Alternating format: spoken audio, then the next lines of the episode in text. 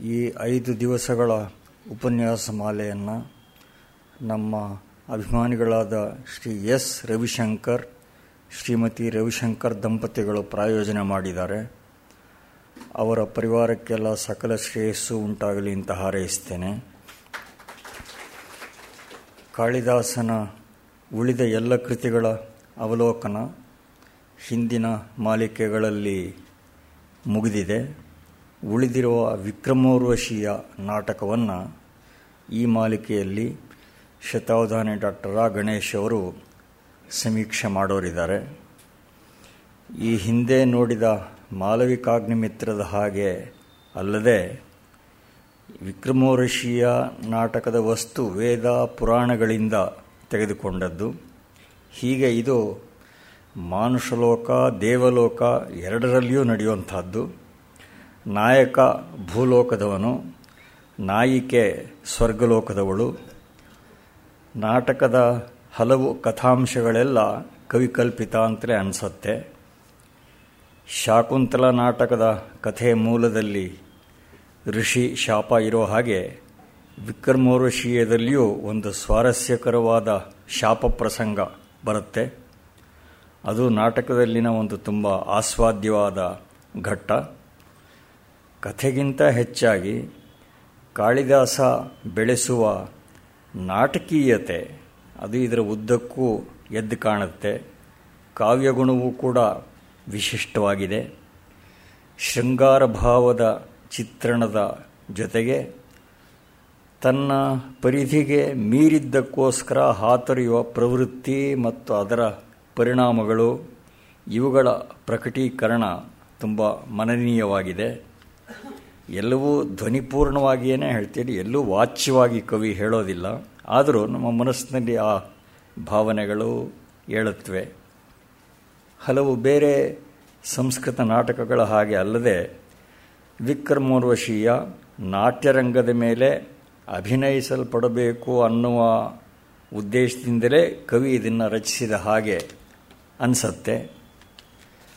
ಶೃಂಗಾರ ಅಂದರೆ ಒಟ್ರಾಶಿ ಎಲ್ಲ ಒಂದೇ ರೀತಿಯದು ಅಂತ ಸಾಮಾನ್ಯವಾಗಿ ಅಂದ್ಕೊಳ್ತೀವಿ. ಆದರೆ ಬೇರೆ ಬೇರೆ ಭೂಮಿಕೆಗಳಲ್ಲಿ ಶೃಂಗಾರ ಹೇಗೆ ಭಿನ್ನ ಭಿನ್ನವಾಗಿರುತ್ತೆ ಅನ್ನೋದರ ಸೂಕ್ಷ್ಮ ಚಿತ್ರಣವನ್ನು ಕಾಳಿದಾಸನ ಈ ಕೃತಿಯಲ್ಲಿ ಬೇರೆ ಕೃತಿಗಳಲ್ಲಿ ಕಾಣ್ತೇವೆ. ಟಾಲ್ಸ್ಟಾಯ್ ತಮ್ಮ ಪ್ರಸಿದ್ಧ ಕಾದಂಬರಿ ಆ್ಯನಾ ಕ್ಯಾರೆನಿನ ಅದರ ಪ್ರಾರಂಭದಲ್ಲಿ ಒಂದು ಮಾತು ಹೇಳ್ತಾರೆ all happy families resemble one another each unhappy family is unhappy in its own way ಬಹಳ ಪ್ರಸಿದ್ಧವಾದ ಹೇಳಿಕೆ. ಅದೇ ಅಭಿಮತವನ್ನು ಪುರೂರವನಿಂದ ಪರ್ಯಾಯವಾಗಿ ಕಾಳಿದಾಸ ವಿಕ್ರಮೋರ್ಷೀಯದಲ್ಲಿ ಹೇಳಿಸ್ತಾನೆ, ಯದೇವೋಪನತಂ ದುಃಖಾತ್ ಸುಖಂತದ್ ರಸವತ್ತರಂ ನಿರ್ವಾಣಾಯ ತರುಚ್ಛಾಯ ತಪ್ತಸ್ಯ ಹಿ ವಿಶೇಷತಃ ಅಂತ. ಸುಖ ಏನೋ ಆನಂದದಾಯಕವಾಗಿರುತ್ತೆ, ಆದರೆ ಅದು ದುಃಖೋಪನತ, ಅಂದರೆ ದುಃಖಾನುಭವದ ತರುವಾಯ ದೊರೆತರೆ ಅದು ಇನ್ನೂ ಹೆಚ್ಚು ರಸವತ್ತರವಾಗತ್ತೆ. ಹೇಗೆ ಅಂದರೆ ಮರದ ನೆರಳಿನಿಂದ ಎಲ್ಲರಿಗೂ ಆನಂದವಾಗತ್ತೆ, ಆದರೆ ಬಿಸಿಲಿನಲ್ಲಿ ದಣಿದು ನಡ್ಕೊಂಡು ಬಂದವನಿಗೆ ಆ ಮರದ ನೆರಳು ಹೆಚ್ಚಿನ ಸುಖವನ್ನು ಕೊಡುತ್ತೆ ಅಂತ. ಇಂತಹ ಒಳನೋಟಗಳು ನಾಟಕವನ್ನು ತುಂಬ ಆಸ್ವಾದ್ಯವಾಗಿಸಿವೆ. ಈ ಶ್ರೇಷ್ಠ ನಾಟಕದ ಅವಲೋಕನವನ್ನು ಆರಂಭಿಸಬೇಕು ಅಂತ ಆದರಣೀಯ ಗಣೇಶ್ ಅವರು ಪ್ರಾರ್ಥನೆ ಮಾಡ್ತೀನಿ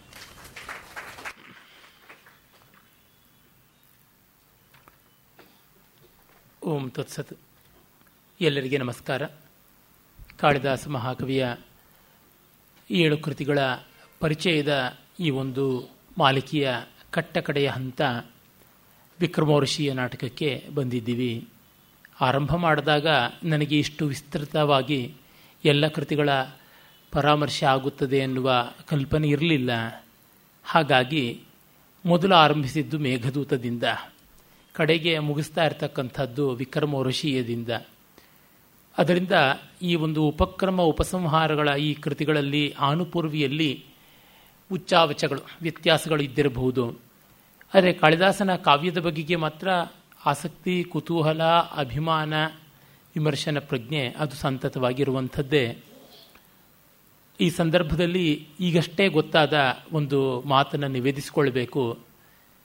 ಮೈಸೂರು ವಿಶ್ವವಿದ್ಯಾಲಯದ ಒಬ್ಬ ಅಂಧ ವಿದ್ಯಾರ್ಥಿ, ನಮ್ಮ ಈ ಗೋಖಲೆ ವಿಚಾರ ಸಂಸ್ಥೆಯ, ಸಾರ್ವಜನಿಕ ವಿಚಾರ ಸಂಸ್ಥೆಯ ಆಶ್ರಯದಲ್ಲಿ ನಡೀತಾ ಇರುವ ಸಾಹಿತ್ಯ ಸಂಬಂಧಿಯಾದ ಭಾಷಣಗಳ ಸಿಡಿಗಳನ್ನು ಕೇಳಿ ಪರೀಕ್ಷೆಯನ್ನು ಪಾಸ್ ಮಾಡೋದಕ್ಕೆ ಆಯಿತು ಅಂತ ಗೊತ್ತಾದಾಗ ಯಾವ ಮಟ್ಟದಲ್ಲಿ ಈ ಕೆಲಸ ಪ್ರಯೋಜನಕ್ಕೆ ಬರ್ತಾ ಇದೆ ಎನ್ನುವುದು ಗೊತ್ತಾಗುತ್ತದೆ. ಏನೋ ಸಹೃದಯರ ಸಂತೋಷ ಅಂತ ಅಂದುಕೊಂಡಿದ್ದು. ಆದರೆ ಗಂಭೀರವಾದ ಸಾಹಿತ್ಯ ವಿದ್ಯಾರ್ಥಿಗಳಿಗೆ ಸ್ನಾತಕೋತ್ತರ ವ್ಯಾಸಂಗ ಮಾಡುವಂಥವರಿಗೆ, ವಿಶೇಷವಾಗಿ ದೃಷ್ಟಿವಂಚಿತರಾದವರಿಗೆ ಶ್ರವಣ ಮಾಧ್ಯಮದಿಂದ ಅನುಕೂಲತೆ ಒದಗುತ್ತಾ ಇದೆ ಅಂತಂದರೆ ಆ ಎಲ್ಲ ಕೆಲಸಗಳ ಹಿಂದಿನ ಕಾರಣಕರ್ತರಾದ ಆಯೋಜಕರಿಗೆ ಪ್ರಾಯೋಜಕರಿಗೆ, ಸಹೃದಯರಿಗೆ ಮತ್ತು ಇಂಥ ಮಹಾಕೃತಿಗಳನ್ನು ಬರೆದ ಕವಿವರಿಯರಿಗೆ, ವಿದ್ವಾಂಸರಿಗೆ ಕೃತಜ್ಞತೆ ಸಲ್ಲಬೇಕು. ಇರಲಿ. ವಿಕ್ರಮೋರ್ಷಿಯ ಕಾಳಿದಾಸನ ಒಂದು ವಿಶಿಷ್ಟವಾದ ನಾಟಕ. ಈ ಬಗ್ಗೆ ವಿದ್ವಾಂಸರು ಯಥೇಷ್ಟವಾಗಿ ಚರ್ಚೆ ಮಾಡಿದ್ದಾರೆ. ಮಹಾಮೇಧಾವಿಗಳಾದ ದೊಡ್ಡ ರಾಷ್ಟ್ರಭಕ್ತರು, ಬಹುಭಾಷಾ ಪಾರೀಣರು ಆದ ಯೋಗಿ ಅರವಿಂದರು ಇದನ್ನು the hero and the nymph ಅಂತ ಇಂಗ್ಲೀಷಿಗೆ ಅನುವಾದ ಮಾಡಿದ್ದಾರೆ. ಅವರಿಗೆ ತುಂಬ ಅಭಿಮಾನ ಇತ್ತು. ಹಾಗೆಯೇ ಕನ್ನಡದಲ್ಲಿ ಅತಿ ಶ್ರೇಷ್ಠವಾದ ಕಾದಂಬರಿಗಳು ಬರೆದು ಬಹುಮುಖಿಯಾದಂಥ ಸಾಹಿತ್ಯ ಮತ್ತು ಸಾಮಾಜಿಕ, ಸಾಂಸ್ಕೃತಿಕ ಸೇವೆ ಮಾಡಿದಂಥ ದೇವಳು ನರಸಿಂಹಶಾಸ್ತ್ರಿಗಳಿಗೆ ಈ ನಾಟಕ ತುಂಬ ಪ್ರಿಯವಾಗಿತ್ತು ಅಂತ ಗೊತ್ತಾಗುತ್ತದೆ. ಅರ್ಥರ್ ಬೆರಡೆಲ್ ಕೀತ್ ಇರಬಹುದು ರೈಡರ್ ಇರಬಹುದು ಎಸ್ ಎಸ್ ಪಂಡಿತ್ ಮೊದಲಾದ ಅನೇಕರು ಇದರ ಬಗ್ಗೆ ಇಂಗ್ಲಿಷ್ ಭಾಷೆಯಲ್ಲಿ ವಿಸ್ತೃತವಾಗಿ ಬರೆದಿದ್ದಾರೆ. ಕನ್ನಡದಲ್ಲಿ ಇದನ್ನು ಕುರಿತು ಪ್ರತ್ಯೇಕವಾದ ಒಂದು ವಿಮರ್ಶನಾ ಪುಸ್ತಕವನ್ನೇ ನಮ್ಮ ಎಸ್ ವಿ ರಂಗಣ್ಣನವರು ಬರೆದಿದ್ದಾರೆ. ಹಾಗಲ್ಲದೆ ಕಾಳಿದಾಸನ ನಾಟಕಗಳಲ್ಲಿ ದುರಂತ ವಸ್ತು ವಿನ್ಯಾಸ ಅನ್ನುವ ಒಂದು ಶೀರ್ಷಿಕೆಯಲ್ಲಿ ತೀನಂ ಶ್ರೀಕಂಠಯ್ಯನವರು ಒಳ್ಳೆಯ ಲೇಖನವನ್ನು ಬರೆದಿದ್ದಾರೆ. ಮತ್ತು ಎಸ್ ವಿ ಪರಮೇಶ್ವರ ಭಟ್ರು ಸೇರಿದಂತೆ ಹಲವರು ಇದನ್ನು ಅನುವಾದ ಮಾಡಿದ್ದಾರೆ. ಪರಮೇಶ್ವರ ಭಟ್ರು ಸಮಗ್ರ ಕಾಳಿದಾಸವನ್ನು ಅನುವಾದ ಮಾಡಿದ್ದಾರೆ. ಅದಲ್ಲದೆ ಬಸವಪ್ಪ ಶಾಸ್ತ್ರಿಗಳೇ ಬಹಳ ಹಿಂದೆ ಇದರ ಅನುವಾದವನ್ನು ಮಾಡಿದರು. ಅವರ ಶಾಕುಂತಲಾನುವಾದಕ್ಕೆ ಬಂದ ಪ್ರಶಸ್ತಿ ಪ್ರಸಿದ್ಧಿ ಇದಕ್ಕೆ ಬರಲಿಲ್ಲವೇ ಹೊರತು ಅವರು ಅನುವಾದವನ್ನು ಮೊದಲಿಗೆ ಮಾಡಿದ್ದರು ಇನ್ನು ಅನೇಕರ ಭಾಷಾನುವಾದಗಳು ಕಾಣಸಿಗುತ್ತವೆ. ಅಷ್ಟಿದ್ದರೂ ಇದರ ಬಗ್ಗೆ ಒಂದು ದೊಡ್ಡ ಮಟ್ಟದ ಪ್ರಶಂಸೆ, ಬಹಳ ಕಠೋರವಾದ ನಿಂದೆ ಎರಡೂ ಸಂದಿದೆ. ಕಾಳಿದಾಸನ ನಾಟಕಗಳ ಪೈಕಿ ಇದಕ್ಕೆ ಸಂದರ್ಭ ಇಷ್ಟು ಡೈವರ್ಜಿಂಗ್ ಆದ ವ್ಯೂಸ್ ವಿಮರ್ಶೆಗಳು ಇನ್ಯಾವುದಕ್ಕೂ ಬಂದಿಲ್ಲ ಅಂತ ಅನಿಸುತ್ತದೆ. ಎಸ್ ವಿ ರಂಗಣ್ಣನವರಂತೂ ಬಹಳ ಕಟುಕಟುವಾಗಿ ನಿಂದನೆಗಳ ಮೇಲೆ ನಿಂದನೆಗಳೇ ಮಾಡಿದ್ದಾರೆ. ಅಷ್ಟರ ಮಟ್ಟಿಗೆ ನಿಂದ್ಯವಾ ಈ ಕೃತಿ? ಹಾಗೇನೂ ಅಲ್ಲ. ಆದರೆ ಪಾಶ್ಚಾತ್ಯ ವಿದ್ವನ್ ಮೂರ್ಧನ್ಯರು ಅನೇಕರು ಇದನ್ನು ಇದರ ಉತ್ಥಾನವಾದ ಪ್ರಣಯಕ್ಕೆ ಪ್ರೀತಿಗಾಗಿ ಕೊಂಡಾಡಿದ್ದಾರೆ. ಆ ಮಟ್ಟದ ಕೊಂಡಾಟಕ್ಕೆ ಇದು ಅರ್ಹವ? ವಸ್ತು ದೊಡ್ಡದಿರಬಹುದು, ಭಾವನೆಗಳು ದೊಡ್ಡದಿರಬಹುದು, ಆದರೆ ನಾಟಕೀಯ ಸಂವಿಧಾನದಲ್ಲಿ ಸೋಲುತ್ತದೆ ಅಂತ ಒಂದು ಅಂಶವನ್ನು ನಾವು ನೋಡಬಹುದು ಆದರೆ ನಾಟಕೀಯ ಸಂವಿಧಾನ ಅನ್ನುವಂಥದ್ದು ನಾಟಕವನ್ನು ರಂಗದ ಮೇಲೆ ಹೇಗೆ ತರ್ತಾ ಇದ್ರು ಅನ್ನೋದರ ಮೇಲೆ ಬರುತ್ತೆ. ತುಂಬ ಜನ ಈ ಕಾಳಿದಾಸಾದಿ ಮಹಾಕವಿಗಳ ರೂಪಕ ವಿಮರ್ಶನ ಧುರೀಣರು ಅಂತ ಯಾರಿದ್ದಾರೆ, ಅವರಿಗೆ ಸಂಸ್ಕೃತ ನಾಟಕಗಳನ್ನು ಹೇಗೆ ರಂಗಕ್ಕೆ ತರ್ತಾ ಇದ್ರು ಅನ್ನೋದರ ಕಲ್ಪನೆಯೇ ಇರಲಿಲ್ಲ ಅಂತ ಗೊತ್ತಾಗುತ್ತದೆ. ಒಂದು ಸರಳವಾದ ಉದಾಹರಣೆ ಕೊಡ್ತೀನಿ. ನಾಲ್ಕನೇ ಅಂಕದಲ್ಲಿ ಬೇರೆ ಬೇರೆ ರೀತಿಯಾದಂತಹ ಗೇಯ ಪ್ರಬಂಧಗಳು, ನಾಟ್ಯ ಪ್ರಬಂಧಗಳು ಭೃತ್ವೆ ಖಂಡದಾರ, ಚರ್ಚರಿ ಈ ತರಹ ಅನೇಕ. ಮುಂದೆ ನಾವು ನೋಡೋಣ ಅದನ್ನು. ಅವ್ಯಾವುದೂ ಕಾಳಿದಾಸ ಕೃತವಲ್ಲ ಆದರೆ ಅದು ಕಾಳಿದಾಸ ಕೃತ ಅಂತ ಭಾವಿಸಿಕೊಂಡು ಅದು ಯಾತಕ್ಕೆ ಹಾಗೆ ಆ ಒಂದು ರಚನೆಯನ್ನು ಮಾಡಿದ್ದಾನೆ? ಅದು ಏನು ಉದ್ದೇಶ ಇದ್ದೀತು ಅನ್ನುವ ದೊಡ್ಡ ಚರ್ಚೆಯನ್ನು ಮಾಡಿದ್ದಾರೆ. ಅದೇ ರೀತಿಯಲ್ಲಿ ಈ ಒಂದು ರೂಪಕವನ್ನು ನಾಟಕವ, ತ್ರೋಟಕವ ಅಥವಾ ತೋಟಕವ ಅಂತ ಅನ್ನೋ ಪ್ರಶ್ನೆ ಇಟ್ಟುಕೊಂಡು. ಯಾಕೆಂದರೆ ದಶರೂಪಕಾಂತರ್ಗತವಾದಂಥದ್ದು ನಾಟಕ. ಹಾಗಲ್ಲದೆ ಉಪರೂಪಕಗಳು ಅಂತ ಹದಿನೆಂಟರಿಂದ ಇಪ್ಪತ್ನಾಲ್ಕರವರೆಗೆ ವ್ಯಾಪಕವಾಗಿ ಕಾಣಸಿಗ್ತಕ್ಕಂಥ ಉಪರೂಪ, ಉಪರೂಪಕಗಳ ಪರಂಪರೆಯಲ್ಲಿ ಬರುವಂಥದ್ದು ಒಂದು ತೋಟಕ ಅಥವಾ ತ್ರೋಟಕ. ಆ ವರ್ಗಕ್ಕೆ ಸೇರುತ್ತದೆ ಅಂತಂದುಕೊಂಡು ಪುಂಖಾನುಪುಂಖವಾಗಿ ಚರ್ಚೆಗಳು ಮಾಡಿದ್ದಾರೆ. ಆದರೆ ಈ ಎಲ್ಲ ಪುಸ್ತಕ ಪಂಡಿತರಿಗೆ ಸಾಮಾನ್ಯವಾದ ಸಂಸ್ಕೃತ ನಾಟಕಗಳ ರಂಗ ಪ್ರಯೋಗದ ಬಗೆ ವಿಧಿವಿಧಾನ ಗೊತ್ತಿರಲಿಲ್ಲ ಅನಿಸುತ್ತದೆ. ನೋಡಿದಾಗ ನಮಗೆ ತಿಳಿಯುತ್ತದೆ, ನಾಟ್ಯಶಾಸ್ತ್ರವನ್ನು ಅವರು ಎಷ್ಟು ಸೂಪರ್ಫಿಷಿಯಲ್ ಆಗಿ ನೋಡಿದ್ರು ಅಂತ. ಅಂದರೆ ಅವರು ಭಾವಾಧ್ಯಾಯ, ರಸಾಧ್ಯಾಯವನ್ನು ಪ್ರಧಾನವಾಗಿ ನೋಡ್ತಾ ಇದ್ರು. ಮಿಕ್ಕವನ್ನು ಗಮನಿಸ್ತಾ ಇರಲಿಲ್ಲ ಅಂತ ಅನಿಸುತ್ತದೆ ಸಾಹಿತ್ಯ ವಿಮರ್ಶಕರು. ಇದು ಈ ಹೊತ್ತಿನ ಪಾಠಶಾಲೆಯ, ಕಾಲೇಜುಗಳ ಯೂನಿವರ್ಸಿಟಿಗಳ ಪಾಡು ಆಗಿದೆ. ಸಂಸ್ಕೃತ ನಾಟಕಗಳನ್ನು ರಂಗಕ್ಕೆ ತರುವ ಬಗೆ ಹೇಗೆ ಅಂತನ್ನೋದನ್ನು ಮೊದಲ ಬಾರಿಗೆ ಬಹಳ ದೊಡ್ಡ ರೀತಿಯಲ್ಲಿ ಚರ್ಚೆ ಮಾಡಿದವರು ಡಾಕ್ಟರ್ ವಿ ರಾಘವನ್ ಅವರು ಆಮೇಲೆ ಈಚೆಗೆ ರಾಷ್ಟ್ರೀಯ ಸಂಸ್ಕೃತ ಸಂಸ್ಥಾನದಲ್ಲಿ ಇರತಕ್ಕಂಥ ಕುಲಪತಿಗಳು ರಾಧಾವಲ್ಲಭ್ ತ್ರಿಪಾಠಿಯವರು ಆ ಬಗ್ಗೆ ತುಂಬ ವ್ಯಾಸಂಗ ವ್ಯಾಪಕವಾದಂಥ ಕೆಲಸ ಮಾಡಿದ್ದಾರೆ. ಆದರೆ ರಾಧಾವಲ್ಲಭ ತ್ರಿಪಾಠಿಯವರಿಗೆ ರಾಘವನ್ನವರಿಗೆ ಇದ್ದಂಥ ಸಮಗ್ರವಾದ ಒಂದು ಹಿನ್ನೆಲೆ ವ್ಯಾಸಂಗ ಇಲ್ಲ. ಅವ್ರದ್ದು ಪುಸ್ತಕ ಪಾಂಡಿತ್ಯ ರಾಧಾವಲ್ಲಭ ತ್ರಿಪಾಠಿ ಅವ್ರದ್ದು ರಂಗಪ್ರಯೋಗಗಳನ್ನು ಹಲವನ್ನು ಮಾಡಿಸಿದ್ದಾರಾದರೂ ಅವರಿಗೆ ಸ್ವಯಂ ಗೀತ ನೃತ್ಯಗಳ ಸಾಕ್ಷಾತ್ ಪರಿಚಯ ಇಲ್ಲ. ಆದರೆ ಡಾಕ್ಟರ್ ವಿ ರಾಘವನ್ ಅವರು ಸಕಲ ಕಲಾ ಕಲಾಪ ಅನ್ನುವುದು ಅನ್ವರ್ಥ.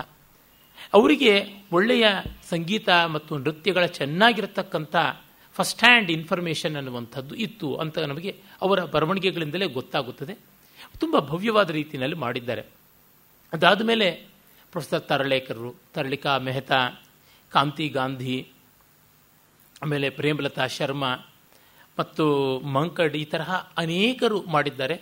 ಈಚಿನ ವರ್ಷಗಳಲ್ಲಿ ಅನೂಪ ಪಾಂಡೆ ಅವರು, ಗೋವಿಂದ ಚಂದ್ರ ಪಾಂಡೆ ಅಂತ ಮಹಾವಿದ್ವಾಂಸರು, ಅವರ ಮಗಳು ಅನೂಪ ಪಾಂಡೆ ಅವರು.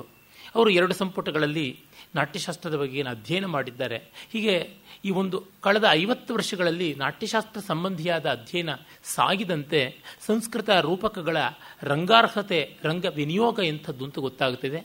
ಈ ಸಂದರ್ಭದಲ್ಲಿ ಡಾಕ್ಟರ್ ವಿ. ರಾಘವನ್ ಅವರ ಒಂದು ಸಂಸ್ಥೆ, ಸಂಸ್ಕೃತ ರಂಗ, ಮತ್ತು ಅವರ ಪ್ರಧಾನ ಶಿಷ್ಯೆ ಡಾಕ್ಟರ್ ಎಸ್. ಎಸ್. ಜಾನಕಿ ಅವರ ಬರವಣಿಗೆಯನ್ನು, ಅವರ ಕೆಲಸವನ್ನು ಕೂಡ ಸ್ಮರಿಸಿಕೊಳ್ಳಬೇಕು.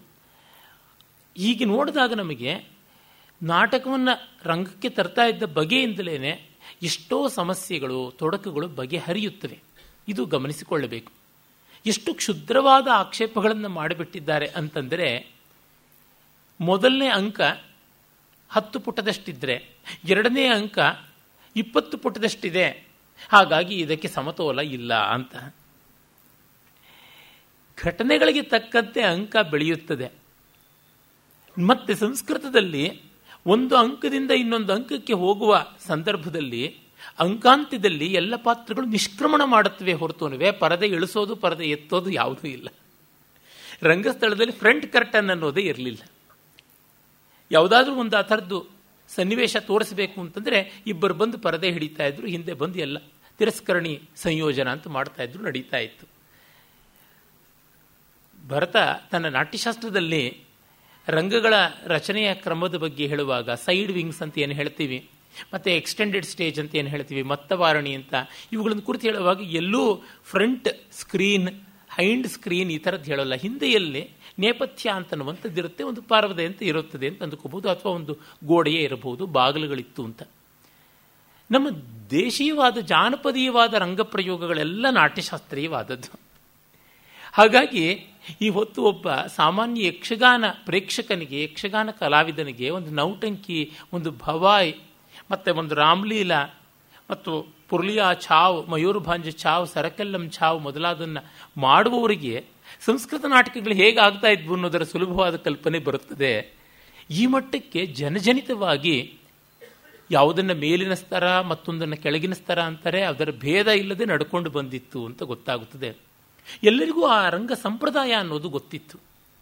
ಈ ರಂಗ ಸಂಪ್ರದಾಯ ಗೊತ್ತಿರುವುದು ಬಹಳ ಮುಖ್ಯ ಸಂಸ್ಕೃತ ನಾಟಕಗಳನ್ನು ಅರ್ಥ ಮಾಡಿಕೊಳ್ಳೋದಕ್ಕೆ. ಆ ಮಾತ್ರಕ್ಕೆ ಬಂದರೆ ಯಾವ ಸಂಸ್ಕೃತಿಯ ಅಧ್ಯಯನಕ್ಕೂ ಅದು ಬೇಕಾದದ್ದು.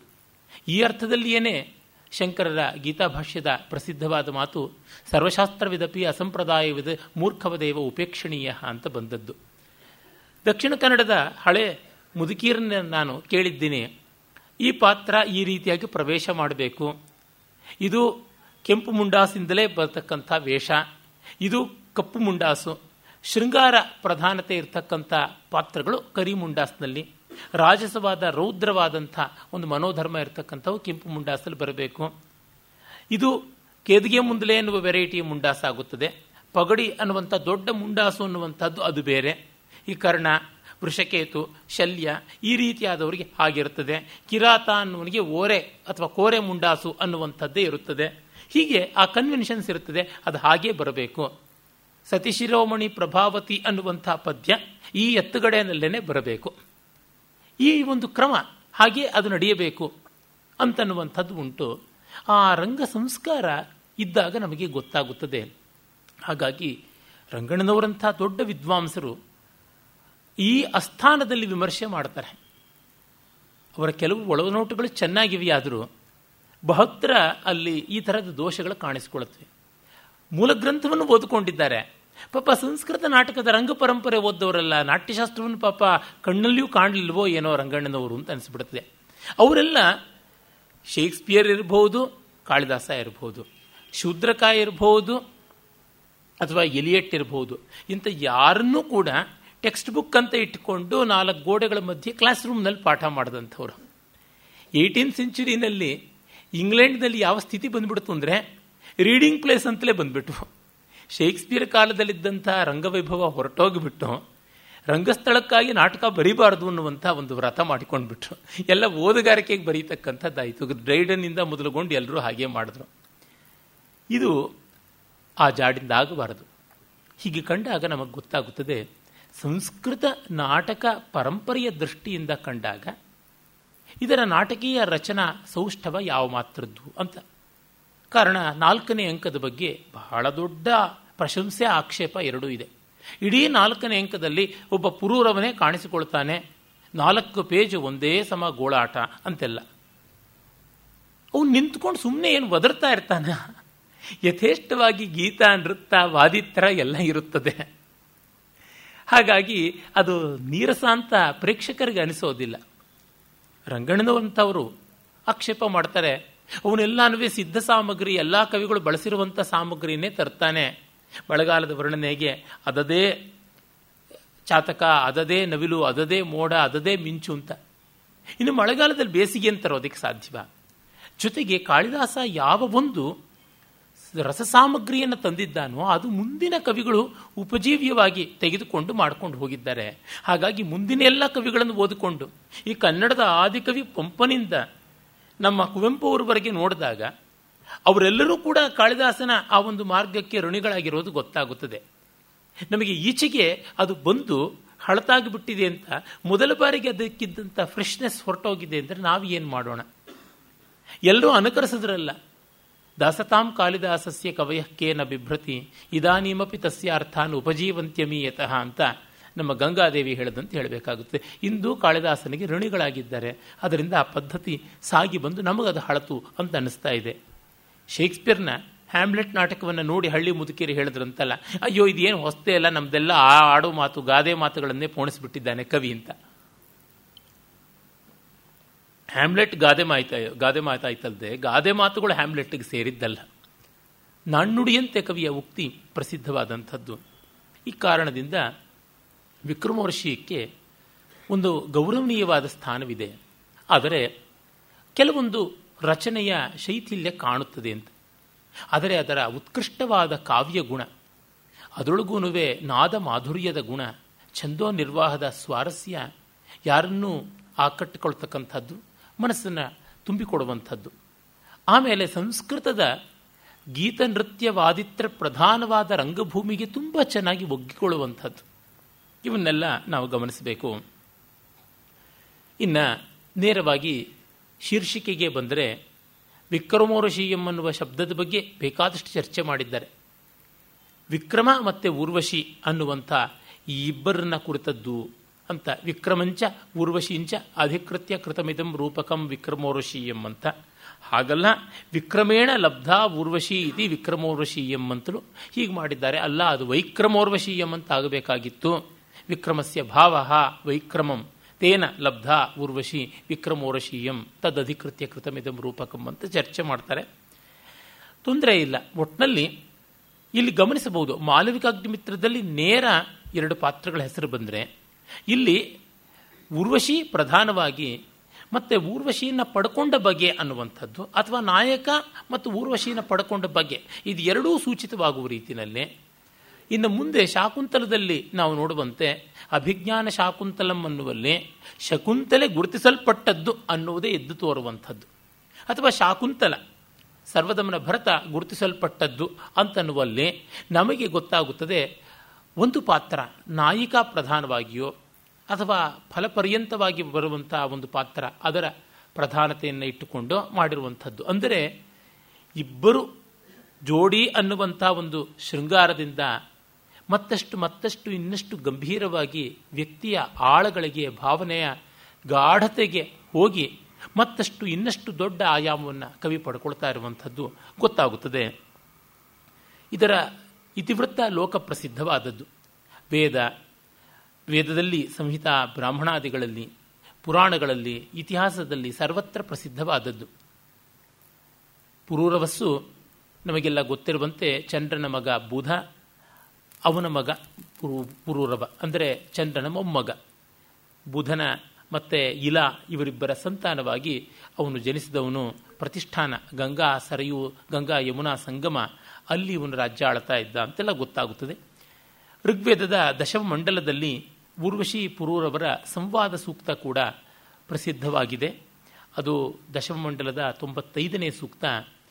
ಅಲ್ಲಿ ಒಂದು ನೀರಿನ ಸೆಲೆಯ ಹತ್ತಿರ ತನ್ನ ಜೊತೆ ಇದ್ದು ಮತ್ತೆ ವಂಚಿಸಿ ದೂರ ಹೋದಂಥ ಉರ್ವಶಿಯನ್ನು ಕಂಡ ಪುರೂರವ ಅವಳನ್ನು ಮತ್ತೆ ಅನುನಯಿಸಿ ಬರಮಾಡಿಕೊಳ್ಳುವ ಪ್ರಯತ್ನ ಮಾಡೋದು. ಆದರೆ ಅವಳು ಒಪ್ಪಿಕೊಳ್ಳದೇ ಇರತಕ್ಕಂಥದ್ದು. ಮೊದಲು ಅವಳು ಹಾಕಿದ್ದ ನಿಬಂಧನೆಯನ್ನು ಅವನು ಮುರಿದ ಅನ್ನುವಂಥ ಈ ಎಲ್ಲ ಮಾತುಗಳು ಬರುತ್ತದೆ. ಮತ್ತೆ ಒಂದು ಡಿಕ್ಲರೇಷನ್ನೇ ಮಾಡಿಬಿಡ್ತಾಳೆ. ಪುರೂರವೋ ಮಾ ಮೃಥ ಮಾ ಪ್ರಪಪ್ತೋ ಮಾ ತ್ವಾವೃಕಾಸೋ ಅಶಿವಾಸ ಉಕ್ಷನ್ನ ವೈಸ್ತ್ರೈಣಾನಿ ಸಖ್ಯಾನಿ ಸಂತಿ ಸಾಲಾವೃಕಾಣಾಂ ಹೃದಯಾನ್ಯೇತ. ಹೆಣ್ಣಿನ ಸಹವಾಸ ಮಾಡಬೇಡ. ಸಾಲಾವೃಕಗಳು ತೋಳಗಳ ಹಾಗೆ ಅವರ ಹೃದಯ ಕಠೋರವಾದದ್ದು ಅಂತ ಅವಳು ಹೇಳ್ತಾಳೆ ಅಂತ. ಇದರ ಬಗ್ಗೆ ದೊಡ್ಡ ಚರ್ಚೆಗಳು ಮಾಡಿದ್ದಾರೆ. ಹೆಣ್ಣಿನ ಬಗ್ಗೆ ಇಷ್ಟು ಕ್ರೂರವಾದ ಮಾತನ್ನು ಹೆಣ್ಣಿನ ಬಾಯಲ್ಲೇ ಹೇಳಿಸುವಂಥದ್ದ ಅಂತ. ನೀನು ದುಃಖ ಪಡಬೇಡ, ನೀನು ನನಗಾಗಿ ಹುಡುಕಾಡಬೇಡ, ಏನೂ ಮಾಡಬೇಡ. ನೆಮ್ಮದಿಯಾಗಿ ನಿನ್ನ ಪಾಡಗೆ ನೀಡಿ ನೀನಿರು, ನನ್ನ ಪಾಡಗೆ ನಾನು ಇರ್ತೀನಿ ಅಂತ. ಇಲ್ಲಿ ಒಂದು ಸಂಕೇತವನ್ನು ಕಂಡಿದ್ದಾರೆ ಉರ್ವಶಿ ಅಂತನ್ನುವಂಥದ್ದು ಸೂರ್ಯಕಾಂತಿ. ಮತ್ತು ಪುರೂರವ ಸೂರ್ಯನೇ. ಹೀಗಾಗಿ ಉಷೆ ಮತ್ತು ಸೂರ್ಯ ಇವರಿಬ್ಬರ ಪ್ರಾಕೃತಿಕ ಸಾಹಚರ್ಯವನ್ನು ಕುರಿತಾದದ್ದು ಅಂತ. ಹಾಗೆಯೇ ಶತಪಥ ಬ್ರಾಹ್ಮಣದ ಒಂದು ಭಾಗದಲ್ಲಿ ಐದನೆಯ ಅಧ್ಯಾಯದಲ್ಲಿ ಬರುವಂತಹ ಒಂದು ಪ್ರಕರಣ, ಅದು ಯಜ್ಞ ಸಂಬಂಧಿಯಾದ ಪ್ರಕರಣ. ಅಲ್ಲಿ ಕೂಡ ನಮಗೆ ಗೊತ್ತಾಗುತ್ತದೆ. ಪುರೂರವ ಉರ್ವಶಿಯನ್ನು ಪಡ್ಕೊಳ್ಳುವಲ್ಲಿ ಮಾಡಿದ ಪ್ರಯತ್ನ. ಮತ್ತು ಅವಳು ಕೈ ತಪ್ಪಿಸಿಕೊಂಡು ಹೋದದ್ದು, ಗಂಧರ್ವರು ಅದಕ್ಕೆ ಕಾರಣವಾದದ್ದು ಅಂತೆಲ್ಲ ಬರುತ್ತದೆ. ಇಲ್ಲೆಲ್ಲ ನಮಗೆ ಕಾಣುವಂಥದ್ದು ಒಂದು ಯಜ್ಞೀಯವಾದ ವಿವರ ಅಂತ ಅದನ್ನು ಎದ್ದು ಕಾಣುವಂತೆ ಅರ್ಥ ಮಾಡಿಕೊಳ್ಳಬಹುದು. ಇಲ್ಲಿ ಕೂಡ ಬರುತ್ತದೆ, ಆ ಉರ್ವಶಿ ಪೂರ್ವ ಸೂಕ್ತದಲ್ಲಿ, ತ್ರಿಸ್ಮಮಾನ್ಹ ಶ್ನಥಯೋ ವೈತಸೇನೋ ತಸ್ಮ ಮೇ ವ್ಯತ್ಯೈ ಪ್ರಣಾಸಿ ಪುರೂರವೋ ನುತೆ ಕೇತಮಾಯಂ ರಾಜ ಮೇ ವೀರ ತನ್ವಸ್ತದಾಸೀಹಿ. ಈ ತ್ರಿಸ್ರಂ ಅನ್ನುವಲ್ಲಿ ಆ ಮೂರು ಸವನಗಳು ಪ್ರಾತಃ ಮಾಧ್ಯಂದಿನ ಸವನ, ಸಾಯಂ ಸವನ ಅಂತ ಸೋಮಯಾಗದಲ್ಲಿ ಯಾವುದುಂಟು, ಅದರ ಉಲ್ಲೇಖ ಬರುತ್ತದೆ. ಮತ್ತು ಸೂರ್ಯ ಪ್ರಾತಃ ಕಾಲದಲ್ಲಿ ಮಾಧ್ಯಂದಿನದಲ್ಲಿ ಮತ್ತು ಸಾಯಂಕಾಲದಲ್ಲಿ ಆಕ್ರಮಿಸಿಕೊಳ್ಳತಕ್ಕಂಥ ಆಕಾಶದ ಮೂರು ಸ್ಥಾನಗಳನ್ನು ಕುರಿತಾದದ್ದು. ಅದನ್ನು ಅವಲಂಬಿಸಿಯೇ ಈ ಸವನಗಳು ಕೂಡ ಬಂದಿರುವಂಥದ್ದು. ಆಮೇಲೆ ಇಲ್ಲಿ ಪುರಾಣಗಳಲ್ಲಿ ಕೂಡ ಕಾಣಿಸಿಕೊಳ್ಳುವಂಥದ್ದು. ವಿಶೇಷವಾಗಿ ನಮಗೆ ಪದ್ಮಪುರಾಣದಲ್ಲಿ, ವಿಷ್ಣು ಪುರಾಣದಲ್ಲಿ ಮತ್ಸ್ಯಪುರಾಣದಲ್ಲಿ ಪುರಾಣದಲ್ಲಿ ಬ್ರಹ್ಮವಿವರ್ತ ಪುರಾಣದಲ್ಲಿ, ಭಾಗವತ ದೇವಿ ಭಾಗವತದಲ್ಲಿ, ಆಮೇಲೆ ಕಥಾಸರಿಸಾಗರದಲ್ಲಿ ಮಹಾಭಾರತದಲ್ಲಿ, ಇಲ್ಲೆಲ್ಲ ಕಡೆ ನಮಗೆ ಇದರ ಕಥೆ ಗೊತ್ತಾಗುತ್ತದೆ. ಹಾಗೆ ಬಂದಲ್ಲಿ ನಮಗೆ ಪುರಾಣಗಳಲ್ಲಿ, ವಿಶೇಷವಾಗಿ ಪದ್ಮಪುರಾಣದಲ್ಲಿ ಮತ್ತು ಮತ್ಸ್ಯಪುರಾಣದಲ್ಲಿ ಕಾಳಿದಾಸನ ಕಥಾಕೃತಿಯನ್ನೇ ಅವಲಂಬಿಸಿರುವಂತೆ ತೋರುತ್ತದೆ. ಪ್ರಾಯಶಃ ಪುರಾಣಗಳಿಗೆ ಕಾಳಿದಾಸನ ಮೂಲಕ ಇವೆಲ್ಲ ಭಾಗಗಳು ಪ್ರಕ್ಷಿಪ್ತವಾಗಿ ಹೋಗಿರಬೇಕು ಅಂತ ಅನಿಸುತ್ತದೆ. ಹಾಗಲ್ಲದೆ ವಿಷ್ಣು ಪುರಾಣದಲ್ಲಿ ಮತ್ತು ಭಾಗವತಾದಿ ಪುರಾಣಗಳಲ್ಲಿ ಬರುವಂಥ ವಿವರಗಳನ್ನು ನೋಡಿದರೆ ಉರ್ವಶಿ ಪುರೂರವರ ಸಾಹಚರ್ಯವನ್ನು ರೂಢಿ ಮಾಡಿಕೊಳ್ಳೋದಕ್ಕೆ, ರೂಢಮೂಲವಾಗಿ ಗಟ್ಟಿ ಮಾಡಿಕೊಳ್ಳುವಂಥ ಪ್ರಯತ್ನವಾಗಿ ಸ್ಥಾಲಿಪಾಕ ಹೋಮ ಅನ್ನುವಂಥ ಒಂದು ವಿವರ ಬರುತ್ತದೆ. ಅದನ್ನು ಗಂಧರ್ವರು ಕೊಟ್ಟಿದ್ದು, ಆ ಒಂದು ಅಂಶವನ್ನು ಪೂರ್ವರವ ಗಮನಿಸದೆ ಉಪೇಕ್ಷೆ ಮಾಡ್ತಾನೆ. ಬರೋ ಹೊತ್ತಿಗೆ ಅಗ್ನಿ ಮತ್ತು ಸ್ಥಾಲಿ ಅವನ್ನು ತಿರಸ್ಕರಿಸಿ ಹೊರಟೋದ ಮೇಲೆ ಅವು ಎರಡು ವೃಕ್ಷಗಳಾಗಿ ಬೆಳೆದಿರುತ್ತವೆ. ಅಗ್ನಿ ಅಶ್ವತ್ಥವಾಗಿ, ಸ್ಥಾಲಿ ಶಮಿ ವೃಕ್ಷವಾಗಿ ಒಂದರೊಳಗೊಂದು ಬೆಳೆದು ಬಿಟ್ಟಿರುತ್ತವೆ. ಮತ್ತೆ ಅವುಗಳಿಂದ ಅಂದರೆ ಅರಣಿಯನ್ನು ತೆಗೆದುಕೊಳ್ತಾನೆ. ಶಮೀವೃಕ್ಷದ ಮೇಲೆ ಅಶ್ವತ್ಥ ಬೆಳೆದಿರಬೇಕು. ಅಂಥ ಅಶ್ವತ್ಥ ಈಶಾನ್ಯದ ದಿಕ್ಕಿನಲ್ಲಿ ಕೊಂಬೆ ಚಾಚಿಕೊಂಡಿರಬೇಕು. ಆ ಕೊಂಬೆಯನ್ನು ಕತ್ತರಿಸಿ ಅದರಲ್ಲಿ ಉತ್ತರಾರಣಿ, ಅಧರಾರಣಿ ಮಾಡಬೇಕು. ಮಾಡಿ ಮಥನ ಮಾಡಬೇಕು. ಆ ಮಥಿತವಾದಂಥ ಅಗ್ನಿಯನ್ನು ಈ ಗಾರ್ಹಪತ್ಯ, ಆಹ್ವನೀಯ ಮತ್ತು ದಕ್ಷಿಣ ಅಂತ ತ್ರೇತಾಗ್ನಿಗಳಾಗಿ ವಿಭಾಗ ಮಾಡಿಕೊಂಡು ಈ ಒಂದು ತ್ರೇತಾಗ್ನಿ ಕಾಂಡವನ್ನು ಬೆಳೆಸಿಕೊಳ್ಳುವಂಥದ್ದು ಶ್ರೌತದ ಪರಂಪರೆ ಅಂತ. ಮತ್ತೆ ಅಲ್ಲಿ ಬಳಸುವಂಥ ತುಪ್ಪ ಅದನ್ನು ಆಯುಸ್ಸು ಅಂತ ಕರೀತಾರೆ. ಉತ್ತರಾರಣಿ ಅಧರಾರಣಿಯನ್ನು ಕ್ರಮವಾಗಿ ಉರ್ವಶಿ ಮತ್ತು ಪುರೂರವ ಅಂತ ಕರೆಯುವಂಥದ್ದು. ಇವೆಲ್ಲ ಉಂಟು ಅನ್ನೋದ್ರಿಂದ ಇಡೀ ಉರ್ವಶಿ ಪುರೂರವ ಕಥೆ ವೇದ ಸಂಹಿತೆಯಲ್ಲಿ, ಋಗ್ವೇದದ ದಶಮಂಡಲದ ತೊಂಬತ್ತೈದನೇ ಸೂಕ್ತದಲ್ಲಿ ಸೂರ್ಯ ಮತ್ತು ಉಷಾ ಸಂಬಂಧಿಯಾದ ಒಂದು ಕಥೆ ಅಂತಾದದ್ದು. ಬ್ರಾಹ್ಮಣದಲ್ಲಿ ಅದು ಅಗ್ನಿಮಥನ ಮತ್ತು ಈ ತ್ರಿಶವಣ ಇದಕ್ಕೆ ಸಂಬಂಧಪಟ್ಟಿದ್ದು. ಪುರಾಣಗಳಲ್ಲಿ ಅದು ದಾಂಪತ್ಯದ ಅನುರೂಪ್ಯ ಸಿದ್ಧಿಗಾಗಿ ಇರುವಂಥ ಸ್ಥಾಲಿಪಾಕ ಹೋಮವಾಗಿ ಬೆಳವಣಿಗೆ ಆದದ್ದು ಅಂತ ಗೊತ್ತಾಗುತ್ತದೆ. ಅಂದರೆ ಗಂಡ ಹೆಂಡತಿಯರ ಆತ್ಮೀಯತೆಗೆ ಗಾಂಧರ್ವಾಂಶ ಬೇಕು ಅಂತ. ಗಾಂಧರ್ವಾಂಶ ಅಂತಂದರೆ ಶೃಂಗಾರ, ರಾಸಿಕ್ಯ, ಸಂಗೀತ, ಸಾಹಿತ್ಯಾದಿ ಮಾಧುರ್ಯ ಅಂತ ಒಂದು ಅರ್ಥ. ಮತ್ತು ಸ್ಥಾಲಿಪಾಕ ಹೋಮ ಅನ್ನುವಲ್ಲಿ ವಿವಾಹ ಅಗ್ನಿ ಅಂತ ಯಾವುದು ಉಂಟು, ಆ ವಿವಾಹಾಗ್ನಿಯನ್ನು ಕಾಪಾಡಿಕೊಂಡು ಅಮಾವಾಸ್ಯೆ ಪೂರ್ಣಿಮೆಗಳ ಕಾಲದಲ್ಲಿ ಅದರಲ್ಲಿ ಒಂದು ಸಣ್ಣ ಸಣ್ಣ ಬಟ್ಲು ಸ್ಥಾಲಿಯಲ್ಲಿ ಅನ್ನವನ್ನು ಬೇಯಿಸಬೇಕು. ಮತ್ತು ಬೇಯಿಸಿದ ಅನ್ನವನ್ನು ಅಗ್ನಿಗೆ ಆಹುತಿ ಕೊಡಬೇಕು ಅಂತ ಬರ್ತದೆ. ಅದೊಂದು ವಿಧಿ ಉಂಟು ಸ್ಥಾಲಿಪಾಕ ಹೋಮ ಅಂತ. ಅದನ್ನು ಮಾಡಿಕೊಂಡಿದ್ದರೆ ಗಂಡ ಹೆಂಡರ ಅನ್ಯ ಆತ್ಮೀಯತೆ, ಅನ್ಯೋನ್ಯತೆ ಸಿದ್ಧವಾಗುತ್ತದೆ ಅಂತ. ಒಂದು ಮಾತಲ್ಲಿ ಹೇಳೋದಿದ್ರೆ, ಒಟ್ಟಿಗೆ ಸೇರಿ ಅಡುಗೆ ಮಾಡಿದ್ರೆ ಪ್ರೀತಿ ಚೆನ್ನಾಗಿ ಉಳಿಯುತ್ತೆ ಅಂತ. ತಾತ್ಪರ್ಯದಲ್ಲಿ ಅದೇ ಇರುವಂಥದ್ದು. ಅಂದರೆ ಮದುವೆಯ ಅಗ್ನಿ ಯಾವುದುಂಟು? ಆ fire of love and belongingness ಅಂತ ಏನಂತೀವಿ ಆ ಪ್ರೀತಿಯ ಅಗ್ನಿ ಶಿಖೆಯನ್ನು ಕಾಪಾಡಿಕೊಳ್ಳಬೇಕು ಅಂತ. ಅದು ಆರು ಹೋಗಬಾರ್ದು, ಬೂದಿ ಮುಚ್ಚಿಕೊಳ್ಳಬಾರದು, ಆ ರೀತಿ ಕಾಪಾಡಿಕೊಳ್ಳಬೇಕು. ಮತ್ತು ಸ್ಥಾಲಿಪಾಕ ಹೋಮ ಮಾಡುವಂಥದ್ದು ಅಂದರೆ ಅದೇನೆ. ಆ ಅಗ್ನಿಯಲ್ಲಿ, ಆ ಪ್ರೀತಿಯಲ್ಲಿ ಪ್ರತಿನಿತ್ಯದ ಅನ್ನವನ್ನು ಬೇಯಿಸಿಕೊಂಡು ತಿನ್ನಬೇಕು ಅಂತ. ಹೀಗೆ ಮಾಡಿದಾಗ ಅನುರೂಪ್ಯ ಆತ್ಮೀಯತೆ ಇದ್ದೇ ಇರುತ್ತದೆ ಅಂತ. ಈ ಎಲ್ಲ ಸಂಬಂಧಿತವಾದ ವಿವರಗಳ ಧ್ವನಿ ಈ ಪುರೂರವ ಮತ್ತು ಉರ್ವಶಿಯರ ಕಥೆಯಲ್ಲಿ ಕಂಡುಬರುವಂಥದ್ದು. ಜೊತೆಗೆ ಊರ್ವಶಿ ಮೇಕೆಗಳನ್ನು ಕೆಲವನ್ನ ಸಾಕ್ತಾ ಇರ್ತಾಳೆ. ಆ ಮೇಕೆಗಳನ್ನು ಕಾಪಾಡಿಕೊಳ್ಳಬೇಕು ಅಂತ ಅವಳು ಕಂಡೀಷನ್ ಹಾಕಿರ್ತಾಳೆ, ನಿಯಮ. ತನ್ನನ್ನು ಚೆನ್ನಾಗಿ ತುಪ್ಪ ಕೊಟ್ಟೇ ಕಾಪಾಡಿಕೊಳ್ಳಬೇಕು ಅಂತ. ಇದು ಮತ್ತೆ ತುಪ್ಪವನ್ನು ಕೊಟ್ಟು ಕಾಪಾಡಿಕೊಳ್ಳುವಂಥದ್ದು ಅವಳಿಗೆ ತುಪ್ಪವೇ ಆಹಾರ ಅನ್ನುವುದು ಯಾಜ್ಞಿಕವಾದಂಥದ್ದು. ಮೇಕೆಯ ಬಳಕೆಯು ಅಲ್ಲೇ ಬರುತ್ತದೆ, ಯಜ್ಞಪಶುವಾಗಿ. ಆರಣಿ, ಆಜ್ಯ, ಯಜ್ಞಪಶು ಇವೆಲ್ಲ ಮತ್ತೆ ಆ ಒಂದು ವೈದಿಕವಾದ ವಾತಾವರಣವನ್ನು ಅಧಿಯಜ್ಞೀಯವಾದ ತತ್ವಗಳನ್ನು ತಿಳಿಸುವಂಥದ್ದೇ ಆಗಿದೆ ಅಂತ. ಈ ಕಾರಣದಿಂದ ನಮಗೆ ಗೊತ್ತಾಗುತ್ತದೆ ಕಾಳಿದಾಸನಿಗೆ ಇವುಗಳೆಲ್ಲ ಹೆಚ್ಚಾಗಿ ಪ್ರಯೋಜನಕ್ಕೇನು ಬಂದಿಲ್ಲ. ಅವನು ತನ್ನ ಕಲ್ಪನೆಗೆ ಹೆಚ್ಚಿನ ಅವಕಾಶವನ್ನು ಕೊಟ್ಟುಕೊಂಡು ಈ ರಚನೆಯನ್ನು ಮಾಡಿದ್ದಾನೆ. ಅದರಿಂದ ವೇದದಲ್ಲಿ ಕಂಡುಬರುವ ಉರ್ವಶಿ ಪುರೂರವ ಆಖ್ಯಾನ ವೇದ ಬ್ರಾಹ್ಮಣ ಪುರಾಣಗಳಲ್ಲಿ ಕಂಡುಬರುವುದಕ್ಕೂ ಕಾಳಿದಾಸನಿಗೂ ತುಂಬ ಅಂತರ ಉಂಟು. ಕಾಳಿದಾಸ ಇದನ್ನು ಕೇವಲ ಪ್ರೀತಿಯ ಶೃಂಗಾರದ ಒಂದು ವಿಸ್ತೃತವಾದ ರೂಪವಾಗಿ ಮಾಡಿದ್ದಾನೆ. ಅದರೊಳಗೂ ಅಂತಃಪುರ ಶೃಂಗಾರ, ಅರಮನೆಯ ಶೃಂಗಾರ, ಇದಕ್ಕೆ ಹೆಚ್ಚಿನ ಬೆಲೆ ಕೊಟ್ಟಿದ್ದಾನೆ. ಅದರೊಳಗೂ ಉತ್ಥಾನವಾದ ಪ್ರೀತಿ. ಇದರ ಪ್ರೀತಿಗೆ, ಈ ಪ್ಯಾಷನ್ಗೆ ಹೋಲಿಕೆ ಕೊಡುವುದಿದ್ದರೆ ಶೇಕ್ಸ್ಪಿಯರ್ನ ಸುಪ್ರಸಿದ್ಧವಾದ ಆಂಟನಿ ಅಂಡ್ ಕ್ಲೇಪ್ಯಾಟ್ರಾ ಅಂತ ಯಾವ ರೂಪಕ ಇದೆ ಅಲ್ಲಿ ಬರುವಂಥ ಆಂಟನಿ ಮತ್ತು ಅಲ್ಲಿಯ ಕ್ಲೇಪ್ಯಾಟ್ರಾ ಅವರಿಬ್ಬರಿಗೂ ಒಳ್ಳೆ ಒಪ್ಪ ಮಾಡಬಹುದು. ಇವಿಬ್ಬರಿಗೆ ಒಳ್ಳೆಯ ರೀತಿಯಾದಂಥ ಹೋಲಿಕೆ ಕೊಡಬಹುದು. ಅರೆ ಅದು ದುರಂತವಾಗುತ್ತದೆ. ಇಲ್ಲಿ ಸುಖ ಅಂತ ಮಾಡಿದ್ದಾನೆ ಕವಿ. ಕ್ಲಿಪ್ಯಾಟ್ರಾಳ ಆಕರ್ಷಣೆ ಎಂಥದ್ದು. ಅವಳ ವನುಪು ವಯ್ಯಾರಗಳು. ಮತ್ತು ಅವಳಿಗೆ ಕ್ಷಣಚಿತ್ತ ಕ್ಷಣಪಿತ್ತ ಎಂಥದ್ದು. ಉರ್ವಶೀದು ಹೆಚ್ಚು ಕಡಿಮೆ ಹಾಗೇನೆ.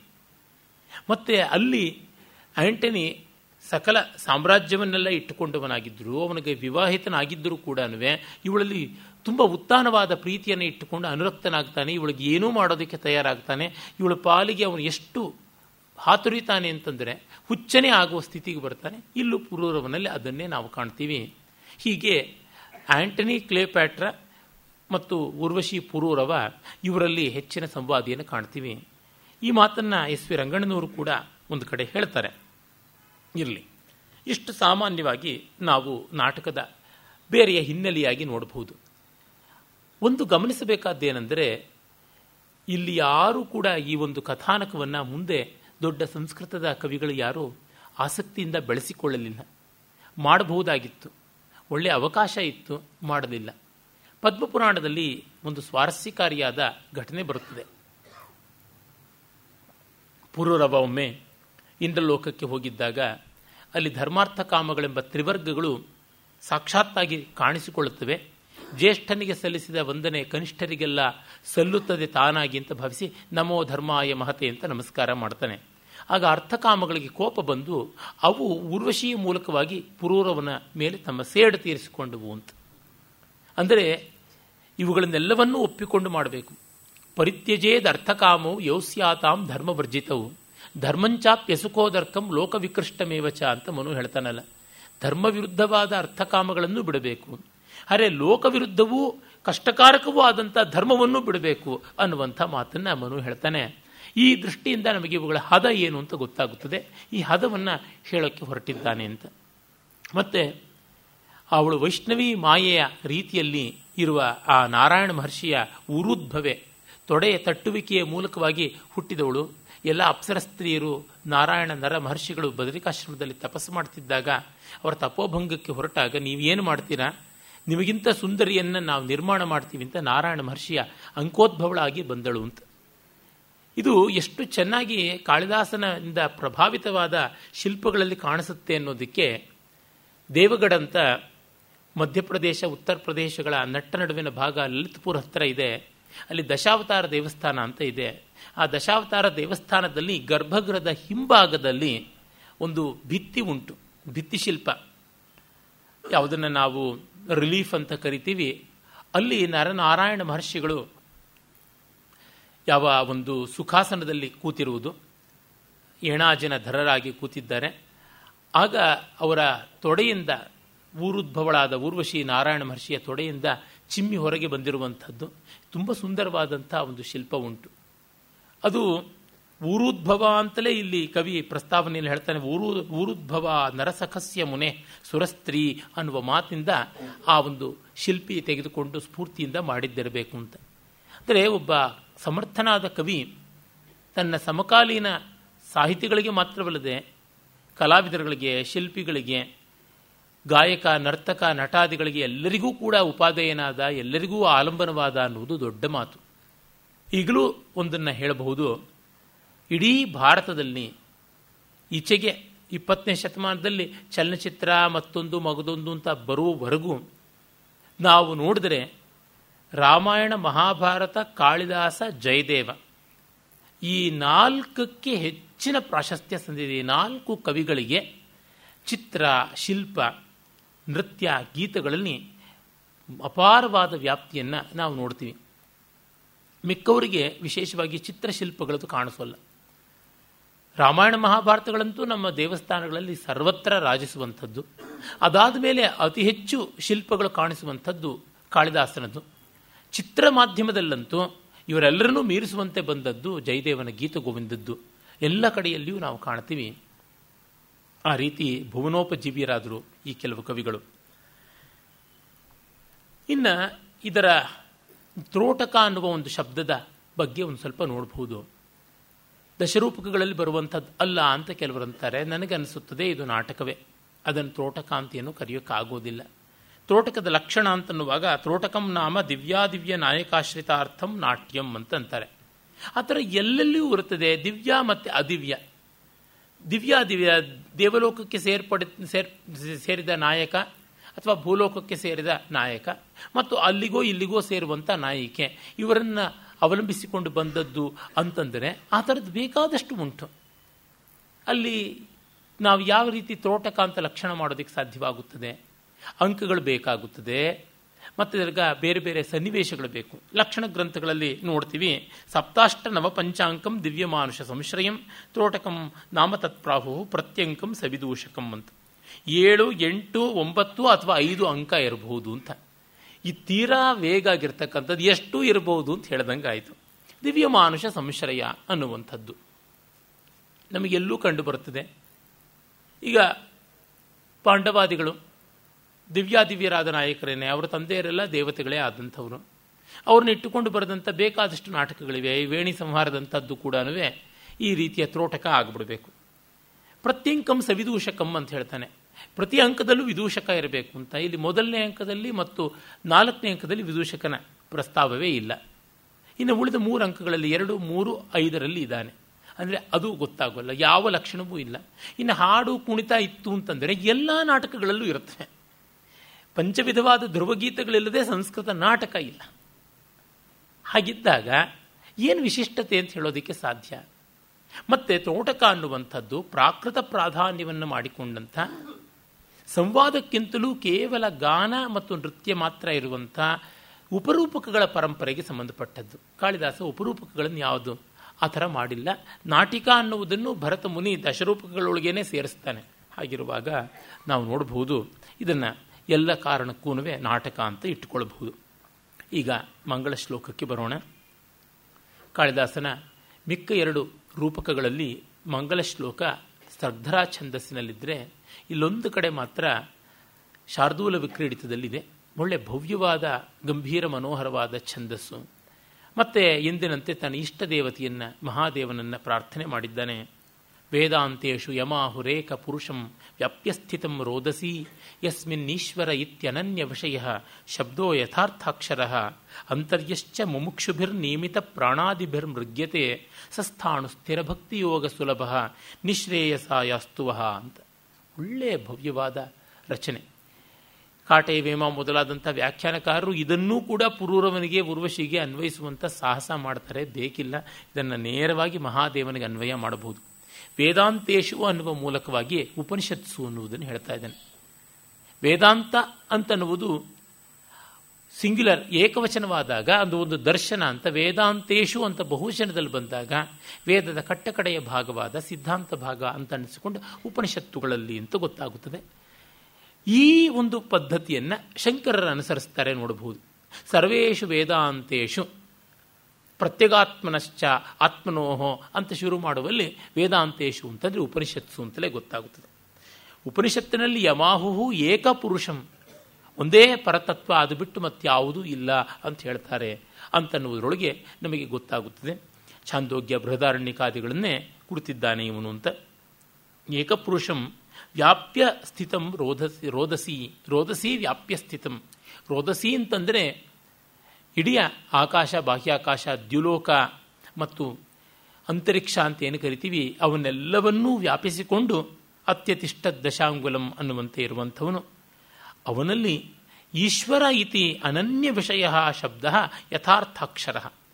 ಈಶ್ವರ, ಈಶತ್ವ ಇದೆ ಅಂತನ್ನೋದ್ರಿಂದಾಗಿ ಎಲ್ಲದರ ಮೇಲೆ ಅಧಿಕಾರ ಇದೆ ಎನ್ನುವ ಶಬ್ದ ಅಕ್ಷರಾರ್ಥದಲ್ಲಿ ನಡೆಯುತ್ತದೆ. Literally he is lord it's not euphemism ತಾತ್ಪರ್ಯದಿಂದ ಅಲ್ಲ, ಲಕ್ಷಣಾವೃತ್ತಿಯಿಂದ ಅಲ್ಲ ಅಭಿದಾವೃತ್ತಿಯಿಂದಲೇ ಅವನು ಎಲ್ಲದರ ಯಜಮಾನ, ಒಡೆಯ ಅಂತ ಗೊತ್ತಾಗುತ್ತದೆ.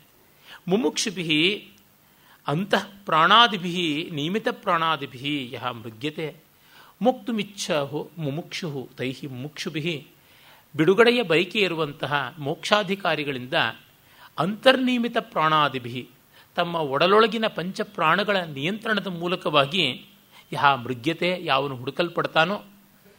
ಕುಮಾರ ಸಂಭವದ ಮೂರನೇ ಸರ್ಗದಲ್ಲಿ ಬರುತ್ತದಲ್ಲ ಯಮಕ್ಷರಂ ಕ್ಷೇತ್ರವಿದೋ ವಿದುಸ್ತಂ ಮನೋ ನವದ್ವಾರ ನಿಷಿದ್ಧ ವೃತ್ತಿ ಹೃದಯ ವ್ಯವಸ್ಥಾಪ್ಯ ಸಮಾಧಿವಶ್ಯಂ ಯಮಕ್ಷರಂ ಕ್ಷೇತ್ರವಿದೋ ವಿದುಸ್ತಂ ಆತ್ಮಾನಮಾತ್ಮನ್ಯವಲೋಕ ಎಂತಮ್ಮಲ್ಲಿ ಆ ಪ್ರಾಣಗಳನ್ನು ನಿಯಮನ ಮಾಡಿಕೊಂಡು ಅಂತ ಹೃದಯ ವ್ಯವಸ್ಥಾಪ್ಯ ಸಮಾಧಿವಶ್ಯಂ ಆ ಪ್ರಾಣಗಳನ್ನು ನಿಯಮನ ಮಾಡಿಕೊಂಡು ಸಮಾಧಿಗೆ ಹೋದಂಥ ಮಹಾದೇವ ಆತ. ಆ ಮಹಾದೇವನನ್ನು ಇವರು ಅದೇ ರೀತಿಯಲ್ಲಿ ಉಪಾಸನೆ ಮಾಡುವಂಥವ್ರು ಅಂತ ಇಲ್ಲಿ ಬರುತ್ತದೆ. ಅಂಥ ಸ್ಥಾಣು ಶಾಶ್ವತನಾದವನು, ಸ್ಥಿರನಾದವನು, ಚಾಂಚಲ್ಯ ಇಲ್ಲದವನು. ಸ್ಥಾಣು ಅನ್ನೋದಕ್ಕೆ ಮೋಟು ಮರ ಅಂತ ಒಂದು ಅರ್ಥ ಉಂಟು, ಕಂಬ ಅಂತ ಒಂದು ಅರ್ಥ ಉಂಟು. ಅಲ್ಲಾಡದೇ ಇರುವಂಥದ್ದು ಸ್ಥಿರವಾದದ್ದು ಅಂತ. ಹಾಗೆ ಶಾಶ್ವತ ಮೌಲ್ಯವಾದ ಪರಮಾತ್ಮ ಸ್ಥಿರಭಕ್ತಿ ಯೋಗ ಸುಲಭ. ಶಾಶ್ವತವಾದ ಭಕ್ತಿಗೆ ಮಾತ್ರ ದಕ್ಕುವಂಥವನು. ಯಾವ ಚಮತ್ಕಾರಗಳಿಗೂ ದಕ್ಕದೇ ಇರುವಂಥವನು ನಿಶ್ರೇಯಸ್ಸನ್ನ ಅಂತ, ಆತ್ಯಂತಿಕವಾದ ಶ್ರೇಯಸ್ಸು. ಶ್ರೇಯಸ್ ಅಂತಂದರೆ ತ್ರಿವರ್ಗ ಅಂತ, ನಿಶ್ರೇಯಸ್ ಅಂತಂದರೆ ಅಪವರ್ಗ, ಅಥವಾ ಅಭ್ಯುದಯ ಅಂತಂದರೆ ತ್ರಿವರ್ಗ, ಮತ್ತು ಅಪವರ್ಗ ಅಂದರೆ ಮೋಕ್ಷ ಅಂತ ಹೀಗೆ ಉಂಟು.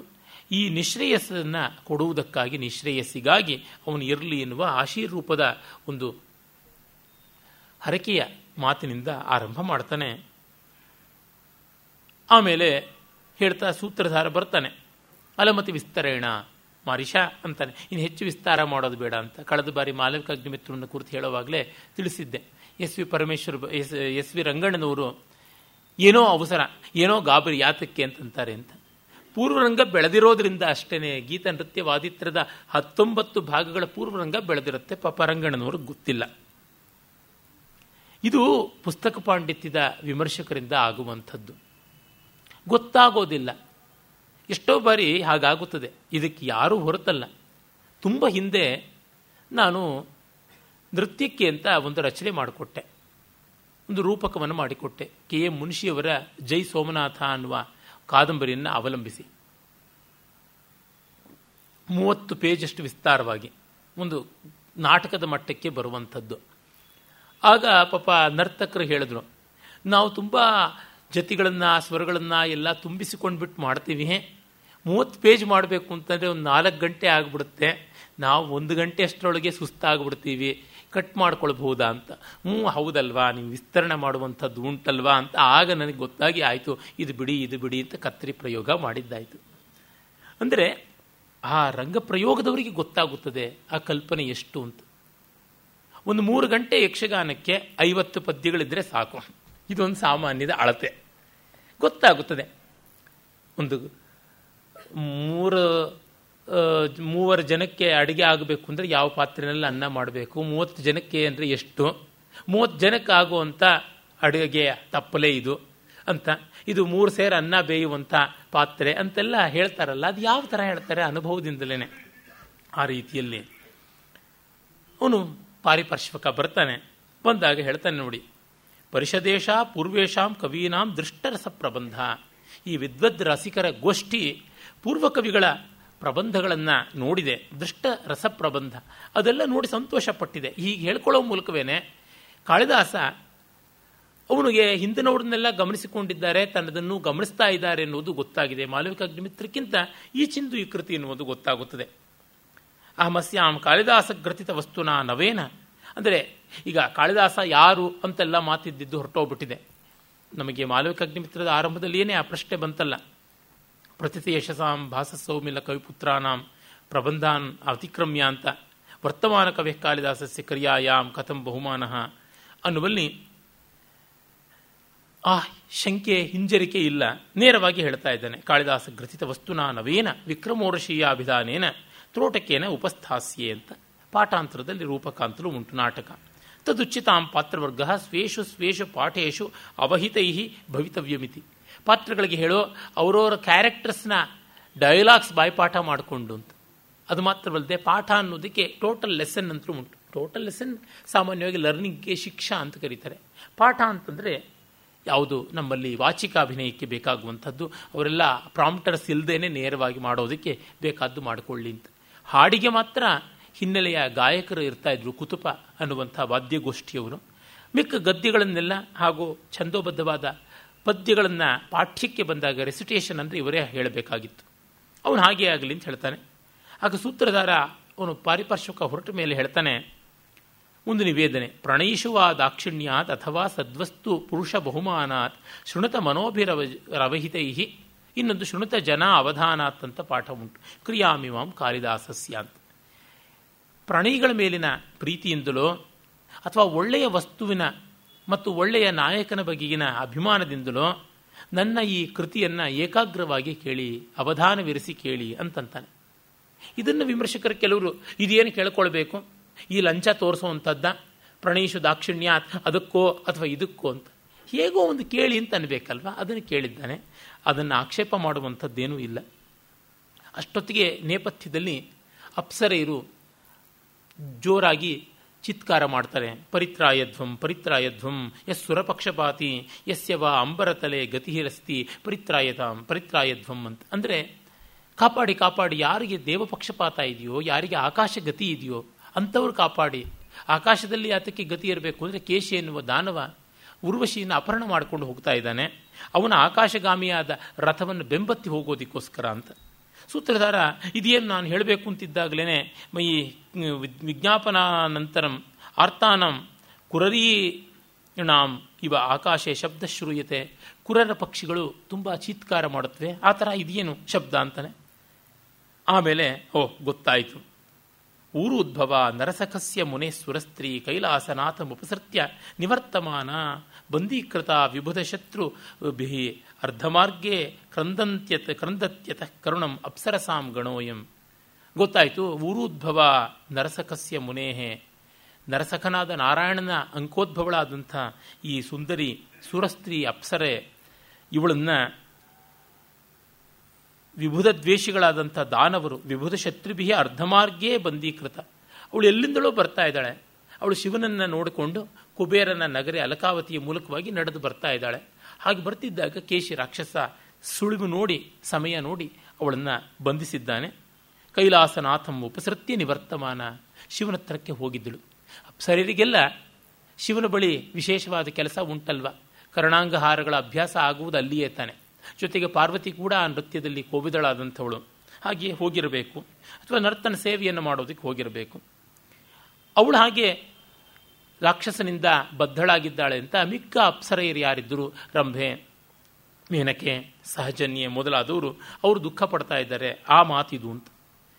ಮುಖ್ಯಾಂಕದ ಯಾವ ಒಂದು ಅಂಶ ಇದೆ, ಅದನ್ನು ಸೂಚನೆ ಮಾಡುವಂತೆ ಪೀಠಿಕೆಯಲ್ಲಿಯೇ, ಅಂದರೆ ಪ್ರಾಸ್ತಾವಿಕದಲ್ಲಿಯೇನೆ, ಪ್ರಸ್ತಾವನೆಯ ಕೊನೆಯಲ್ಲಿಯೇ ಮಾತನ್ನು ತರಬೇಕಾದದ್ದು ಸಂಸ್ಕೃತ ನಾಟಕದ ಸೂಚನೆ. ಅದೊಂದು ಲಕ್ಷಣ. ಅಂದರೆ ಎಲ್ಲವೂ ಕೂಡ ಆಡಿಯನ್ಸ್ಗೆ ಇನ್ಫಾರ್ಮ್ಡ್ ಆಗಿರಬೇಕು. Nothing should be beyond them ಎಲ್ಲವೂ ಅವರಿಗೆ ಗೋಚರಿಸುವಂತೆ, ಗೊತ್ತಾಗುವಂತೆ ಇರಬೇಕು ಅಂತ ಆ ಕಾರಣದಿಂದ ಇದನ್ನು ಮಾಡ್ತಾನೆ. ಹೀಗಾಗದಿದ್ದಂತೆಯೇ ಅಪ್ಸರೆಯರ ಪ್ರವೇಶವಾಗುತ್ತದೆ. ಸೂತ್ರಧಾರ ಈ ಕಡೆಗೆ ಹೊರಡ್ತಾನೆ, ಆ ಕಡೆಗೆ ಅಪ್ಸರೆಯರು ಬರ್ತಾರೆ. ಮತ್ತದೇ ಪರಿತ್ರಾಯಧ್ವಂ ಪರಿತ್ರಾಯಧ್ವಂ ಅಂತ ಕರೀತಾರೆ. ಆಗ ರಾಜ ಪುರೂರವ ರಥದ ಜೊತೆಗೆ ವೇಗವಾಗಿ ಪ್ರವೇಶ ಮಾಡ್ತಾನೆ. ಅಪಟೀಕ್ಷೇಪೇಣ ರಥಾರೂಢ ರಾಜ ಸೂತಶ್ಚ ಅಂತ. ಅಪಟೀಕ್ಷೇಪ ಅಂತನ್ನುವಾಗ ಸೂಚನೆ ಇಲ್ಲದೆ ಒಂದು ಪಾತ್ರ ಬರುವಂಥದ್ದು. ಹಿಂದಿನ ಪರದೆಯ ಮೇಲೆ ಕೈಯಲ್ಲಿ ದೊಡ್ಡದಾಗಿ ಪಟ್ಟನೆ ಹೊಡೆದು ಪಾತ್ರ ಪ್ರವೇಶ ಮಾಡುವಂಥದ್ದು. ಸೂಚನೆ ಕೊಟ್ಟು ಬರುವುದು ಅಂತಂದರೆ ಈ ಪಾತ್ರ ರಂಗದ ಮೇಲಿರುವ ಪಾತ್ರ, ಓಹೋ ಬರ್ತಾ ಇದೆಯಾ ನೀನು ಅಂತ, ಆ, ಏಷ ಆರ್ಯ ಸಮಾಯಾತಿ, ಅತ್ರ ಭವತಿ ಇದಾನಿಂ ಸಮಾಗಚ್ಚತಿ ಅಂತ ಹೀಗೆ ಅಂದುಕೊಂಡು ಹೇಳಬೇಕಾಗುತ್ತದೆ ಏಷ ಖಲು ಮಹಾನುಭಾವ ಅಂತಂದು ಒಂದು ಪದ್ಯವನ್ನು ಏನೋ ತಗೊಳ್ಳೋದು. ಆ ಥರ ಇಲ್ಲದೆ ಬರಬೇಕು ಅಂತಂದರೆ ಒಂದು ಸೂಚನೆ, ಅಪಟೀಕ್ಷೇಪ ಅಂತ ಪರದೆಯನ್ನು ಹೊಡೆದು ಬರುವಂಥದ್ದು ಅಂತ. ಇವು ರಂಗದ ಕನ್ವೆನ್ಷನ್ಸ್ ಅದು ಯಾಕೆ ಏನು ಎತ್ತ ಅಂತ ಕೇಳಿದ್ರೆ ಇಲ್ಲ. ಜನರಿಗೆ ಸಂತೋಷವಾಗ್ತಾ ಇತ್ತು, ಗೊತ್ತಾಗ್ತಾ ಇತ್ತು, ಸೂಚನೆ ಸಿಗ್ತಾ ಇತ್ತು. ವೇಗವಾಗಿ ಬರ್ತಾನೆ, ತ್ವರೆಯನ್ನ ಸೂಚನೆ ಮಾಡ್ತಾನೆ. ಅಲಂ ಆಕ್ರಂದಿತೇನ ಸೂರ್ಯೋಪಸ್ಥಾನ ನಿವೃತ್ತಂ ಪುರೂರವಸಂ ಮಾಂ ಏತ್ಯ ಕಥ್ಯತಾಂ ಕುತೋ ಭವತ್ಯ ಪರಿತ್ರಾತವ್ಯ ಸೂರ್ಯೋಪಸ್ಥಾನಕ್ಕಾಗಿ ಅವನು ಬಂದಿದ್ದ ಹಿಮಾಲಯದ ಮೇಲೆ. ಹಾಗಾಗಿ ಪುರೂರವ ಅಂತ ತನ್ನ ಹೆಸರನ್ನು ಹೇಳ್ಕೊಳ್ತಾನೆ. ಪುರೂರವನ ಮುಂದೆ ನೀವು ದುಃಖವನ್ನು ನಿಸ್ಸಂಕೋಚವಾಗಿ ಹೇಳ್ಕೊಳ್ಳಿ. ಏನು? ಯಾರಿಂದ ತೊಂದರೆ, ಯಾರನ್ನು ಕಾಪಾಡಬೇಕು ಅಂತ. ಆಗ ಅವರು ಅಸುರಾವಲೇಪ ಆತಂತ. ರಾಕ್ಷಸನ ಅಹಂಕಾರದಿಂದ ನಮಗೆ ತೊಂದರೆ ಆಯಿತು ಅಂತ. ಏನದು ಅಂತ ಕೇಳ್ತಾನೆ. ಆಗ ಅವರು ನೋಡಿ ಹೇಳ್ತಾರೆ ಶೃಣೋತು ಮಹಾರಾಜ, ಯಾ ತಪೋ ವಿಶೇಷ ಶಂಕಿತಸ್ಯ ಸುಕುಮಾರಂ ಪ್ರಹರಣಂ ಮಹೇಂದ್ರಸ್ಯ ಪ್ರತ್ಯಾದೇಶೈ ಪ್ರತ್ಯಾದೇಶೋ ಶ್ರೀ ಶ್ರೀಗೌರ್ಯಾ ಅಲಂಕಾರ ಸರ್ಗಸ್ಯ ಸಾ ನಃ ಪ್ರಿಯಸಖಿ ಉರ್ವಶಿ ಕುಬೇರ ಭವನ ನಿವರ್ತಮಾನ, ಕೇನಾಪಿ ದಾನವೇನ ಚಿತ್ರಲೇಖಾ ದ್ವಿತೀಯ, ಅರ್ಧಪಥ ಏವ ಬಂದಿಗ್ರಾಹಂ ಗೃಹೀತ ಅಂತ. ಒಳ್ಳೆಯ ಸಂಸ್ಕೃತದ ಲಕ್ಷಣವೇ ಇಲ್ಲಿದೆ. ಉಲ್ಲೇಖಾಲಂಕಾರದ ಮೂಲಕ ಉರ್ವಶಿಯನ್ನ ಪರಿಚಯಿಸ್ತಾ ಇದ್ದಾನೆ. ಸುಕುಮಾರ ಪ್ರಹರಣಂ ಮಹೇಂದ್ರಸ್ಯ. ಇಂದ್ರನ ಸುಕುಮಾರವಾದ ಆಯುಧ ಅಂತ. She is a sweet and tender weapon of the lord of gods ಪ್ರತ್ಯಾದೇಶ, ರೂಪಗರ್ವಿತಾಯ, ಶ್ರೀಗೌರ್ಯಾ. ರೂಪದಿಂದ ಅಭಿಮಾನ ಪಡತಕ್ಕಂಥ ಸಾಕ್ಷಾತ್ ಪಾರ್ವತಿಯನ್ನೇ ಅವಳು ವಿಚಲಿತ ಮಾಡಬಲ್ಲಳು. ಅವಳಿಗೆ ಒಂದು ಆನ್ಸರ್, ಅವಳಿಗೆ ಒಂದು ಸವಾಲ್ ಅವಳಿಗೊಂದು ಉತ್ತರ ಅನ್ನುವಂತೆ ಇರತಕ್ಕಂಥವಳು. ಅಲಂಕಾರ ಸರ್ಗಸ್ಯ, ಸೃಷ್ಟಿಗೆ ಅಲಂಕಾರ ಅಂಥವಳು ನಮ್ಮ ಪ್ರೇಯಸಖಿ ಉರ್ವಶಿ. ನಾವು ಕೈಲಾಸನಾಥ ದರ್ಶನ ಮಾಡಿಕೊಂಡು ಕುಬೇರನ ಮನೆಯಲ್ಲಿ ಒಂದು ಸ್ವಲ್ಪ ತಂಗಿ ಇತ್ತ ಕಡೆಗೆ ಬರ್ತಾ ಇರುವಾಗ ಚಿತ್ರಲೇಖೆ ಎನ್ನುವ ಸಖಿಯ ಜೊತೆಗಿದ್ದ ಉರ್ವಶಿಯನ್ನ ದಾನವ ಕೇಶಿ ಅಪಹರಣ ಮಾಡಿಬಿಟ್ಟ ಅರ್ಧಪಥ ಮಾರ್ಗ ಮಧ್ಯದಲ್ಲಿಯೇ ರೋಧಿಸಿ ಬಂದಿಗ್ರಾಹಂ ಗೃಹೀತ, ಬಂದಿಯಾಗಿ ಹಿಡ್ಕೊಂಡು ಬಿಟ್ಟಿದ್ದು ಅಂತ. ಬಂದಿಗ್ರಾಹಂ ಅನ್ನುವುದು ಒಂದು ಈಡಿಯಂ ಹಾಗೆ ಇವನು ಹೇಳ್ತಾನೆ ಅಪಿಜ್ಞಾಯತೆ ಕಥಮೇನ ದಿಗ್ವಿಭಾಗೇನ ಗತಸ್ಸ ಜಾಲ್ಮಃ. ಜಾಲ್ಮ ಅಂತನ್ನುವುದು ಒಂದು ಬೈಗಳು. ಸಂಸ್ಕೃತದಲ್ಲಿ ಬೈಗಳ ಒಂದು ಪ್ರತ್ಯೇಕ ಶಬ್ದಗಳು ಬಹಳ ವಿರಳ. ಅಂತ ಒಂದು ವಿರಳಾತಿ ವಿರಳವಾದ ಶಬ್ದದಲ್ಲಿ ಒಂದು ಜಾಲ್ಮ ಅಂತ, ರೋಗ್ ಅಂತೀವಲ್ಲ ಆ ಅರ್ಥದಲ್ಲಿ. ಆ ಲಫಂಗ, ಆ ಲೋಫರ್ ಅಂತಂತೀವಲ್ಲ ಆ ಥರದ್ದು. ಆ ಕೇಡ್ಗ ಎಲ್ಲಿ ಅಂತ. ಯಾವ ದಿಕ್ಕಲ್ಲಿ ಅವನು ಹೋದ ಅಂತ. ಐಶಾನ್ಯಾದಿಶ ಈಶಾನ್ಯದ ದಿಕ್ಕಿನಲ್ಲಿ, ಈಶ್ವರನ ದಿಕ್ಕಿನಲ್ಲಿ ಅಂತ. ಸರಿ, ನಾನು ಹೊರಡ್ತೀನಿ ಅಂತ ಹೇಳ್ಬಿಟ್ಟು, ತೇನ ಮುಚ್ಚತಾಂ ವಿಷಾದ ಯತಿಶ್ಯೇವ ಸಖಿ ಪ್ರತ್ಯಾಯನಯನಾಯ. ನಿಮಗೆ ದುಃಖ ಬೇಡ, ನಾನು ಕರ್ಕೊಂಡು ಬರ್ತೀನಿ ಅಂತ ಹೊರಡ್ತಾನೆ. ಆಗ ಅವರದ್ದು ಸದೃಶಮೇತತ್ ಸೋಮಕುಲ ಸಂಭವಸ್ಯ. ಚಂದ್ರವಂಶೀಯನಿಗೆ ಇದು ಯುಕ್ತವೇ ಆದದ್ದು, ಈ ಕೆಚ್ಚು, ಈ ಒಂದು ವಿಶ್ವಾಸ, ಆತ್ಮವಿಶ್ವಾಸ. ಮತ್ತೆ ಅವನು ಹೇಳ್ತಾನೆ, ನೀವು ನನ್ನನ್ನು ಎಲ್ಲಿ ನಿರೀಕ್ಷೆ ಮಾಡಬಹುದು? ಅಂತ ಯಾಕೆ ಬಿಡಿಸ್ಕೊಂಡು ಬಂದ ಮೇಲೆ ಒಂದು ಜಾಗ ಅಂತ ಇರಬೇಕಲ್ಲ ಹೇಮಕೂಟ. ಅದು ಮಾರೀಚ ಮಹರ್ಷಿಯ ಆಶ್ರಮ. ಅಲ್ಲಿ ನಾವಿರ್ತೀವಿ ಅಂತಂತಾರೆ. ಆಗಲಿಂತ ಅವನು ರಥವನ್ನು ಸಾರಥಿಯ ಮೂಲಕ ಈಶಾನ್ಯ ದಿಕ್ಕಿನ ಕಡೆಗೆ ಚೋದನ ಮಾಡಿಸ್ತಾನೆ. ಇಲ್ಲಿ ರಥವೂ ಇಲ್ಲ, ಏನೂ ಇಲ್ಲ, ಎಲ್ಲ ನಡೆಯಬೇಕಾದದ್ದು ನರ್ತನದ ಮೂಲಕವಾಗಿಯೇ ಸೂತ ಅಂದರೆ ಸಾರಥಿ, ಇವನಿಬ್ಬರೂ ಇರ್ತಾರೆ. ರಥಕ್ರಾಂತ ಅಂತ ಒಂದು ಚಾರಿ ಉಂಟು. ಆ ಚಾರಿಯನ್ನು ಮಾಡ್ತಾ ಇದ್ರು. ಮತ್ತು ಆಕಾಶಗಮನವನ್ನು ಮಾಡೋದಕ್ಕೋಸ್ಕರವಾಗಿ ಗೃಧ್ರಾವಲೀನಕ ಮತ್ತು ಮಯೂರ ಲಲಿತ ಈ ರೀತಿಯಾದ ಕರಣಗಳನ್ನು ಮಾಡ್ತಾ ಇದ್ರು. ಆಮೇಲೆ ಕೆಲವೊಂದು ಧಾರ ಅಂತ ಏನು ಕರೀತಾರೆ ಚಲನವಲನಗಳು ಉಡ್ಡೀನ, ಸಂಡೀನ, ಕಾಂಡೀನ, ಪ್ರೊಡ್ಡೀನ ಈ ಥರದ್ದು ಕೂಡ ಮಾಡ್ತಾ ಇದ್ರು ಅಂತ ಗೊತ್ತಾಗುತ್ತದೆ. ಸೊ ಏರಿಯಲ್ ಮೂಮೆಂಟ್ಸ್, ಆಕಾಶಚಾರಿಗಳಿಗೆ ಹೆಚ್ಚಿನ ಅವಕಾಶ ಇರ್ತಾ ಇತ್ತು. ಹಾಗೆ ಮಾಡ್ಕೊಂಡು ಬರ್ತಾ ಇದ್ರು. ಮತ್ತು ವೇಗವಾಗಿ ರಂಗಾಕ್ರಮಣ ಅಂದರೆ ಸ್ಟೇಜ್ ಆಕ್ಯುಪೇಷನ್ ಮಾಡಬೇಕು ಅಂತಂದರೆ ಜನಿತ ವಿಚ್ಯವ ಈ ರೀತಿಯಾದಂಥ ಒಂದು ಭೂಮಿಚಾರಿಗಳನ್ನು ಮಾಡ್ತಾ ಇದ್ರು ಅಂತ ಗೊತ್ತಾಗುತ್ತದೆ. ಆಮೇಲೆ ಅವನು ಹೇಳ್ತಾನೆ, ಈ ರಥವೇಗ ಎಷ್ಟು ಚೆನ್ನಾಗಿದೆ ಅಂದರೆ ರಥವೇಗೇನ ಅನೇನ ಪೂರ್ವಪ್ರಸ್ಥಿತಂ ವೈನತೆಯಂ ಅಪಿ ಆಸಾದಯೇಯಂ. ನಮಗಿಂತ ಮುಂಚೆ ಹಾರ್, ಹಾರಿ ಹೊರಡ್ತೀನಿ ಎನ್ನುವ ಗರುಡನನ್ನು ನಾವು ಮೀರಿಸಬಹುದು. ಅಷ್ಟು ರಥವೇಗ ಇದೆ. ಅಂತ ಹೇಳಿ, ಇನ್ನು ಅಪಕಾರಣಂ ಮಘೋನಃ ಕಿಂ ಪುನಸ್ತಂ. ಆ ಇಂದ್ರವೈರಿಯನ್ನ ಇನ್ನೇನು ಬೆಂಬತ್ತೋದು ಕಷ್ಟವಿಲ್ಲ ಅಂತ ಹೇಳಿ ರಥದ ವೇಗ ವರ್ಣನೆಯನ್ನು ಮಾಡ್ತಾನೆ. ಅಗ್ರೇ ಯಾಂತಿ ರಥಸ್ಯ ರೇಣು ಪದವೀಂ ಚೂರ್ಣೀ ಭವಂತೋ ಘನಾಹ ಚಕ್ರಭ್ರಾಂತಿರಿ ಚಕ್ರಭ್ರಾಂತಿರರಾಂತರೇಶು ವಿತನೋತಿ ಆಯಾಮಿವ, ಆಯಾ, ವಿತನೋತಿ ಅನ್ಯಾಮಿವ, ಅರಾವ, ಅನ್ಯಾಮಿವ ಅರಾವಲೀಂ ಚಿತ್ರಾರಂಭ ವಿನಿಶ್ಚಲಂ ಹರಿಶಿರ ಹರಿಶಿರಸ್ಯಾಯಾಮ ಚಾಮರಂ ಎನ್ಮಧ್ಯೆ ಸಮವಸ್ಥಿತೋ ಧ್ವಜಪಟ ಪ್ರಾಂತೆ ಚ ವೇಗಾನಿಲಾತ್. ರಥ ಮುಂದೆ ಹೋಗ್ತಾ ಇದ್ದರೆ ಆಕಾಶದಲ್ಲಿ ಮೋಡಗಳ ಗುಂಪನ್ನು ಚೂರ್ಣ ಮಾಡಿಕೊಂಡು ಹೋಗ್ತಾ ಇದೆ. ಮೋಡಗಳ ಮುಂದೆ ಧೂಳಿನ ಥರ ಹಾರಿಕೊಂಡು ಹೋಗ್ತಾ ಇವೆ. ಈ ಚಕ್ರ ಗಿರ್ರನ್ನು ತಿರುಗ್ತಾ ಇದ್ದರೆ ಅಲ್ಲಿ ಅರ, ಸ್ಪೋಕ್ಸ್ ಅಂತ ಇರ್ತವಲ್ಲ ಅವೆಲ್ಲ ಒಂದೇ ರೀತಿಯಾಗಿ ಕಾಣಿಸಿಬಿಟ್ಟು ಚಕ್ರದೊಳಗೆ ಮತ್ತೊಂದು ಚಕ್ರ ತಟ್ಟೆ ಇಟ್ಟಂತೆ ತೋರ್ತಾ ಇದೆ ಅಂತ. ನಮಗದು ಅನುಭವಕ್ಕೆ ಬರುವಂಥದ್ದೇನೆ. ಕುದುರೆಗಳ ಕೊರಳಿನ ಮೇಲೆ ಇರತಕ್ಕಂಥ ಚಾಮರದಂತೆ ಇರುವ ಆ ಒಂದು ಜೂಲು, ಯಾವುದುಂಟು ಆ ಕೇಸರ, ಅದು ಸ್ತಬ್ಧವಾಗಿ ಬಿಟ್ಟಿದೆ ಆ ವೇಗದಿಂದ. ಚಂಚಲವಾದದ್ದು ಸ್ಥಿರವಾದಂತೆ ಕಾಣಿಸ್ತಾ ಇದೆ. ಮತ್ತು ಈ ರಥದ ಧ್ವಜ ಕೂಡ ತಾನು ತನ್ನ ಧ್ವಜದಂಡದ ಮೇಲೆ ನೆಟ್ಟನೆ ನಿಂತುಕೊಂಡು ಸ್ತಬ್ಧವಾಗಿದೆ ಅಂತನ್ನುವಂತೆ ಕಾಣಿಸುತ್ತದೆ ಅಂತ ಈ ರಥದ ವೇಗ ಆ ಮಟ್ಟಕ್ಕೆ ಅತಿ ಹೆಚ್ಚಿನ ವೇಗ ಒಂದು ಮಟ್ಟದ ಸ್ಟ್ಯಾಟಿಕ್ ಆದ ಭಾವನೆಯನ್ನು ತಂದುಕೊಡುತ್ತದೆ. ಸ್ಥಿತಿಯ ಒಂದು ಭಾವನೆ ತಂದುಕೊಡುತ್ತದೆ. ಅಷ್ಟು ತುಂಬ ಚೆನ್ನಾಗಿ ವರ್ಣಿಸಿದ್ದಾನೆ. ಶಾಕುಂತಲದ ಮೊದಲನೆಯ ಮತ್ತು ಏಳನೇ ಅಂಕದಲ್ಲಿ ಬರುವಂಥ ರಥವೇಗದ ವರ್ಣೆಯನ್ನು ನೋಡಬಹುದು ಅದು ತುಂಬ ಚೆನ್ನಾಗಿದೆ. ಇಲ್ಲೆಲ್ಲ ರಿಯಲಿಸ್ಟಿಕ್ ಸ್ಟೇಜ್ ರಥದಲ್ಲಿ ಹೋಗುವಾಗ ಈ ಚಕ್ರ ಕಾಣಿಸುತ್ತಾ ಯಾರಿಗಾದರೂ ಅಂತಂದನೆ. ಕವಿ ಕಾಣಿಸುತ್ತೆ, ಕವಿ ಹೇಳ್ತಾನೆ, ಅಭಿನಯ ಮಾಡ್ತಾ ಇರ್ತಕ್ಕಂಥದ್ದು. ಭಾರತೀಯ ರಂಗ ಅನುಕರಣಶೀಲ ಮಾತ್ರವಲ್ಲ, ಅನುಕೀರ್ತನಶೀಲ. It is not mere imitation exalted imitation ಆ ರೀತಿಯಾದದ್ದು. ಆಮೇಲೆ ಈ ರಾಜ ಹೊರಟ ಮೇಲೆ ಅಲ್ಲಿವರೆಗೂ ರಂಗದಲ್ಲಿ ಖಾಲಿ ಆಗಿಬಿಡುತ್ತಲ್ಲ, ಬಂದ ಪಾತ್ರ ಹೊರಟೋಯ್ತು. ಏನಾದರೂ ಆಕ್ಟಿವಿಟಿ ನಡೀಬೇಕು, ಮತ್ತು ಅವನು ಹೋಗಿ ಬರೋವರೆಗೂ ಸ್ವಲ್ಪ ಕಾಯಬೇಕು. ಅದಕ್ಕಾಗಿ ಸಹಜನ್ಯೆ, ರಂಭೆ, ಮೇನಕೆ, ಇವರುಗಳ ಸಂವಾದ ಉಂಟು. ಅವರು ಯೋಚನೆ ಮಾಡ್ತಾ ಇರ್ತಾರೆ. ನಾವು ಹೋಗೋಣ ಹೇಮಕೂಟಕ್ಕೆ, ಅಲ್ಲಿ ನಾವು ಕಾಯೋಣ ಅಂತ. ಮತ್ತು ಇವನು ಮಾಡ್ತಾನೆ ಅಪಿನಾಮ ಸಹ ರಾಜರ್ಷಿ ಉದ್ಧರತಿನಃ ಹೃದಯ ಶಲ್ಯಂ ನಮ್ಮ ಹೃದಯದಲ್ಲಿ ಇವಾಗ ಒಂದು ಭರ್ಜಿ ಹಾಗೆ, ಒಂದು ಶೂಲದ ಹಾಗೆ ನೆಟ್ಟಿರುವಂಥದ್ದು ಸಖಿ ಉರ್ವಶಿಯ ಅಪಹರಣದ ವಾರ್ತೆ. ಅದನ್ನು ಕಿತ್ತಾಕ್ತಾನ, ಅವಳನ್ನು ಮತ್ತೆ ಕರ್ಕೊಂಡು ಬರ್ತಾನ ಅಂತ. ಹೌದು ಹೌದು, ಆಗುತ್ತದೆ. ಯಾಕೆ? ಉಪಸ್ಥಿತ ಸಂಪರಾಯ ಮಹೇಂದ್ರೋಪಿ ಮಧ್ಯಮ ಲೋಕಾತ್ ಸಬಹುಮಾನಂ ಆನಯ್ಯ, ತಮೇವ ವಿಭುಧ ವಿಜಯಾಯ ಸೇನಾಮುಖೇ ನಿಯುಕ್ತೆ.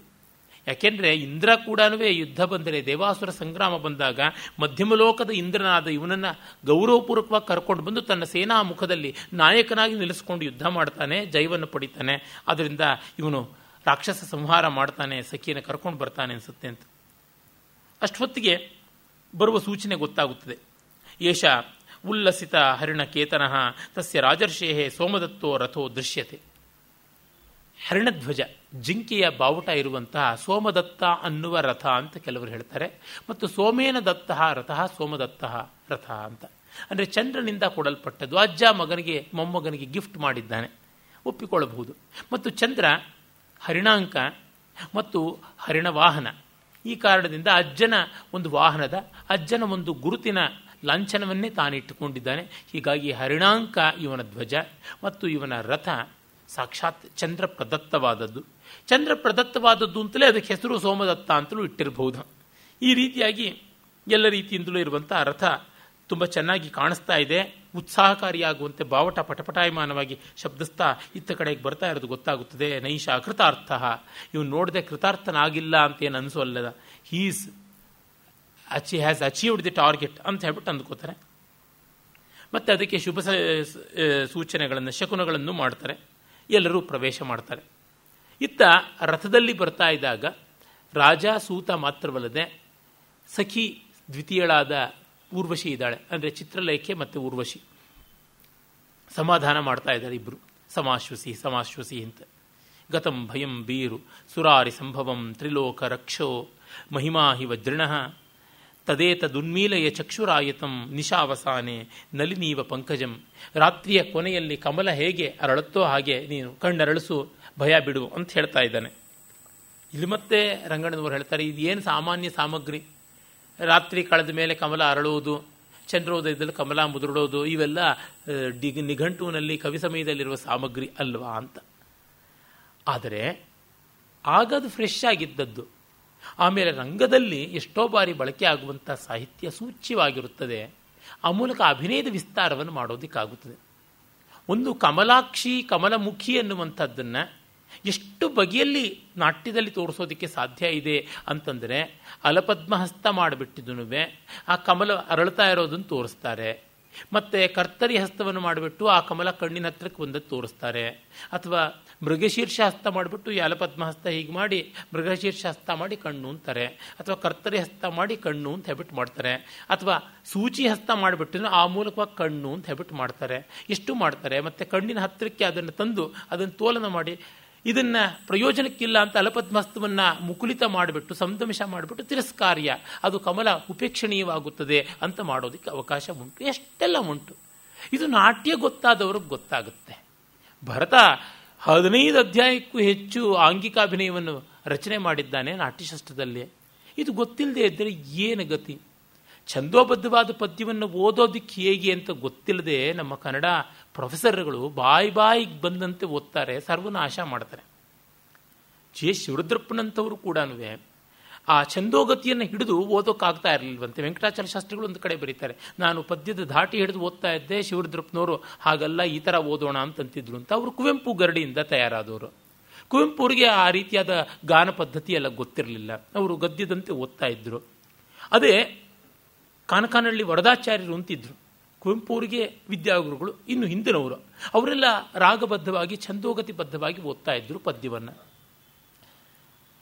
ಪದ್ಯಗತಿ ಅನ್ನುವುದು ಪದಗತಿ ಮತ್ತೆ ಛಂದೋಗತಿ ಎರಡೂ ಸೇರಿರುವಂಥದ್ದು. ಅಂದರೆ ಪದಗಳ ಗತಿ ಎಂಥದ್ದು, ಛಂದಸ್ಸಿನ ನಾದ ಎಂಥದ್ದು, ಎರಡೂ ಸೇರಿಸಿದಾಗ ಪದ್ಯಗತಿ. ಆ ಥರ ಗಮನಿಸಬೇಕಾದದ್ದು. ಭಾಮಿನಿ ಷಟ್ಪದಿ ಇತ್ಯಾದಿಗಳನ್ನೆಲ್ಲ ಒಂದು ಮಟ್ಟದ ತಾಳದ ಒಂದು ಸ್ಪರ್ಶ ಇರುವಂತೆ ವಾಚನೆ ಮಾಡಿದ್ರೆ ಚೆನ್ನಾಗಿರುತ್ತದೆ ಷಟ್ಪದಿಯ ಗತಿ ಗೊತ್ತಾಗುತ್ತದೆ. ಈಗ ಗಮಕದಲ್ಲಿ ಅದರ ಸಾಹಿತ್ಯ ಸ್ವಾರಸ್ಯ ಗೊತ್ತಾಗಲಿ ಅಂತ ವಿತಾಳವಾಗಿ ಓದ್ತಾರೆ. ಆದರೆ ಸತಾಳವಾಗಿ ಓದಬೇಕಾಗಿದ್ದು ಅವೆಲ್ಲ ಕೂಡ ಹಾಡುಗಬ್ಬಗಳಾಗಿದ್ದು ಅಂತೂ ಗೊತ್ತಾಗುತ್ತದೆ. ಇರಲಿ, ಇವೆಲ್ಲದರ ಕಲ್ಪನೆ ಇಲ್ಲದೆ ಇದ್ದರೆ ಇದೇ ಆಗುವಂಥದ್ದು.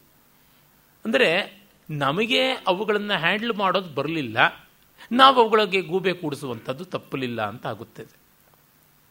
ಚಿತ್ರಲೇಖೆ ಹೇಳ್ತಾಳೆ, ಅಹೋ, ಕಥಂ ಉಚ್ಛ್ವಸಿತ ಮಾತ್ರ ಸಂಭಾವಿತ ಜೀವಿತ. ಉಸಿರಾಟ ಮಾತ್ರದಿಂದ ಇವಳು ಬದುಕಿದ್ದಾಳೆ ಅಂತ ಅನ್ನುವಂತೆ ಆಗ್ಬಿಟ್ಟಿದೆ, ಅಮರ ಸ್ತ್ರೀ ಇವಳು. ಹಾಗಾಗಿದೆಯಲ್ಲ? ಅಂತ ಅಂದ್ಕೋತಾ ಇದ್ದಾನೆ. ಅವನು ಗಮನಿಸ್ತಾನೆ, ಅವಳು ಉಸಿರಾಟದ ಏರಿಳಿತಗಳನ್ನು ಗಮನಿಸ್ತಾನೆ. ಆ ಮಂದಾರ ಮಾಲೆ ಯಾವ ರೀತಿಯಾಗಿ ಉಸಿರಾಟಕ್ಕೆ ಹೊಯ್ದಾಡ್ತಾ ಇದೆ ಅನ್ನೋದನ್ನು ಗಮನಿಸ್ತಾನೆ. ಮತ್ತೆ ಸಖಿ ಹೇಳ್ತಾಳೆ, ಏಳು ಏಳು, ಅಪಾಯ ಹೋಯಿತು. ಅನಪ್ಸರೇವ ಪ್ರತಿಭಾಸಿ. ನೀನು ಅಪ್ಸರೇ ಅಲ್ಲ ಅನ್ನೋ ಥರ ಆಡ್ತಾ ಇದೀಯಾ ಅಂತ. ಅನಪ್ಸರಾ ಇವ ಅಂತ ಅನ್ನುವಂಥದ್ದು ಅನಪ್ಸರೇವ ಅಂತ ಗುಣಸಂಧಿ ಮಾಡಿದ್ದಾನೆ. ಇದು ವ್ಯಾಕರಣ ದೋಷ ಅಂತ ಹೇಳ್ತಾರೆ.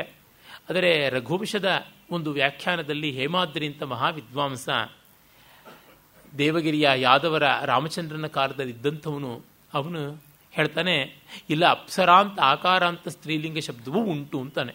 ಕಾಳಿದಾಸ ಏನು ಮಾಡಿದ್ರೂ ಸಾಧು ಅಂತ ತೋರಿಸಬಲ್ಲ ಮಹಾವಿದ್ವಾಂಸರುಗಳಿದ್ದಾರೆ. ಹಾಗಾಗಿ ಇದೇನು ದೊಡ್ಡ ದೊಡ್ಡ ಸಮಸ್ಯೆ ಅಲ್ಲ. ಅದೇ ಪ್ರಾಕೃತದಲ್ಲಿರೋದ್ರಿಂದ ಅಚ್ಚರಾವಿಯ ಅಂತ ಇದೆ. ಅಪ್ಸರಾ ಇವ ಅಂತಲೇ ಮಾಡ್ಕೋಬಹುದು. ಪ್ರಾಕೃತದಿಂದ ಸಂಸ್ಕೃತ ಛಾಯೆಯನ್ನು ಯಾರೋ ತಪ್ಪು ಮಾಡಿ ಅಪ್ಸರೇವ ಅಂತ ಮಾಡಿದ್ದಾನೆ. ಅದು ಕಾಳಿದಾಸನ ದೋಷ ಅಲ್ಲ. ಅಲ್ಲಿ ಇರ್ತಕ್ಕಂಥದ್ದು ಚಿತ್ರಲೇಖೆ. ಯಾಕೆ ಈ ಥರ ಅಂತಂದರೆ ಪ್ರಾಕೃತದಲ್ಲಿ ಇರುವ ವ್ಯಾಕರಣದ ಲಕ್ಷಣವೇ ಸ್ವಲ್ಪ ಬೇರೆ, ಸಂಸ್ಕೃತದ್ದೇ ಬೇರೆ. ಪ್ರಾಕೃತದಲ್ಲಿ ಆತ್ಮನೇಪದಿ ಪರಸ್ಮೈಪದಿಯೂ ವ್ಯತ್ಯಾಸಗಳು ಇರೋದಿಲ್ಲ. ಎಷ್ಟೋ ಕಡೆಗೆ ಸಕಾರಾಂತ ಅನ್ನುವಂಥದ್ದು ಇರೋಲ್ಲ.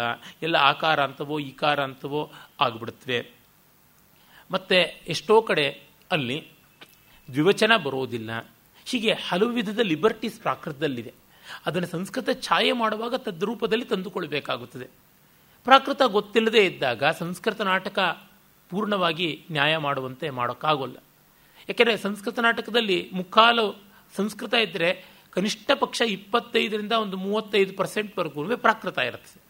ಪ್ರಾಕೃತದ ಸಾಮಾನ್ಯ ಪರಿಚಯವಾದರೂ ಇಲ್ಲದೇ ಇದ್ದರೆ ಅಧ್ಯಾಪನ ಮಾಡೋರಿಗೆ, ಅಧ್ಯಯನ ಮಾಡೋರಿಗೆ ಪೂರ್ಣ ಸ್ವಾರಸ್ಯ ಗೋಚರವಾಗುವಂಥದ್ದಲ್ಲ. ರಾಜ ಅವಳಿಗೆ ಸಮಾಧಾನವನ್ನು ಹೇಳ್ತಾ ಇದ್ದಾನೆ. ಆಮೇಲೆ ಮೆಲ್ಲನೆ ಕಣ್ ತೆರೀತಾಳೆ. ಆ ಚಿತ್ರಲೇಖೆ ದೃಷ್ಟಿಯ ವರ್ಧಸೆ ಪ್ರಕೃತಿ ಮಾಪನ್ನ ತೇ ಪ್ರೇಯಸಕ್ಯ ನಿನ್ನ ಗೆಳತಿ ಈಗ ಸ್ವಲ್ಪ ಚೈತನ್ಯ ಬಂತು ನೋಡು ಅಂತಾನೆ. ಇದು ಒಂದು ಪ್ರಸಿದ್ಧವಾದ ಪದ್ಯ. ಮಂದಾಕ್ರಾಂತ ಛಂದಸ್ನಲ್ಲಿದೆ ಆವಿರ್ಭೂತೆ ಶಶಿನಿ ತಮಸ. ಮುಚ್ಚಮಾನೇವ ರಾತ್ರಿ ನೈಶಸ್ಯ ಆರ್ಚಿ ಹುತಭುಜ ಇವ. ಚಿನ್ನ ಭೂಯಿಷ್ಠ ಧೂಮ. ಮೋಹೇನಂತರ್ವರತನುರಿಯಂ ಲಕ್ಷ್ಯತೆ ಮುಕ್ತಕಲ್ಪ ಗಂಗಾರೋಧ ಪತನಕುಲಶ ಗಚ್ಚತಿ ಇವ ಪ್ರಸಾದಂ ಅಂತ. ಅಂದರೆ ಅವಳು ಮೆಲ್ಲ ಮೆಲ್ಲನೆ ಮುಖದ ಭಯ ಹೋಗ್ತಾ ಇದೆ, ಕಣ್ಣು ತೆರೆದುಕೊಳ್ತಾ ಇದೆ, ಪ್ರಸನ್ನತೆ ಬರ್ತಾ ಇದೆ ಅಂತ. ಸೂರ್ಯ ಮುಳುಗಿದ್ದಾನೆ, ಚಂದ್ರೋದಯ ಆಗಿಲ್ಲ. ಕತ್ತಲಿದೆ. ನಕ್ಷತ್ರಗಳು ಪ್ರಸ್ಫುಟವಾಗಿಲ್ಲ. ಆಗ ಮಬ್ಬುಗತ್ತಲು ಉಂಟು. ಅಲ್ಲಿಂದ ಚಂದ್ರೋದಯವಾದ ಮೇಲೆ ಬರುವಂಥ ರಾತ್ರಿ ಹೇಗಿರುತ್ತೆ ಅಂತ. ಅಂದರೆ ಇದು ಕೃಷ್ಣ ಪಕ್ಷದ ಸೆಕೆಂಡ್ ಹಾಫಲ್ಲಿ ಆಗುವಂಥದ್ದು. ಶುಕ್ಲ ಪಕ್ಷದಲ್ಲಿ ಚಂದ್ರ ಉದಯ ಆದಾಗ ಫಸ್ಟ್ ಹಾಫಲ್ಲಿ ಚಂದ್ರ ಬಾಲೇಂದುವಾಗಿರ್ತಾನೆ ಅಷ್ಟು ದೊಡ್ಡದಾಗಿ ಬೆಳದಿಂಗಳು ಕಾಣಿಸೋಲ್ಲ. ಕೃಷ್ಣ ಪಕ್ಷದ ಮೊದಲ ಭಾಗದಲ್ಲಿ ಬೇಗ ಚಂದ್ರೋದಯವಾಗುತ್ತದೆ, ಕತ್ತಲು ಕಾಣಿಸೋದಿಲ್ಲ. ಕೃಷ್ಣ ಪಕ್ಷದ ಉತ್ತರಾರ್ಧದಲ್ಲಿ, ಅಂದರೆ ನಮಗೆ ಸಪ್ತಮಿ, ಅಷ್ಟಮಿ, ನವಮಿ ಅಲ್ಲಿಗೆ ಬರೋ ಹೊತ್ತಿಗೆ, ಅದಕ್ಕಿಂತ ಜಾಸ್ತಿ ಹೋಗಬಾರ್ದು, ಆಮೇಲೆ ಚಂದ್ರಲೇಖೆ ತುಂಬ ಸೊರಗು ಬಿಡುತ್ತದೆ ಸೂರ್ಯಾಸ್ತ ಆಗುತ್ತದೆ, ಕತ್ತಲಿರುತ್ತದೆ, ಆಮೇಲೆ ಚಂದ್ರೋದಯ ಆಗುತ್ತದೆ. ನಾವು ಆಕಾಶವನ್ನೇ ಗಮನಿಸಿಲ್ವಲ್ಲ, ನಮಗೆ ಅವಕಾಶವೇ ಇಲ್ಲ ಅದಕ್ಕೆ, ಗೊತ್ತೇ ಮಾಡಿಕೊಳ್ಳೋದಿಲ್ಲ. ಎಷ್ಟೋ ಆಕ್ಷೇಪಗಳನ್ನು ಮಾಡಿದ್ದಾರೆ. ಸಂಸ್ಕೃತ ಕವಿಗಳು ಮಾತಾಡ್ತಾರೆ ಸೂರ್ಯಾಸ್ತ ಆದಮೇಲೆ ಚಂದ್ರೋದಯ ಆಗೋದನ್ನು ಮರೆತೇ ಬಿಟ್ಟು ಕತ್ತಲನ್ನೆಲ್ಲ ವರ್ಣಿಸ್ಬಿಡ್ತಾರೆ ಅಂತ. ಒಂದೊಂದು ದಿನ ಹೇಗೆ ಕತ್ತಲಿರುತ್ತೆ ಅನ್ನೋದು ಅವ್ರಿಗೆ ಗೊತ್ತಿರೋಷ್ಟು ನಮಗೆ ಗೊತ್ತಿಲ್ಲ. ನಮಗೆ ಎಲ್ಲ ಕಾಲದಲ್ಲೂ ಬೆಳಕು. We are in the world of light pollution ಹೇಳ್ತಾರೆ. ಖಗೋಳಶಾಸ್ತ್ರಜ್ಞರೆಲ್ಲ ಹೇಳ್ತಾರೆ. ಅಂದರೆ ನಕ್ಷತ್ರ ವೀಕ್ಷಕರು ಯಾರಿದ್ದಾರೆ ಸ್ಟಾರ್ ವಾಚಿಂಗ್ ಅಂತ ಮಾಡುವಂಥವರು, ಅವ್ರು ಹೇಳ್ತಾರೆ, ನಗರಗಳಲ್ಲಿ ಬಿಕಾಸ್ ಆಫ್ ಲೈಟ್ ಪೊಲ್ಯೂಷನ್ ಅಂದರೆ ಪ್ರಕಾಶ ಮಾಲಿನ್ಯದ ಕಾರಣ ಆಕಾಶದಲ್ಲಿ ನಕ್ಷತ್ರಗಳು ಕಾಣಿಸ್ತಾ ಇಲ್ಲ ಅಂತ. ನಾವು ಶಬ್ದ ಮಾಲಿನ್ಯ ಕೇಳಿದ್ದೀವಿ, ವಸ್ತು ಮಾಲಿನ್ಯ ಕೇಳಿದ್ದೀವಿ, ಈಗ ಪ್ರಕಾಶ ಮಾಲಿನ್ಯವನ್ನು ಹೇಳ್ತಾರೆ. ಅವ್ರಿಗೆ ಅದೆಲ್ಲ ಗೊತ್ತಿತ್ತು ಯಾವ್ಯಾವ ದಿನ ಚಂದ್ರ ಎಲ್ಲೆಲ್ಲಿರ್ತಾನೆ ಆಕಾಶದಲ್ಲಿ, ಬೆಳಗಿನೊತ್ತಿಗೆ ಎಲ್ಲಿ ಬಂದಿರ್ತಾನೆ ರಾತ್ರಿಯಲ್ಲಿ ಬಂದಿರ್ತಾನೆ ಅನ್ನೋದು ಕಂಡುಕೊಂಡಂಥವ್ರು. ಪ್ರಕೃತಿ ನಿರೀಕ್ಷೆಯಲ್ಲಿ ಅವರಿಗಿದ್ದ ತಾಕತ್ತು ನಮಗಿಲ್ಲ. ಯಾವ ಋತುವಿನಲ್ಲಿ ಯಾವ ಹೂವು ಬಿಡುತ್ತೆ, ಅದು ಹೇಗಿರುತ್ತೆ ಅನ್ನೋದು ನಮಗೆಲ್ಲಿ ಗೊತ್ತಾಗುತ್ತದೆ, ಅವರಿಗೆ ಗೊತ್ತದ್ದು. ಹಾಗಾಗಿ ಇಲ್ಲಿ ಕೃಷ್ಣ ಪಕ್ಷದ ಮಧ್ಯದಲ್ಲಿ ಅಥವಾ ಕೊನೆಯ ಭಾಗದ ಆರಂಭದಲ್ಲಿ ಆದಂತಹ ಒಂದು ಕತ್ತಲಿಂದಾಗಿ ಚಂದ್ರೋದಯಕ್ಕೆ ಬರ್ತಾ ಇರುವಾಗ ಹೇಗೆ ಕತ್ತಲು ಹೋಗಿ ಬಿಳುಪು ಕಾಂತಿ ಕಾಣಿಸಿಕೊಳ್ಳುತ್ತದೆ ಆ ತರಹ. ಮತ್ತೆ ರಾತ್ರಿ ಆಗ್ತಾ ಇದ್ದಂತೆ ಅಗ್ನಿಗೆ ಕಾಂತಿ ಹೆಚ್ಚಾಗುತ್ತದೆ. ನೈಶಸ್ಯ ಅರ್ಚಿಹಿ ಹುತಭುಜ ಇವ. ಹುತಭುಜ ನೈಶಸ್ಯ ಅರ್ಚಿ ಇವ ರಾತ್ರಿಯ ಬೆಳಕು, ರಾತ್ರಿಯ ಜ್ವಾಲೆ ಇದ್ದಂತೆ ಅಂತ. ಹಗಲಿನಲ್ಲಿ ಮಂಕಾಗಿರುವ ಬೆಂಕಿ ರಾತ್ರಿ ಬೆಳಗೋದಕ್ಕೆ ಕಾರಣ ವೇದದಲ್ಲಿ ಸೂರ್ಯನ ತೇಜಸ್ಸು ಅಗ್ನಿಯನ್ನು ಪ್ರವೇಶ ಮಾಡುತ್ತದೆ ಅಂತ ಕಾಳಿದಾಸನಿಗೆ ತುಂಬ ಇದು ಬಹಳ ಪ್ರಿಯವಾದಂಥದ್ದು. ರಘುವಂಶದ ನಾಲ್ಕನೇ ಸರ್ಗದಲ್ಲಿ ಕೂಡ ದಿಲೀಪನಿಂದ ರಘು ಅಧಿಕಾರ ಸ್ವೀಕಾರ ಮಾಡಿದ ಹೇಗಿತ್ತು ಅಂದರೆ ಸೂರ್ಯನಿಂದ ಅಗ್ನಿ ಸ್ವೀಕಾರ ಮಾಡಿದಂತೆ ಇತ್ತು ಕಾಂತಿಯನ್ನು ಅಂತ ಹೇಳ್ತಾನೆ. ಆಮೇಲೆ ಗಂಗಾರೋಧ ಪತನ ಕಲುಷ ಗಚ್ಚತೀವ ಪ್ರಸಾದಂ. ಗಂಗಾ ನದಿಯ ನೀರಿನ ಪ್ರವಾಹಕ್ಕೆ ದಡ ಕುಸ್ತು ಬಿದ್ದು ಅಷ್ಟಮಟ್ಟಿಗೆ ಬಗ್ಗಡವಾದ ನೀರು ಮುಂದೆ ತಿಳಿತನವನ್ನು ಪಡ್ಕೊಳ್ಳುವಂತೆ ಅಂತ. ಇದಕ್ಕೆ ಶ್ರೀರಂಗಣ್ಣನವರು ಆಕ್ಷೇಪ ಮಾಡ್ತಾರೆ. ಗಂಗೆ ಅಂತ ದೊಡ್ಡ ನದಿ ಪ್ರಸಾದ ಕಾಲುಷ್ಯವನ್ನು ಉಂಟು ಮಾಡಿಕೊಳ್ಳೋದು ಸಾಧ್ಯವ ಅಂತ. ಪ್ರವಾಹ ವೇಗದಿಂದ ಬರುವಾಗ ದಡದಲ್ಲಿ ಗಮನಿಸಬೇಕು. ದಡದಲ್ಲಿ ನಾನು ನೋಡಿದ್ದೀನಿ. ನದಿಗಳಲ್ಲಿ, ತೊರೆಗಳಲ್ಲಿ ಹೇಗೆ ದಡದ ಮಣ್ಣನ್ನು ಕೊಚ್ಚಿಕೊಂಡು ಹೋಗುತ್ತೆ, ಆಗ ಮಣ್ಣಿನ ಬಗ್ಗಡ ಅದಕ್ಕೆ ಬರುತ್ತದೆ. ಆದರೆ ಎಷ್ಟು ಬೇಗ ನದಿ ಪ್ರವಾಹ ಇರೋದ್ರಿಂದ ಸ್ವಲ್ಪ ಮುಂದೆ ಹೋಗ್ತಾ ಇದ್ದಂತೆಯೇ ಅದು ಅಸ್ತವಾಗ್ಬಿಟ್ಟು ನಿರ್ಮಲವಾಗ್ತಾ ಇರ್ತದೆ. It is a never ending process ಹೋಗುತ್ತದೆ. ಅದನ್ನು ಅವನು ಹೇಳ್ತಾ ಇದ್ದಾನೆ. ಇನ್ನೇನು ಅಲ್ಲ. ಗಂಗಾ ರೋಧ ಪತನ ಕಲುಷ, ಮಬ್ಬು ಮಬ್ಬಾಗಿ ಆ ಮಣ್ಣಿನ ಒಂದು ಬಗ್ಗಡ ಇರುವಂಥದ್ದು ಮುಂದೆ ತಿಳಿಯಾಗ್ತಾ ಇರುವಂಥ ರೀತಿಯಲ್ಲಿ ಇವಳು ಮುಕ್ತಕಲ್ಪ ಮೋಹೇನ ವರತುನಿರಿ ಎಂಬ ಲಕ್ಷ್ಯತೆ ನಿರ್ಮಲವಾಗ್ತಾ ಇದ್ದಾಳೆ. ಮೂರ್ಛೆಯಿಂದ ತಿಳಿದಿದ್ದು ಹೊರಗೆ ಬರ್ತಾ ಇದ್ದಾಳೆ ಅಂತ. ಆಮೇಲೆ ಅವಳು ಕಣ್ಣು ತೆರೀತಾಳೆ. ತೆರೆದು, ಕಿಂ ಪ್ರಭಾವದರ್ಶಿನ ಮಹೇಂದ್ರೇಣ ಅಭ್ಯುಪನ್ನಾಸ್ಮಿ ಏನು, ತನ್ನ ದಿವ್ಯ ದೃಷ್ಟಿಯಿಂದ ಎಲ್ಲವನ್ನೂ ಕಾಣ್ ಕಣ್ಣು ಕಂಡು ನಮ್ಮನ್ನು ಕಾಪಾಡಬಲ್ಲ ಇಂದ್ರನಿಂದ ನಾನು ರಕ್ಷಿತಳಾದದ್ದು ಅಂತ. ಆಗ ಸಖಿ ಹೇಳ್ತಾಳೆ ನ ಮಹೇಂದ್ರೇಣ, ಮಹೇಂದ್ರ ಸದಶಾನುಭಾವೇನ ರಾಜರ್ಷಿಣ ಪುರೂರವಸ. ಮಹೇಂದ್ರನಿಂದ ಅಲ್ಲ, ಮಹೇಂದ್ರನ ತರಹ ಪ್ರಭಾವಶಾಲಿಯಾದಂಥ ಪುರೂರವನಿಂದ ಅಂತ. ಒಂದು ಕ್ಷಣ ನೋಡ್ತಾಳೆ, ನೋಡಿದ ತಕ್ಷಣ ಉಪಕೃತಂ ಖಲು ದಾನವೇಂದ್ರ ಸಂಭ್ರಂಭೇಣ ಅಂತಾಳೆ. ಆಹಾ, ಆ ದಾನವೇಂದ್ರನಿಂದ ಉಪಕಾರ ಆಗ್ಬಿಡ್ತು ಅಂತ. ಒಂದು ಮಾತು ಸಾಕು ಲವ್ ಅಟ್ ಫಸ್ಟ್ ಸೈಟ್ ಊರ್ವಶಿಗೆ. ಅವಳು ಏನು ಹೀಗೆ ಆಡ್ತಾಳೆ ಅಂದರೆ, ಅವಳು ಹಾಗೆ ಆಡೋದು. ಅವಳ ಅವಳೇನು ಶಕುಂತಲೆ ಕೆಟ್ಟೋದಳೆ, ಸೀತೆ ಕೆಟ್ಟೋದಳೆ, ಸಾವಿತ್ರಿ ಕೆಟ್ಟೋದಳೆ, ದಮಯಂತಿ ಕೆಟ್ಟೋದಳೆ. ಅವಳು ಜಾತಿ ಬೇರೆ, ಅವಳ ವರ್ತನೆ ಬೇರೆ. ಹಾಗಾಗಿ ಅವಳು ಹಾಗೆ ಹೇಳ್ತಾಳೆ. ಅವಳಿಗೆ ದಾಕ್ಷಿಣ್ಯವೇ ಇಲ್ಲ, ನೇರವಾಗಿ ಬರ್ತಾಳೆ, ಅವಳು ಅಭಿಸಾರಿಕೆ. ಫಾಸ್ಟ್ ಫಾರ್ವರ್ಡ್ ಮಾಡ್ತಾಳೆ, ಅವಳು ಶಿ ಈಸ್ ವೆರಿ ಫಾರ್ವರ್ಡ್ ರಾಜ ಕೂಡ ಅವಳು ನೋಡಿ, ಸ್ಥಾನೇಕಲು ನಾರಾಯಣ ಋಷಿಂ ವಿಲೋಭಯಂತ್ಯ. ತದೂರು ಸಂಭವ ಮಿಮಾಂ ವಿಲೋಕ್ಯ ವ್ರೀಡಿತಾ ಸರ್ವ ಅಪ್ಸರಸ ಐತಿ ನಿಜವಾಗಿಯೂ ನಾರಾಯಣ ಮಹರ್ಷಿಯ ಅಂಕೋದ್ಭವಳಾಗಿ ಇವಳು ಬಂದಾಗ ಅಪ್ಸರೆಯರೆಲ್ಲ ನಾಚಿಕೊಂಡ್ರು ಅನ್ನೋದು ಬಹಳ ಸತ್ಯ. ಅಥವಾ ನಾರಾಯಣ ಮಹರ್ಷಿ ಇದು ಇವಳನ್ನು ಸೃಷ್ಟಿ ಮಾಡಿರಲಾರ? ಇದು ಒಂದು ಬಹಳ ಪ್ರಸಿದ್ಧವಾದ ಪದ್ಯ, ಸ್ವಲ್ಪ ಆಕ್ಷೇಪಕ್ಕೂ ತುತ್ತಾಗಿದೆ. ಅಸ್ಯ ಸರ್ಗವಿಧೋ ಪ್ರಜಾಪತಿರಭೂ ಚಂದ್ರೋನು ಕಾಂತಿಪ್ರದ ಶೃಂಗಾರೈಕರಸ ಸ್ವಯಂನು ಮದನೋ ಮಾಸೋನು ಪುಷ್ಪಾಕರ. ವೇದಾಭ್ಯಾಸ ಜಡ ಕಥನ್ನು ವಿಷಯ ವ್ಯಾವೃತ್ತ ಕೌತೂಹಲೋ ನಿರ್ಮಾತುನ್ ಪ್ರಭವೇನ್ ಮನೋಹರಮಿದಂ ರೂಪಂ ಪುರಾಣೋ ಮುನಿ ಇವಳನ್ನು ಸೃಷ್ಟಿ ಮಾಡೋದಕ್ಕೆ ಸೃಷ್ಟಿಕರ್ತನಾಗಿ ಚಂದ್ರ ಇರಬೇಕಾಗಿತ್ತು. ಸಕಲ ಕಲಾ ಕೋವಿದನಾದಂಥ ಕಲಾ ವಲ್ಲಭನಾದ, ಆ ಕಾಂತಿಮತ್ತಾದ ಚಂದ್ರ ಇರಬೇಕು. ಅಥವಾ ಶೃಂಗಾರ ರಸ ಸರ್ವಸ್ವನಾದಂಥ ಮನ್ಮತ ಇರಬೇಕು. ಇಲ್ಲ ಸಕಲ ಕುಸುಮ ಸೌರಭವನ್ನು ಉಳ್ಳಂಥ ಸೌಂದರ್ಯವನ್ನು ಉಳ್ಳ ವಸಂತವಿರಬೇಕಾಗಿತ್ತು. ಬರೀ ವೇದಾಭ್ಯಾಸ ಜಡನಾದ ಯಾವುದೇ ಲೋಕವಾಂಛಿತದಲ್ಲಿ ವಿಷಯ ವಸ್ತುಗಳಲ್ಲಿ ಆಸಕ್ತಿ ಇಟ್ಟುಕೊಳ್ಳದೆ ಇರತಕ್ಕಂಥ ನಿವೃತ್ತ ವಿಷಯನಾದಂಥ ಆ ಮಹರ್ಷಿ ಪುರಾಣೋ ಮಹ ಮುನಿ, ಅಂದರೆ ಪುರಾಣ ಪುರುಷ, ಪ್ರಾಚೀನವಾದ ಮಹರ್ಷಿ ಮುದಿ ವ್ಯಕ್ತಿ ಅವನು ಇಷ್ಟು ಸುಂದರವಾದ ರೂಪವನ್ನು ಹೇಗೆ ಮಾಡೋಕ್ಕಾಗ್ತಾ ಇತ್ತು ಅಂತ. ಪಂಪನಿಗೆ ಈ ಪದ್ಯ ಎಷ್ಟು ಮೋಹಗೊಳಿಸಿದೆ ಅಂತಂದರೆ ಅವನು ಅನಾಮತ್ತಾಗಿ ಇದನ್ನು ಅನುವಾದ ಮಾಡಿ ತಿಟ್ಕೊಂಡ್ಬಿಟ್ಟಿದ್ದಾನೆ ತನ್ನ ವಿಕ್ರಮಾರ್ಜುನ ವಿಜಯದಲ್ಲಿ ಜಗಮಂ ಮಾಡಿದ ಪದ್ಮಜಂ ಪಡೆದ ನಲ್ತಿ ಕನ್ಯೆಯಂ ಅಂತ ಸುಭದ್ರೆ ವರ್ಣನೆಯಲ್ಲಿ. ಇನ್ನೊಂದು ಕಡೆ ಹಾಗೇನೆ ಕಾವ್ಯಾವಲೋಕನ, ನಾಗವರ್ಮನ ಕಾವ್ಯಾವಲೋಕನದಲ್ಲಿ ಈ ಪದ್ಯದ ಅನುವಾದವನ್ನು ನಾವು ನೋಡ್ತೀವಿ. ಕನ್ನಡ ಕವಿಗಳಿಗೆ ಎಲ್ಲಿ ಸ್ವಾರಸ್ಯ ಸ್ಥಾನಗಳಿವೆ ಅಲ್ಲಿ ತೆಗೆದುಕೊಂಡಿದ್ದಾರೆ, ಅದು ಗೊತ್ತಾಗುತ್ತೆ. ತೆಲುಗಿನಲ್ಲೂ ಆ ಥರ ನೋಡ್ತೀವಿ. ಬೇಕಾದಷ್ಟು ಕಡೆಗೆ ಈ ಐಡಿಯಾ ಬಂದಿದೆ. ಅಂದರೆ ಎಲ್ಲ ಕವಿಗಳು ಇದನ್ನು ಇಷ್ಟಪಟ್ಟಿದ್ದಾರೆ ಅಂತ ಗೊತ್ತಾಗುತ್ತದೆ ಭಾರತೀಯ ಪರಂಪರೆಯಲ್ಲಿ. ಎಸ್ ವಿ ರಂಗಣ್ಣವರು, ಇವನು ಎಷ್ಟು ಕೊಬ್ಬು? ಋಷಿನಿಂದೆ ಮಾಡ್ತಾನೆ ಅಂತ. ಅವನು ರೊಮ್ಯಾಂಟಿಕ್ ಹೀರೋನಪ್ಪ ಅವನು ಹಾಗೆ ಮಾತಾಡ್ತಾನೆ. ಯಾರ್ಯಾರ ಬಗ್ಗೆನೂ ಲೋಕದಲ್ಲಿ ಹಾಗೆ ಹೇಳ್ತಾರೆ. ಏನು ಮಾಡೋದಕ್ಕೆ ಸಾಧ್ಯ? ಭೈರಪ್ಪನವರ ದಾಟುವಿನಲ್ಲಿ ಸತ್ಯಭಾಮೆ ತಂದೆ ಚೆನ್ನಾಗಿ ಮಗಳನ್ನ ಬಡ್ದಾಗ, ಎಕ್ಕಡದಲ್ಲಿ ಬಡ್ದಾಗ ಬೆಟ್ಟೈನವ್ರು ಹೇಳ್ತಾರೆ, ದೇವರು ಒಡಿಬ್ಯಾಡ್ರಿ ಮಹಾತ್ಮ ಗಾಂಧಿಯವರು ಅಹಿಂಸೆ ಅಂತ ಹೇಳುವರೆ ಅಂತ. ಕಂಡಿದ್ದೀನಿ, ಬಿಡು ಹಸಿ ನೆಲಗಡ್ಲೆ ಮೇಕೆ ಹಾಲು ಕುಡಿದು ಪಿತ್ತ ನೆತ್ತಿಗೇರಿದೆ ಅವನಿಗೆ. ಇನ್ನೇನು ಹೇಳ್ತಾನೆ ಅಂತ ಹೇಳ್ಬಿಟ್ಟಿರ್ತಾನೆ. ಏನು ಗಾಂಧಿ ಬಗ್ಗೆ ಹಿಂಗೆ ಹೇಳಿಬಿಟ್ಟಿದ್ದಾನಲ್ಲ ಅಂದರೆ ಆತ ಕಂಡಿದ್ದದು. ಇಷ್ಟೇ. ಆ ಪಾತ್ರ. ಆ ಪಾತ್ರಕ್ಕೆ ಸಹಜವಾದದ್ದು.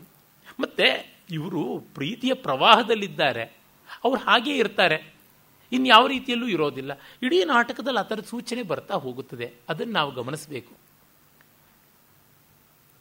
ಇದನ್ನ ಪ್ರೊಫೆಸರ್ ಪ್ರಭಂಜನಾಚಾರ್ಯರು ಕೂಡ ಶ್ರೀರಂಗಣ್ಣನವರ ದಾರಿಯಲ್ಲೇ ನಾರಾಯಣನ ಹಿಂದೆ ಅಂತ ಹೇಳ್ಬಿಟ್ಟು, ಅಯ್ಯೋ ಭಗವಂತ ಏನು ಮಾಡೋದು? ಇಲ್ಲೆಲ್ಲ ಕಡೆ ಇದೇ ಥರ ಕಾಣಿಸುತ್ತದೆ, ಕಾವ್ಯ ಅನ್ನೋದು ಹೀಗೆ ಇರುವುದು. ಶ್ರೀಹರ್ಷನ ಬಹಳ ರಮಣೀಯವಾದಂಥ ಪ್ರಿಯದರ್ಶಿಕೆ ಎನ್ನುವ ನಾಟಿಕೆಯಲ್ಲಿ ಸಾಂಕೃತ್ಯಾಯಿನಿ ಎನ್ನುವ ಒಬ್ಬ ಸನ್ಯಾಸಿನಿ ಬರ್ತಾಳೆ. ಅವಳು ಒಂದು ನಾಟಕವನ್ನು ರಚನೆ ಮಾಡುತ್ತಾಳೆ. ಆ ನಾಯಕ, ನಾಟಕದ ನಾಯಕನಾದಂಥ ವತ್ಸರಾಜ, ಮತ್ತು ಮಹಾರಾಣಿ ಅಲ್ಲಿ ಸೆಕೆಂಡ್ ಹೀರೋಯಿನ್ ಅವಳು. ನಾಟಕದ ಮುಖ್ಯ ನಾಯಕಿ ಆರಣ್ಯಕೆ ಅಂತ ಹೆಸರಾಗಿರ್ತಕ್ಕಂಥ ಪ್ರಿಯದರ್ಶಿಕೆ. ಅರೆ, ಆ ಅರಮನೆಯಲ್ಲಿ ಪಟ್ಟ ಮಹಿಷಿಯೇನೇ ದೊಡ್ಡವಳು. ಅವಳ ಮತ್ತು ವತ್ಸರಾಜನ ವಿವಾಹ ಪೂರ್ವದ ಪ್ರಣಯ ಮತ್ತು ವಿವಾಹ ಆಗಿದ್ದು ಅದನ್ನೇ ಒಂದು ರೂಪಕವಾಗಿ ಬರೆದಿರ್ತಾಳೆ. ಪ್ಲೇ ವಿತ್ ಇನ್ ಪ್ಲೇ ಅಂತ ನಾಟಕದ ಒಳಗೆ ನಾಟಕವಾಗಿ ತೋರುತ್ತದೆ. ಆ ಐಡಿಯಾನ ಮೊದಲು ಕಾಳಿದಾಸ ಕೊಟ್ಟ. ಅದನ್ನು ಫಸ್ಟ್ ಇಂಪ್ಲಿಮೆಂಟ್ ಮಾಡಿದ್ರು ಶ್ರೀಹರ್ಷ. ಐಡಿಯಾ ಇಲ್ಲಿ ಈ ವಿಕ್ರಮೋರ್ಷಿಯದ ಮೂರನೇ ಅಂಕದಲ್ಲಿ ನಾವು ನೋಡ್ತೀವಿ. ಲಕ್ಷ್ಮೀ ಸ್ವಯಂವರ ಅನ್ನುವಂಥ ಒಂದು ರೂಪಕದ ಪ್ರಸ್ತಾವ. ಇರಲಿ, ಅದನ್ನು ನಾವು ನಾಡದ್ದು ನೋಡೋಣ. ಆ ಸಂದರ್ಭದಲ್ಲಿ ರಂಗಸ್ಥಳದ ಮೇಲೆ ರಾಜನ ವೇಷದಲ್ಲಿ ಮನೋರಮೆ ಅಂತ ಒಬ್ಬ ಸಖಿ ಮತ್ತು ರಾಣಿಯ ವೇಷದಲ್ಲಿ, ಅಂದರೆ ವಾಸವದತ್ತೆಯ ವೇಷದಲ್ಲಿ ಆರಣ್ಯಕೆ ಅನ್ನುವ ಹೆಸರಿನಲ್ಲಿ ಗುಪ್ತವಾಗಿರ್ತಕ್ಕಂಥ ಪ್ರಿಯದರ್ಶಿಕೆಯನ್ನು ರಾಜಕುಮಾರಿ ಅವಳು ಮಾಡಬೇಕಾಗಿರ್ತದೆ. ಆದರೆ ಮನೋರಮೆಯನ್ನು ಕಳಿಸಿಬಿಟ್ಟು ರಾಜನೇ ತನ್ನ ವೇಷಕ್ಕೆ ತಾನು ಬಂದುಬಿಟ್ಟಿರ್ತಾನೆ.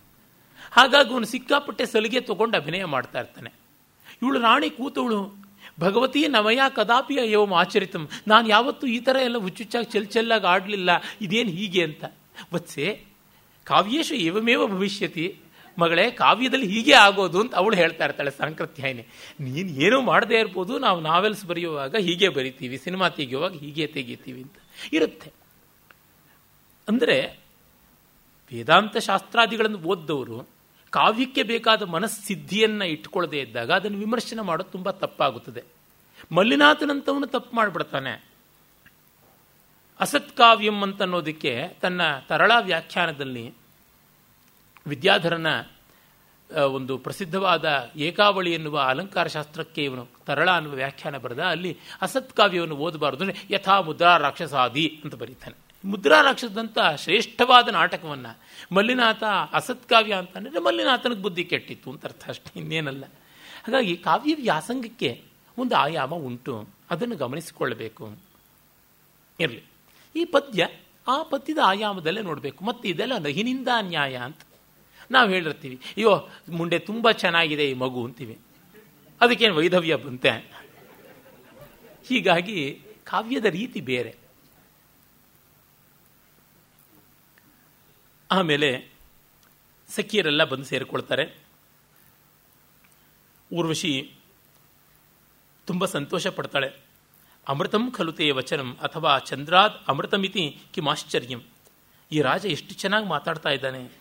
ಎದೃಚ್ಛಯಾತ್ವಂ ಸಕೃತಪ್ಯ ಆ ಬಂಧ್ಯಯೋ, ಸಕೃತಪ್ಯ ಬಂಧ್ಯಯೋ ಪತಿಸ್ಥಿತ ಸುಂದರಿಯಸ್ಯ ನೇತ್ರಯೋ ತ್ವಯಾ ವಿನಾ ಸೋಪಿ ಸಮುತ್ಸುಕೋ ಭವೇತ್, ಸಖಿ ಜನಸ್ತೆ ಕಿಮುತಾರ್ದ್ರ ನಿನ್ನ ಬಗ್ಗೆ ಯಾರಿಗೂ ಪ್ರೀತಿ ಬರಬೇಕು. ಒಮ್ಮೆ ಪರಿಚಿತರಾದವರು ನಿನ್ನ ಬಗ್ಗೆ ಆತ್ಮೀಯತೆ ಬೆಳೆಸ್ಕೊಳ್ಬೇಕು.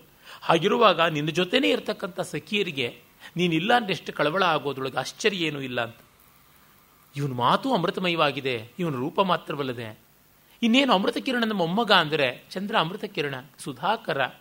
ಹಾಗಾಗಿ ಇವನು ಹೀಗಿರೋದ್ರೊಳಗೆ ಆಶ್ಚರ್ಯ ಏನೂ ಇಲ್ಲ ಅಂತ ಅವಳು ಅಂದ್ಕೋತಾಳೆ. ಅಂದರೆ ಮೆಚ್ಚುಗೆ ಬಂದುಬಿಡುತ್ತೆ. ಒಮ್ಮೆ ಪ್ರೀತಿ ಬಂದ ಮೇಲೆ ಎಲ್ಲವೂ ಕೂಡ ಅದಕ್ಕೆ ಪೂರಕವಾದ ರೀತಿಯಲ್ಲಿ ಹೊಂದಾಣಿಕೆ ಹೊಂದಾಣಿಕೆ ಆಗ್ತಾ ಬಂದುಬಿಡುತ್ತೆ. ಇಂದು ಬೆಳಗ್ಗೆ ನನ್ನೊಬ್ಬ ಸ್ನೇಹಿತ ಮನೆಗೆ ಬಂದಿದ್ದ. ಅವನು ಒಂದು ಪ್ರಣಯ ಪ್ರಸಂಗದಲ್ಲಿ ಪ್ರಣಯವಂಚಿತನಾದ. ಅವನನ್ನ ಮಾಮೂಲಿ ದಾರಿಗೆ ತರೋದಕ್ಕೆ ಸಾಕಷ್ಟು ಶ್ರಮ ಪಡಬೇಕಾಯಿತು. ಮತ್ತೆ ಪಾಪ ಇನ್ನೇನೋ ಮರುಕಳಿಸ್ತು. ದಾರಿಗೆ ಬಂದಿದ್ದಾನೆ. ಸ್ವಲ್ಪ ಮತ್ತೆ ಮರುಕಳಿಸ್ತು. ಸಮಾಧಾನ ಹೇಳಿದೆ.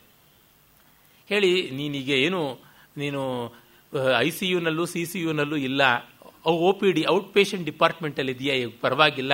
ಏನೋ ಒಂದು ಕೆಮ್ಮಿ, ಕೆಮ್ಮು, ನೆಗಡಿ ಆ ಥರದ್ದಿದೆ ಇದಕ್ಕೆ ಭಾಳ ಈಸಿ ಮೆಡಿಸಿನ್ ಕೊಟ್ಟು ಕಳಿಸ್ಬೋದು, ಚಿಂತೆ ಇಲ್ಲ ಅಂತ ಒಂದು ಎರಡು ಗಂಟೆ ಹೊತ್ತು ಕೂಡಿಸಿ ಸಮಾಧಾನ ಹೇಳಿ ಕಳಿಸಿಕೊಟ್ಟೆ. ಆಗ ಅವನು ಬೇರೆ ಬೇರೆ ತರ್ಕಗಳನ್ನು ಮಾಡ್ತಾ ಇದ್ದ. ನಾನು ಹೇಳಿದೆ ನೋಡು, ಇದೆಷ್ಟು ಕೂಡ ಭಾವ ವಿಫಲತೆಯಿಂದ ನೀನು ಮಾಡ್ತಾ ಇದೆಯಾ ತರ್ಕ. ಇದು ಯಾವುದು ಸಂಗತವಲ್ಲಪ್ಪ, ಮನುಷ್ಯ ಸ್ವಭಾವ. ಇನ್ನೊಬ್ರು ಮಾಡಿದ್ದು ತಪ್ಪು, ನೀನು ಮಾಡಿದ್ದು ಸರಿ ಅಂತಂತಿದ್ಯಲ್ಲ, ನಿನ್ನ ಕಡೆ ನ್ಯಾಯ ಇರ್ಬೋದು. ನಿನ್ನ ಭಾವನೆಯ ನ್ಯಾಯ. ಅವ್ರ ಕಡೆ ಅವ್ರ ಭಾವನೆಯ ನ್ಯಾಯ ಇದೆ. ಇಲ್ಲಿ ಯಾವುದಕ್ಕೂ ಪರ್ಮನೆಂಟ್ ರೆಫರೆನ್ಸ್ ಅನ್ನುವಂಥದ್ದು ಇಲ್ಲ ಅಂತಂದೆ. ಪಾಪ ತಿಳ್ಕೊಂಡು, ಸಮಾಧಾನ ಪಟ್ಕೊಂಡು ಹೋದ. ಆದರೆ ಬೆಳೆದು ಬಿಡುತ್ತೆ ಪ್ರೀತಿ, ಏನು ಮಾಡೋದು?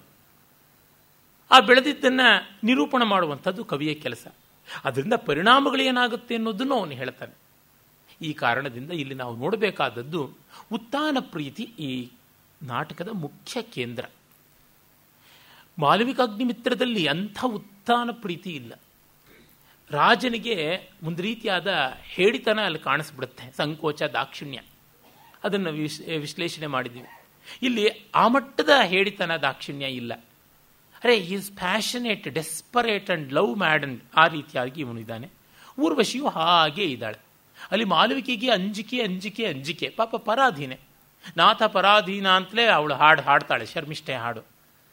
ಇಲ್ಲಿ ಅವಳಿಗೆ ಏನೂ ಆ ಥರದ್ದಿಲ್ಲ. ಇವಳು ಮುಕ್ತಳಾದಂಥವಳು, ಕೆಚ್ಚಿರ್ತಕ್ಕಂಥವಳು, ಅದಕ್ಕೆ ಸರಿಯಾಗಿದೆ. ಈ ಥರದ್ದು ಒಂದು ಪಾತ್ರ ಇನ್ಯಾವ ಕವಿಯೂ ನಿರ್ಮಾಣ ಮಾಡಲಿಲ್ಲ. ಇದು ಒಂದು ಸ್ಪೆಸಿಫಿಕ್ ಎಕ್ಸಾಂಪಲ್ ಆಗಿದೆ. ಆಮೇಲೆ ಎಲ್ಲರೂ ಬರ್ತಾರೆ, ಎಲ್ಲರೂ ಮಾತಾಡ್ಕೊಳ್ತಾರೆ. ರಂಬೆ ಹೇಳ್ತಾಳೆ, ಓಹೋ, ಬರ್ತಾ ಇದ್ದಾರೆ. ಚಿತ್ರಲೇಖಾ ದ್ವಿತೀಯಾಂ ಪ್ರೇಸಖೀಂ ಉರ್ವಶೀಂ ಗೃಹೀತ್ವ ವಿಶಾಖಾ ಸಹಿತ ಇವ ಭಗವಾನ್ ಸೋಮಃ ಸಮುಪಸ್ಥಿತೋ ರಾಜರ್ಷಿ. ವಿಶಾಖಾ ನಕ್ಷತ್ರದಿಂದ ಒಡಗೂಡಿದ ಚಂದ್ರನಂತೆ ರಾಜ ಬರ್ತಾ ಇದ್ದಾರೆ ಅಂತ. ಇದಕ್ಕೆ V Parameshwara Bhat S V ಪ ರಂಗಣ್ಣನವ್ರು ಮತ್ತೆ ಆಕ್ಷೇಪ ಮಾಡ್ತಾರೆ. ಇವನಿಗೇನು ಒಳೆಯೋದಿಲ್ವ ಬರೀ ನಕ್ಷತ್ರ, ಚಂದ್ರ ಇದೇನಾ ಅಂತ. ನೋಡಿ ಖಗೋಲಶಾಸ್ತ್ರದ ಒಂದು ಸ್ವಾರಸ್ಯ ಗೊತ್ತಿದ್ದವರಿಗೆ ಗೊತ್ತಾಗುತ್ತದೆ. ಕಾಳಿದಾಸನಿಗೆ ಅದರ ಕೌಶಲ ಇತ್ತು. ಉಡುಪಿಯಲ್ಲಿ ಘನ ವಿದ್ವಾಂಸರು ಸಹೃದಯ ಶಿರೋಮಣಿ ರಸಜ್ಞರಾದಂಥ ಮಠಪಾಡಿ ರಾಜಗೋಪಾಲಾಚಾರ್ಯ ಅಂತ ವಿದ್ವಾಂಸರಿದ್ದರು ಅವರು ಕಾಳಿದಾಸನ ಉಪಮೆಗಳು ಅಂತ ಒಂದು ಒಳ್ಳೆಯ ಗ್ರಂಥ ಬರೆದಿದ್ದಾರೆ. ಇಂಗ್ಲೀಷು ಹಿಂದಿ, ಸಂಸ್ಕೃತಗಳಲ್ಲೂ ಅಂಥ ಒಳ್ಳೆಯ ಪುಸ್ತಕ ಇಲ್ಲ. ಅಷ್ಟು ಸೊಗಸಾದಂಥ ಪುಸ್ತಕ ಅದು. ಅಲ್ಲಿ ಈ ಬಗ್ಗೆ ಅವರು ಬರೀತಾರೆ, ವಿಶಾಖೆ ದ್ವೇ ಅಂತಲೇ ಇರೋದು ಸಂಸ್ಕೃತ ಭಾಷೆಯಲ್ಲಿ ವಿಶಾಖನ ಸ್ತ್ರೀಲಿಂಗ ದ್ವಿವಚನದಲ್ಲಿ ಹೇಳ್ತಕ್ಕಂಥದ್ದು. ಎರಡು ಕವಲಾಗಿ ಒಡ್ಕೊಳ್ತಕ್ಕಂಥ ನಕ್ಷತ್ರ ಪುಂಜ. ಒಂದು ಕಡೆಗೆ ಚಿತ್ರಲೇಖೆ, ಇನ್ನೊಂದು ಕಡೆಗೆ ಊರ್ವಶಿ, ಇವರು ಮಧ್ಯದಲ್ಲಿ ಆ ರಾಜ ಬರ್ತಾ ಇದ್ದಾನೆ. ಅದಕ್ಕೋಸ್ಕರ ವಿಶಾಖ ನಕ್ಷತ್ರ ಅಂತ. ಆಕಾಶ ನೋಡಿದ್ರೆ ಗೊತ್ತಾಗುತ್ತೆ. ಈಗ ದುರ್ಯೋಧನನ್ನ ಅಥವಾ ಕೀಚಕನನ್ನ ಶತತಾರ ನಕ್ಷತ್ರ ಸಮನ್ವಿತನಾದಂಥ ಅಥವಾ ಶತಭಿಷ ನಕ್ಷತ್ರ ಪುಂಜದಲ್ಲಿ ಇರುವ ಚಂದ್ರನಂತೆ ಕಾಣಿಸ್ತಾ ಇದ್ದಾನೆ ಅಂತಂದರೆ ನೂರು ನಕ್ಷತ್ರ ಇರುತ್ತೆ ಆ ಪುಂಜದಲ್ಲಿ, ಅದಕ್ಕೆ ಶತತಾರ, ಶತಭಿಷ ಅಂತ ಬಂದಿರತಕ್ಕಂಥದ್ದು. ಹೀಗಾಗಿ ನಮಗೆ ಆ ಆಕಾಶಕಾಯಗಳ ಚಲನವಲನಗಳು ಗೊತ್ತಿದ್ದರೆ ಉಪಮಾನದ ಉಪಮೇಯದ ಔಚಿತ್ಯ ಏನು ಅಂತ ಗೊತ್ತಾಗುತ್ತದೆ. ಆಮೇಲೆ ಎಲ್ರಿಗೂ ಸಂತೋಷ. ಸಖೀನೂ ಬಂದಳು. ಈ ರಾಜನಿಗೂ ಏನು ಮೈಕೈ ಹಣ್ಣಾಗಿಲ್ಲ. ಅಪರೀಕ್ಷತ ಶರೀರ ರಾಜರ್ಷಿ ಅಂತ ಸಂತೋಷ ಪಡ್ತಾನೆ. ಆಮೇಲೆ ಅಷ್ಟು ಹೊತ್ತಿಗೆನೆ ಅಲ್ಲಿ ಇನ್ನೊಂದು ವಿಶೇಷ ಆಗುತ್ತದೆ. ಅದು ಏನಂತಂದರೆ ಚಿತ್ರಲೇಖೆ ಮತ್ತೆ ನಮ್ಮ ಊರ್ವಶಿ ಇವರಿಗೆ ಅಪಾಯ ಬಂದಿದೆ ಅಂತ ಗೊತ್ತಾದ ತಕ್ಷಣ ಅವ್ರನ್ನ ರಕ್ಷಣೆ ಮಾಡೋದಕ್ಕೆ ಅಂತ ಚಿತ್ರರಥ ಅವನು ಬರ್ತಾನೆ. ಅವನು ಇಂದ್ರನ ಕಡೆಯಿಂದ ಗಂಧರ್ವರಾಜ ಅವನು ಬರುವಂಥದ್ದಾಗುತ್ತದೆ. ಈ ಮಧ್ಯದಲ್ಲಿ ರಥದ ಕುಲುಕಾಟದಿಂದ ಊರ್ವಶಿಯ ಸ್ಪರ್ಶ ರಾಜನಿಗೆ, ರಾಜನ ಸ್ಪರ್ಶ ಊರ್ವಶಿಗಾಗಿದೆ. ಅದರ ಬಗ್ಗೆ ಅವನು ಸಂತೋಷ ಪಡ್ತಾ ಇರ್ತಾನೆ. ಇದಿದಂ ರಥ ಸಂಕ್ಷೋಭಾದ್ ಅಂಗೇನ ಅಂಗಂ ಮಮಾಯತೆ ಮಮಾಯತೆಕ್ಷಣೆಯ ಸ್ಪೃಷ್ಟಂ ಸರೋಮಂ ಕಂಟಕಂ ಅಂಕುರಿತಂ ಮನಸಿಜೇನೇವ ಹಾಗೆ ರೋಮಾಂಚನವಾದದ್ದು ಪ್ರೀತಿಯ ಮೊಳಕೆ ಒಡೆದಂತೆ ತೋರ್ತಾ ಇದೆ ಎನ್ನುವಂಥ ಉತ್ಪ್ರೇಕ್ಷೆಯನ್ನು ಮಾಡ್ತಾನೆ. ಆಮೇಲೆ ರಂಬೆ ಹೇಳ್ತಾಳೆ, ಇಷ್ಟೊಮ್ಮೆಗೆ ಉಪಕಾರ ಮಾಡಿದ ರಾಜನಿಗೆ ನಾವು ಏನಾದರೂ ಗೌರವ ಮಾಡಬೇಕು ಅಂತ. ಆಮೇಲೆ ಇವನು ಆ ರೀತಿಯಾದಂಥ ವಿಶೇಷಗಳೇನು ಬೇಕಿಲ್ಲ ಅಂತ ಸೌಜನ್ಯದಿಂದ ಹೇಳ್ತಾನೆ. ಮತ್ತೆ ಮೇನಕೆ ಅವನನ್ನು ಹರಿಸ್ತಾಳೆ. ಸರ್ವಥಾ ಕಲ್ಪಶತಂ ಮಹಾರಾಜ ಪೃಥ್ವೀಂ ಪಾಲಯನ್ ಭವಂತು. ಮಹಾರಾಜ ನೂರು ಕಲ್ಪಶತ ಚೆನ್ನಾಗಿ ಭೂಮಿಯನ್ನು ಆಳ್ತಾ ಇರಲಿ ಅಂತ. ರಥದ ಒಂದು ಶಬ್ದ ಕೇಳಿಸುತ್ತದೆ. ಆ ಹೊತ್ತಿಗೆ ಚಿತ್ರರಥ ಬರ್ತಾ ಇದ್ದಾನೆ. ಅಯಂ ಸ ಗಗನಾಥ್ ಕೋಪಿ ತಪ್ತ ಚಾಮೀಕರ ಅಂಗದ ಅಧಿರೋಹತಿ ಶೈಲಾಗ್ರಂ ತಡಿತ್ವಾನಿವ ತೋಯದಃ. ಮಿಂಚು ಬಳ್ಳಿ ಒಡೆಯೊರೆದ ಮೋಡ ಇಳಿತಾ ಇರುವಂತೆ ಒಂದು ರಥದ ಮೇಲಿಂದ ದಿವ್ಯಾಕೃತಿ ಬರ್ತಾ ಇದೆ ಅಂತ. ಅವನು ಚಿತ್ರರಥ ಬರ್ತಾನೆ. ಅವನು ಹೇಳ್ತಾನೆ, ಓ, ಇದಾ ಕೆಲಸ, ನೀನು ರಕ್ಷಣೆ ಮಾಡಿದೆಯಾ? ಮಹೇಂದ್ರೋಪಕಾರ ಪರ್ಯಾಪ್ತೇನ? ವಿಕ್ರಮ ಮಹಿಮ್ನ ವರ್ಧತೆ ಭವಾನ್. ನೀನು ನಿನ್ನ ವಿಕ್ರಮದಿಂದ ವರ್ಧಿಸ್ತಾ ಇದೆಯಾ? ಅದು ಮಹೇಂದ್ರನಿಗೆ ಉಪಕಾರ ಮಾಡಿದೆ ಅಂತ. ಆಮೇಲೆ ಗಂಧರ್ವರಾಜ ಇವನಿಗೂ ಗೊತ್ತು. ಆ ಆತ್ಮೀಯತೆ, ಸ್ನೇಹದ ಮಾತುಗಳಾಗುತ್ತವೆ. ಆಗ ಚಿತ್ರಲೇಖೆ ಹೇಳ್ತಾಳೆ ನಾವು ಎಷ್ಟು ಕಷ್ಟಪಟ್ವಿ, ನಾವು ಒದ್ದಾಡ್ಕೊಂಡು ಬರ್ತಾ ಇದ್ವಿ ಅಂತೆಲ್ಲ. ಆಗ ಚಿತ್ರರಥ ಹೇಳ್ತಾನೆ, ಹೌದು, ನಮಗೂ ಗೊತ್ತಾಯಿತು. ನಾವು ರಕ್ಷಣೆಗೆ ಬರೋದ್ರೊಳಗಾಗಿ ತಥೋ ವಯಂ ಅಂತರಾಚಾರಣೇಭ್ಯ ತ್ವದೀಯಂ ಜಯೋದಾಹರಣಂ ಶ್ರುತ್ವ ತ್ವಾಂ ಇಹಸ್ತಂ ಉಪಾಗತಾ ಅಲ್ಲಿ ಸಿದ್ಧ ಚಾರಣರು ಮೊದಲಾದ ದೇವಯೋನಿಗಳು ದೇವ ವರ್ಗದ ಪ್ರಭೇದಗಳು, ಅವರು ನಿನ್ನ ಒಂದು ಪರಾಕ್ರಮವನ್ನು ಆಗಲೇ ಹಾಡು ಕಟ್ಟಿ ಹಾಡೋದಿಕ್ಕೆ ಆರಂಭ ಮಾಡಿಬಿಟ್ಟಿದ್ರು ಅಂತ ಪದ ಕಟ್ಟಿ ಹಾಡೋದಕ್ಕೆ ಆರಂಭ ಮಾಡಿದ್ರು. ಅದನ್ನು ತಿಳ್ಕೊಂಡು ನೀನು ಈಗಾಗಲೇ ಕೇಶಿ ರಾಜನನ್ನು ಮರ್ದ, ಕೇಶಿ ದಾನವನನ್ನು ಮರ್ದಿಸಿ ಇವ್ರನ್ನ ಕಾಪಾಡಿದೀಯಾ ಅಂತ ಗೊತ್ತಾಯಿತು, ಬಂದ್ವಿ ಅಂತ. ಎಲ್ಲ ಆಗಿಂದಾಗಲೇ ಬ್ರೇಕಿಂಗ್ ನ್ಯೂಸ್ ಕೊಡ್ತಾ ಇದ್ರು ಇವರು. ಬಂದ, ಆಯಿತು. ಆಮೇಲೆ ಭವಾನಿಮಂ ಪುರಸ್ಕೃತ್ಯ. ಸಹ ಅಸ್ಮಾಭಿ ಭಗವಂತಂ ದ್ರಷ್ಟುಮರ್ಹತಿ. ನೀನು ಬಾ ದೇವಲೋಕಕ್ಕೆ ಅಂತಾನೆ. ಮಹತ್ಕಲು ತತ್ರ ಭವತಃ ಮಘೋನಃ ಪ್ರೇಮ ಅನುಷ್ಠಿತಂ ನೀನು ಇಂದ್ರನಿಗೆ ತುಂಬ ಪ್ರೀತಿಪಾತ್ರವಾದಂಥ ಈ ಪೂರ್ವ ಉರು ಉರ್ವಶಿಯನ್ನು ಉಳಿಸಿಕೊಡುವುದರ ಮೂಲಕ ದೊಡ್ಡ ಉಪಕಾರ ಮಾಡಿದ್ದೀಯಾ ಅಂತ ಹೇಳ್ತಾನೆ. ಆಗ ಅವನು ಹೇಳ್ತಾನೆ, ಇಲ್ಲ, ಹೇಳಬೇಡ. ನನು ವಜ್ರಣ ಏವ ವೀರ್ಯಮೇತತ್ ವಿಜಯಂತೆ ದ್ವಿಷತೋ ಯದಸ್ಯ ಪಕ್ಷ ವಸುಧಾಧರ ಕಂದರ ವಿಸರ್ಪಿ ಪ್ರತಿಶಬ್ದೋಪಿ ಹರೇರ್ ಹಿನಸ್ತಿ ನಾಗಾನ್. ಇದೆಲ್ಲ ಇಂದ್ರನ ಮಹಿಮೇನೆ ಅಂತ ಅನ್ಬೇಕು. ನೇರವಾಗಿ ಆನೆಗಳನ್ನು ಸಿಂಹ ಎದುರಿಸದೇ ಇದ್ದರೂ ಅದರ ಗರ್ಜನೆ ಗುಹೆಗಳ ಪರ್ವತಗಳ ಕಂದರಗಳಲ್ಲಿ ಅಲ್ಲಿ ಪ್ರತಿಧ್ವನಿಸಿ ಆ ಮೂಲಕವಾಗಿ ಅದು ಆನೆಗಳನ್ನು ಕಂಗಿಡಿಸುತ್ತದೆ. ಹಾಗೆ ಇಂದ್ರನ ಪರಾಕ್ರಮ ನನ್ನಲ್ಲಿ ಒಂದು ಗುಹೆಯಲ್ಲಿ ಮೊಳಗಿದಂತೆ ಪ್ರತಿಧ್ವನಿ ಮಾಡಿರುವಂಥದ್ದು ಅಂತಲೇ ತುಂಬ ಒಳ್ಳೆಯ ಒಂದು ಉದಾಹರಣೆ. ಆ ದೃಷ್ಟಾಂತ ಕೊಟ್ಟಿದ್ದಾನೆ. ದೇಗುಲವೇ ಮಾತಾಡುವಂತೆ ಅಂತ ನಮ್ಮ ಪ್ರಭುಲಿಂಗಿ ಲೀಲೆಯಲ್ಲಿ ಚಾಮರಸ ಹೇಳ್ತಾನಲ್ಲ, ಸಾಕ್ಷಾತ್ತಾಗಿ ಅದು ಪರಮಾತ್ಮನೇ, ನಾನು ಬರೀ ಧ್ವನಿ. ಕೊಡೋನು ಪ್ರತಿಧ್ವನಿ ಕೊಡ್ತಕ್ಕಂಥವನು ಅದೆಲ್ಲ ಅವನದೇನೆ ಅಂತ. ಈ ರೀತಿಯ ಒಂದು ಹೋಲಿಕೆಗಳಿಗೆಲ್ಲ ಕಾಳಿದಾಸನೇ ಮೂಲ ಅಂತ ಗೊತ್ತಾಗುತ್ತದೆ. ಅದಕ್ಕೆ ಚಿತ್ರರಥ ಸಂತೋಷಪಟ್ಟು ಹೇಳ್ತಾನೆ ಯುಕ್ತಮೇತ ತಾನುತ್ಸೇಕ ಕಲು ವಿಕ್ರಮಾಲಂಕಾರ ಅಂತ. ಅಹಂಕಾರ ಇಲ್ಲದೆ ಇರುವುದೇ ಪರಾಕ್ರಮಕ್ಕೆ ಅಲಂಕಾರ. ನೀನು ಹಾಗೆ ಇದೀಯಾ ಅಂತ. ಆಮೇಲೆ ಅವನು ಹೇಳ್ತಾನೆ, ನಾಯಂ ಅವಸರ ಮಮ ಶತಕೃತು ದ್ರಷ್ಟುಂ. ಈಗ ನಾನು ಇಂದ್ರನನ್ನು ನೋಡುವಂಥ ಸಂದರ್ಭ ಅಲ್ಲ. ಅತಃ ಸ್ವಯವೇವತ್ರ ಭವತಿಂ ಪ್ರಭೋಹ ಅಂತಿಕಂ ಪ್ರಾಪಯ ನೀನೇ ಹೋಗಿ ಮಾಡು ಅಂತ. ಅಂದರೆ ಪುರೂರವನಿಗೆ ಊರ್ವಶಿ ಜೊತೆಗೆ ದೇವಲೋಕದವರೆಗೂ ಹೋಗಬೇಕು ಅನ್ನೋ ಚಪಲ ಇದ್ದಿದ್ದರೆ ಹೋಗ್ಬೋದಾಗಿತ್ತು. ಅವನಿಗೆ ಇನ್ಯಾವುದೋ ಕೆಲಸ ಇತ್ತು. ಅಷ್ಟರ ಮಟ್ಟಿಗೆ ಅವನಲ್ಲಿ ಆ ಬಾಧ್ಯತೆ ಇದೆ ಅನ್ನೋದನ್ನು ನಾವು ನೋಡಬಹುದು. ಒಬ್ಬ ವ್ಯಕ್ತಿ ಬಗ್ಗೆ ಉಪೇಕ್ಷೆ ಬಂದರೆ ಎಲ್ಲಕ್ಕೂ ಗೂಬೆ ಕೂಡಿಸಿ ತಳ್ಳಿ ಹಾಕುವಂಥದ್ದಾಗುತ್ತದೆ ವಿಕ್ರಮನಿಗೆ ಹಾಗೆ ಮಾಡಿದ್ದಾರೆ. ಅಂದರೆ ಪುರೂರವನಿಗೆ ಅದು ಯುಕ್ತವಲ್ಲ. ಆಮೇಲೆ ಊರ್ವಶಿ ತನ್ನ ಸಖಿ ಜೊತೆ ಮಾತಾಡ್ತಾಳೆ. ಚಿತ್ರಲೇಖೆ, ಉಪಕಾರಣಂ ರಾಜರ್ಷಿಂ ನ ಶಕ್ನೋಮಿ ಆಮಂತ್ರಯಿತು ತತ್ವಮೇವ ಮೇ ಮುಖಂಭವ ನನಗೆ ತುಂಬ ಉಪಕಾರ ಮಾಡಿದ ಈ ರಾಜರ್ಷಿಯನ್ನು ದೇವಲೋಕಕ್ಕೆ ಕರೆಯೋದಕ್ಕೆ ನನಗೆ ಬಾಯಿ ಬರ್ತಾ ಇಲ್ಲ, ನೀನೇ ನನ್ನ ಬಾಯಾಗಿ ಹೇಳು ಅಂತ ತನ್ನ ಮಮ ಮುಖಂಭವ ತುಂಬ ಒಳ್ಳೆ ಸಂಸ್ಕೃತದ ಈಡಿಯಮ್ಮು ಆಗ ಅವಳು ಹೇಳ್ತಾಳೆ, ಊರ್ವಶಿ ವಿಜ್ಞಾಪೈತಿ ಮಹಾರಾಜ ಮಹಾರಾಜ ಊರ್ವಶಿ ಹೇಳ್ತಾ ಇದ್ದಾಳೆ, ಮಹಾರಾಜೇನ ಅಭ್ಯ ಅಭ್ಯನುಜ್ಞಾತ ಇಚ್ಛಾಮಿ ಪ್ರೇಸಖೀಮಿವ ಮಹಾರಾಜಸ್ಯ ಕೀರ್ತಿಂ ಸುರಲೋಕಂ ನೇತುಂ ಅಂತ. ಈಗ ನನ್ನ ಸಖಿಯನ್ ಊರ್ವಶಿ ಹೇಳ್ತಾ ಇದ್ದಾಳೆ, ಅವಳ ಗೆಳತಿಯಂತೆ ನಿನ್ನ ಕೀರ್ತಿಯನ್ನು ದೇವಲೋಕಕ್ಕೆ ತಗೊಂಡು ಹೋಗೋದಕ್ಕೆ ಇಷ್ಟಪಟ್ಟಿದ್ದಾಳೆ ಅಂತ. ಇಷ್ಟು ಒಳ್ಳೆಯ ಫ್ರೇಜ್ ತುಂಬ ಅಲಂಕಾರಿಕವಾದದ್ದು. ಅರೆ, ಸಂಸ್ಕೃತ ಭಾಷೆಗೆ ಆ ಒಂದು ಭಾರತೀಯ ಸಂಸ್ಕೃತಿಯ ಶಿಷ್ಟತೆಗೆ ತುಂಬ ಸಹಜವಾದಂಥದ್ದು. ನಿಮ್ಮ ಕೀರ್ತಿಯನ್ನ ಸಖಿಯಂತೆ ದೇವಲೋಕಕ್ಕೆ ತಗೊಂಡು ಹೋಗ್ತೀನಿ ಅಂತ. ಕೀರ್ತಿ ನಪುಂಸಕಲಿಂಗ ಶಬ್ದ. ಆ ಕಾರಣದಿಂದ ಅಲ್ಲಿ ಲಿಂಗೌಚಿತ್ಯವೂ ಇದೆ. ತುಂಬ ಸುಂದರವಾದಂಥದ್ದು. ದೇವಲೋಕದವರೆಗೂ ನಿನ್ನ ಕೀರ್ತಿಯನ್ನು ಹಬ್ಬಿಸ್ತೀನಿ ಎನ್ನುವಂಥದ್ದು ಧ್ವನಿ.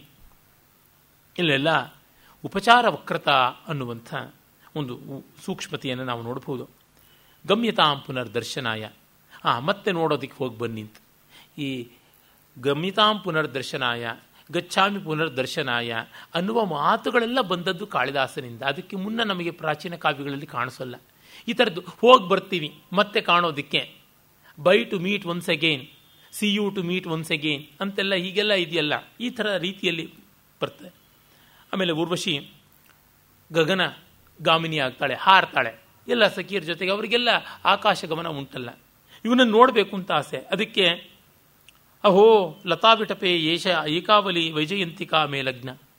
ವೈಜಯಂತಿಕಾ ಅನ್ನುವ ಹೆಸರಿನ ಏಕಾವಲಿ ಅಂತಂದರೆ ಒಂದೇ ಎಳೆ ಸರ, ಅದು ಸಿಕ್ಕಾಕೊಂಡ್ಬಿಟ್ಟಿದೆ ಅಂತ. ಸ್ವಲ್ಪ ಸ್ವಲ್ಪ ಬಿಡಿಸೆ ಚಿತ್ರಲೇಖೆ ಇದನ್ನ ಅಂತ ಕೇಳ್ತಾಳೆ. ಸಖಿ, ಚಿತ್ರಲೇಖೆ ಮೋಚಯ ತಾವದೇನಾಮ್ ಅಂತ ಅವಳು ನೋಡಿ ಆಮ್, ದೃಢಂ ಕಲು ಲಗ್ನ, ತುಂಬ ಗಟ್ಟಿಯಾಗಿ ಸಿಕ್ಕಾಕೊಂಡಿದೆ. ಅಶಕ್ಯಂ ಮೋಚಯಿತು, ಬಿಡಿಸೋಕ್ಕಾಗೋಲ್ಲ ಅಂತಾಳೆ. ಅಲಂ ಪರಿಹಾಸೇನೆ, ಮೋಚಯಿತ ತಾವದೇನು ಸಾಕು ಗೇಲಿ, ಬಿಡಿಸೆ ಅಂತಾಳೆ. ಆಮ್, ದುರ್ಮೋಚ್ಯೇವ, ಮೇ ಪ್ರತಿಭಾತಿ, ತಥಾಪಿ ಮೋಚಯಿಷ್ಯೇ ತಾವತ್ ಬಿಡಿಸೋಕ್ಕೆ ಆಗೋಲ್ಲ ಅಂತ ಅನ್ಸುತ್ತೆ, ಆದರೂ ಯತ್ನಿಸ್ತೀನಿ ಅಂತ ಅಷ್ಟೊತ್ತು ಇವಳು ಅವನನ್ನು ನೋಡ್ತಾ ಇರ್ತಾಳೆ. ಆಮೇಲೆ ಪ್ರೇಸಖಿ ಸ್ಮರ ಕಲ್ವೇತದ ಆತ್ಮನೋ ವಚನಂ.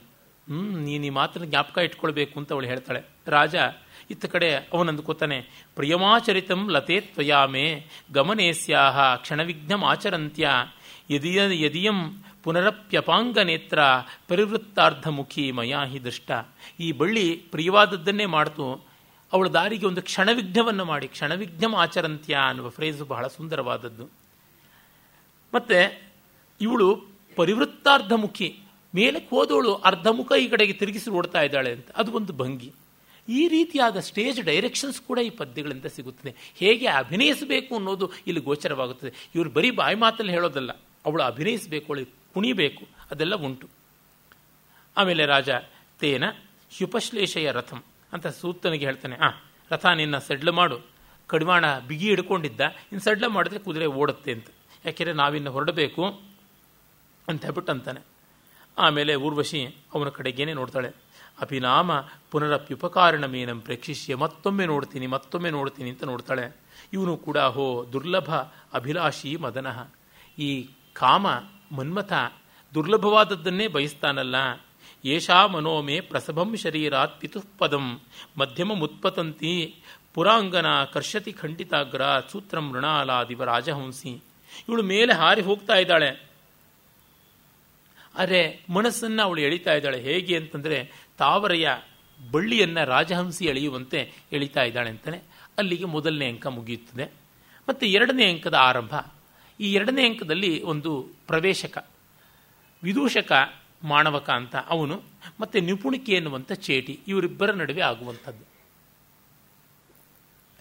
ಮೊದಲನೇ ಅಂಕ ನಡೆದದ್ದು ಒಂದು ವಸಂತದ ಆರಂಭದ ದಿನ. ಹೆಚ್ಚು ಕಡಿಮೆ ಬೆಳಗ್ಗೆ. ಬೆಳಗ್ಗೆ ಒಂದು ಆರು, ಏಳು ಗಂಟೆಯ ಹೊತ್ತಿನಲ್ಲಿ ಇರಬಹುದು ಅನಿಸುತ್ತೆ. ಅಂದರೆ ಸೂರ್ಯೋಪಸ್ಥಾನ ಮಾಡಿದ್ದಾನೆ ಅಂದರೆ ಸೂರ್ಯೋದಯ, ಆರು, ಆರೂವರೆ ಗಂಟೆ. ಆ ಹೊತ್ತಿನಲ್ಲಿ ಇವನು ಆ ಅಪ್ಸರೆಯರಿಗೆ ಉಪಕಾರ ಮಾಡಿದ್ದು, ಊರ್ವಶಿಯನ್ನು ಕಂಡಿದ್ದು. ಅದಾದ ಒಂದು ವಾರಕ್ಕೆ, ಒಂದು ವಾರದ ಒಂದು ಸಂಜೆ, ಸುಮಾರು ನಾಲ್ಕೈದು ಗಂಟೆಯ ಹೊತ್ತಿಗೆ ಇದು. ಈ ಒಂದು ಎರಡನೇ ಅಂಕದ ಆರಂಭ. ಇದು ವಸಂತದ ಆರಂಭ ಅಂತನ್ನುವುದು ನಮಗೆ ನಾಟಕದಲ್ಲಿಯೇ ಈ ಅಂಕದಲ್ಲಿಯೇ ಸೂಚನೆ ಸಿಗುತ್ತದೆ. ಮೊದಲನೇದು ಸೂರ್ಯೋಪಸ್ಥಾನ ಅನ್ನುವುದರಿಂದ ಅದು. ಅಥವಾ ಅದು ಸಂಜೆ ಹೊತ್ತು ಬೇಕಾದರೂ ಆಗಿರಬಹುದು ಯಾವುದೋ ಒಂದು ವಸಂತದ ಸಾಯಂಕಾಲದ ಸೂರ್ಯೋಪಸ್ಥಾನಕ್ಕಾಗಿ ಅವನು ಬಂದಿದ್ದ ಅಂತ ಕೂಡ ಆಗಬಹುದು ಒಟ್ಟಿನಲ್ಲಿ ಅಲ್ಲಂತೂ ಅಷ್ಟು ಕಾಲದ ಸೂಚನೆ ನಮಗೆ ಸಿಗುತ್ತದೆ. ವಿದೂಷಕ ಬರ್ತಾನೆ. ಅವನ್ನೆಲ್ಲ ಪ್ರಾಕೃತದಲ್ಲೇ ಮಾತಾಡುವಂಥದ್ದು. ವಿದೂಷಕನಿಗೆ ಒಂದು ಸಂಕಟ ಆಗಿಬಿಟ್ಟಿದೆ. ರಾಜನಿಗೆ ಊರ್ವಶಿಯ ಮೇಲಿನ ಧ್ಯಾನ ಬಂದು, ಆಸಕ್ತಿ ಕಡಿಮೆ ಆಗಿದೆ, ಊಟ, ತಿಂಡಿ ಇತ್ಯಾದಿಯಲ್ಲಿ. ರಾಜ ತಿನ್ನೋಲ್ಲ ಅಂದರೆ ವಿದೂಷಕನು ಪಾಪ ಸೊರಗಬೇಕಾಗುತ್ತದೆ ಯಾಕೆಂದರೆ ಸಿಂಹ ಬೇಟೆ ಆಡದೇ ಇದ್ದರೆ ಅದ್ರ ಸುತ್ತ ಓಡಾಡ್ಕೊಂಡಿರ್ತಕ್ಕಂಥ ನಾಯಿನರಿಗಳಿಗೂ ಉಪವಾಸ ಅಲ್ಲ. ಈ ತರಹ ಆಗಿದೆ. ಅದನ್ನು ಹೇಳ್ತಾ ಇದ್ದಾನೆ ಕವಿ ವಿದೂಷಕನ ಮೂಲಕ. ನಿಮಂತ್ರಣಿಕ ಪರಮಾನ್ನೇನೇವ ರಾಜರಹಸ್ಯೇನ ಸ್ಫುಟನ್ನ ಶಕ್ನೋಮಿ ಜನಾಕೀರ್ಣಿ ಆತ್ಮನೋ ಜಿಹ್ವಾಂ ಧಾರಯಿತು. ಜೊತೆಗೆ ಊರ್ವಶಿ ಬಗ್ಗೆ ಇವನು ಏನೇನೋ ಕಲ್ಪನೆಗಳನ್ನು ಹಲ್ಲಬಿದ್ದಾನೆ ಎಲ್ಲ ಬಿಟ್ಟು ವಿದೂಷಕನಿಗೆ ಯಾಕೆ ಹೇಳ್ತಾನೆ ಅಂದರೆ, ಒಂದು ಎಮೋಷನಲ್ ಔಟ್ಲೆಟ್ ಅನ್ನೋದು ಬೇಕಲ್ಲ. ನನ್ನ ಸ್ನೇಹಿತ ಬಂದು ಪಾಪ ಅವನ ಸಂಕಟ ಹೇಳದಂತೆ. ಆಗುತ್ತದೆ. ಆ ಥರ ಯಾರಿಗೂ ಅಷ್ಟೇ. ಸೊಸೆ ಮೇಲೆ ಅತ್ತೆ ಅತ್ತೆ ಮೇಲೆ ಸೊಸೆ, ಮಾವನ ಮೇಲೆ ಅಳಿಯ, ಅಕ್ಕಪಕ್ಕದವ್ರ ಮೇಲೆ ಮತ್ತೊಬ್ಬರು ಬಂದು ಏನೋ ಗುಣಕ್ಕೋತಾರೆ. ಆ ಗುಣಗಾಟ ಮಾಡ್ಕೊಳ್ಳೋದೇ ಇದ್ದರೆ ಪ್ರೆಷರ್ ಕಾಪಾಡ್ಕೊಳ್ಳೋದು ಹೇಗೆ? ಬಹಳ ಕಷ್ಟ ಆಗುತ್ತದೆ. ಒಳಗಿನ ಉದ್ವೇಗವನ್ನು ಇಳಿಸಿಕೊಳ್ಳೋದಕ್ಕೆ ಬೇಕು.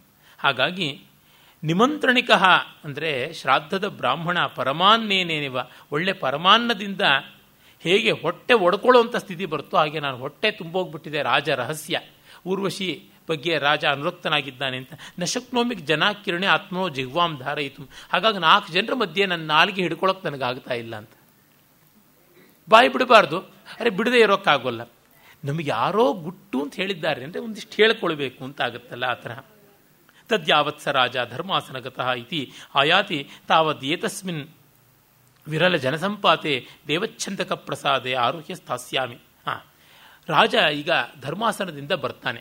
ಅಂತಂದರೆ ಅವನು ಆ ಹೊತ್ತಿನ ಸಭೆಯನ್ನು ಮುಗಿಸಿ ಬರ್ತಾನೆ। ಬರೋದ್ರೊಳಗಾಗಿ ನಾನು ದೇವಚ್ಛಂದ ಅಂತ ಒಂದು ಅರಮನೆ, ಆ ಅರಮನೆಯ ತುದಿಯಲ್ಲಿ ನಾನು ಹತ್ತೀನಿ ಅಂತ ಆರುಹ್ಯ ಸ್ಥಾಸ್ಯಾಮಿ ಅಂತ. ಈ ದೇವಚಂದ್ರ ಚಂದ, ಇಂದ್ರಚಂದ, ನಂದ್ಯಾವರ್ತ ಮೊದಲಾದಂಥವೆಲ್ಲ ಕೂಡ ಪದ್ಮಭದ್ರಕ. ಇವೆಲ್ಲ ಶಿಲ್ಪಶಾಸ್ತ್ರದಲ್ಲಿರತಕ್ಕಂಥ ವಿವಿಧವಾದ ವಿಮಾನಗಳು, ಅರಮನೆಯ ಗೋಪುರಗಳು, ಅರಮನೆಯ ಪ್ರಸಾದದ ಎತ್ತರವಾದ ಪ್ರದೇಶಗಳು, ಅಂಥದ್ದು ಒಂದು. ಮೇಘಛಂದ ಅಂತಲೂ ಕರೀತಾರೆ. ಅಂದರೆ ದೇವಚ್ಛಂದ ಅಂದರೆ ದೇವರಿಗೆ ಇಷ್ಟವಾಗುವ ಮಟ್ಟದ ಎತ್ತರ ಅಂತ. ದೇವರನ್ನು ಮುಟ್ಟುವ ಎತ್ತರ ಅಂತ. ಮೇಘಛಂದ ಅಂತಂದರೆ ಮೋಡ ಮುಟ್ಟುವ ಎತ್ತರ ಅಂತ. ಅಷ್ಟು ಎತ್ತರದ ಭಾಗ ಅಂತ ಅರ್ಥ. ಹಾಗಾಗಿ ಅವನು ಹೋಗ್ತಾನೆ. ಮತ್ತೆ ಬಾಯಿ ಕೈಯಿಂದ ಮುಚ್ಚಿಕೊಂಡು ಬಿಟ್ಟಿದ್ದಾನೆ ಪಾಣಿಭ್ಯಾಂ ಮುಖಂ ಪಿದಾಯ ಸ್ಥಿತ ಅಂತ. ಇತ್ತ ರಾಜ ವ್ಯಗ್ರನಾಗಿದ್ದಾನೆ, ಮನಸ್ಸು ಅನ್ಯಾಸಕ್ತವಾಗಿದೆ ಅಂತ ಬೇಗ ಪರಿಜನಕ್ಕೆ ಅರಮನೆಯಲ್ಲಿ ರಾಣಿಗೆಲ್ಲ ಗೊತ್ತಾಗುತ್ತದೆ.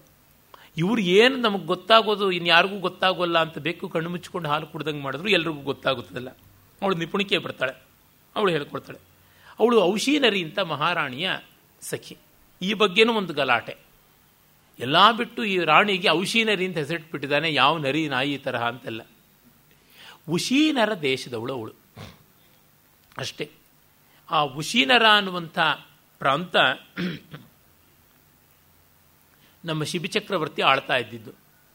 ಅದು ಮಧ್ಯಪ್ರದೇಶ ಮತ್ತು ಉತ್ತರ ಪ್ರದೇಶಗಳ ಮಧ್ಯಭಾಗದ ಪ್ರಾಂತ. ಅಲ್ಲಿಗೆ ಕಾಶಿ ಕೂಡ ಸೇರಿತ್ತು ಅಂತ ಗೊತ್ತಾಗುತ್ತದೆ ಈ ಕಾಲದಲ್ಲಿ. ಕಾಶಿ ರಾಜನ ಮಗಳು. ಮತ್ತೆ ರಾಣಿಯರನ್ನ ನೇರವಾಗಿ ಅವರ ಹೆಸರಿಂದ ಹೇಳುವಂಥದ್ದು ಮರ್ಯಾದೆ ಅಲ್ಲ. ಹಾಗಾಗಿ ಅವರ ತವ್ರ ಮನೆ ಹೆಸರಿಂದ ಹೇಳುವಂಥದ್ದು ಉಂಟು.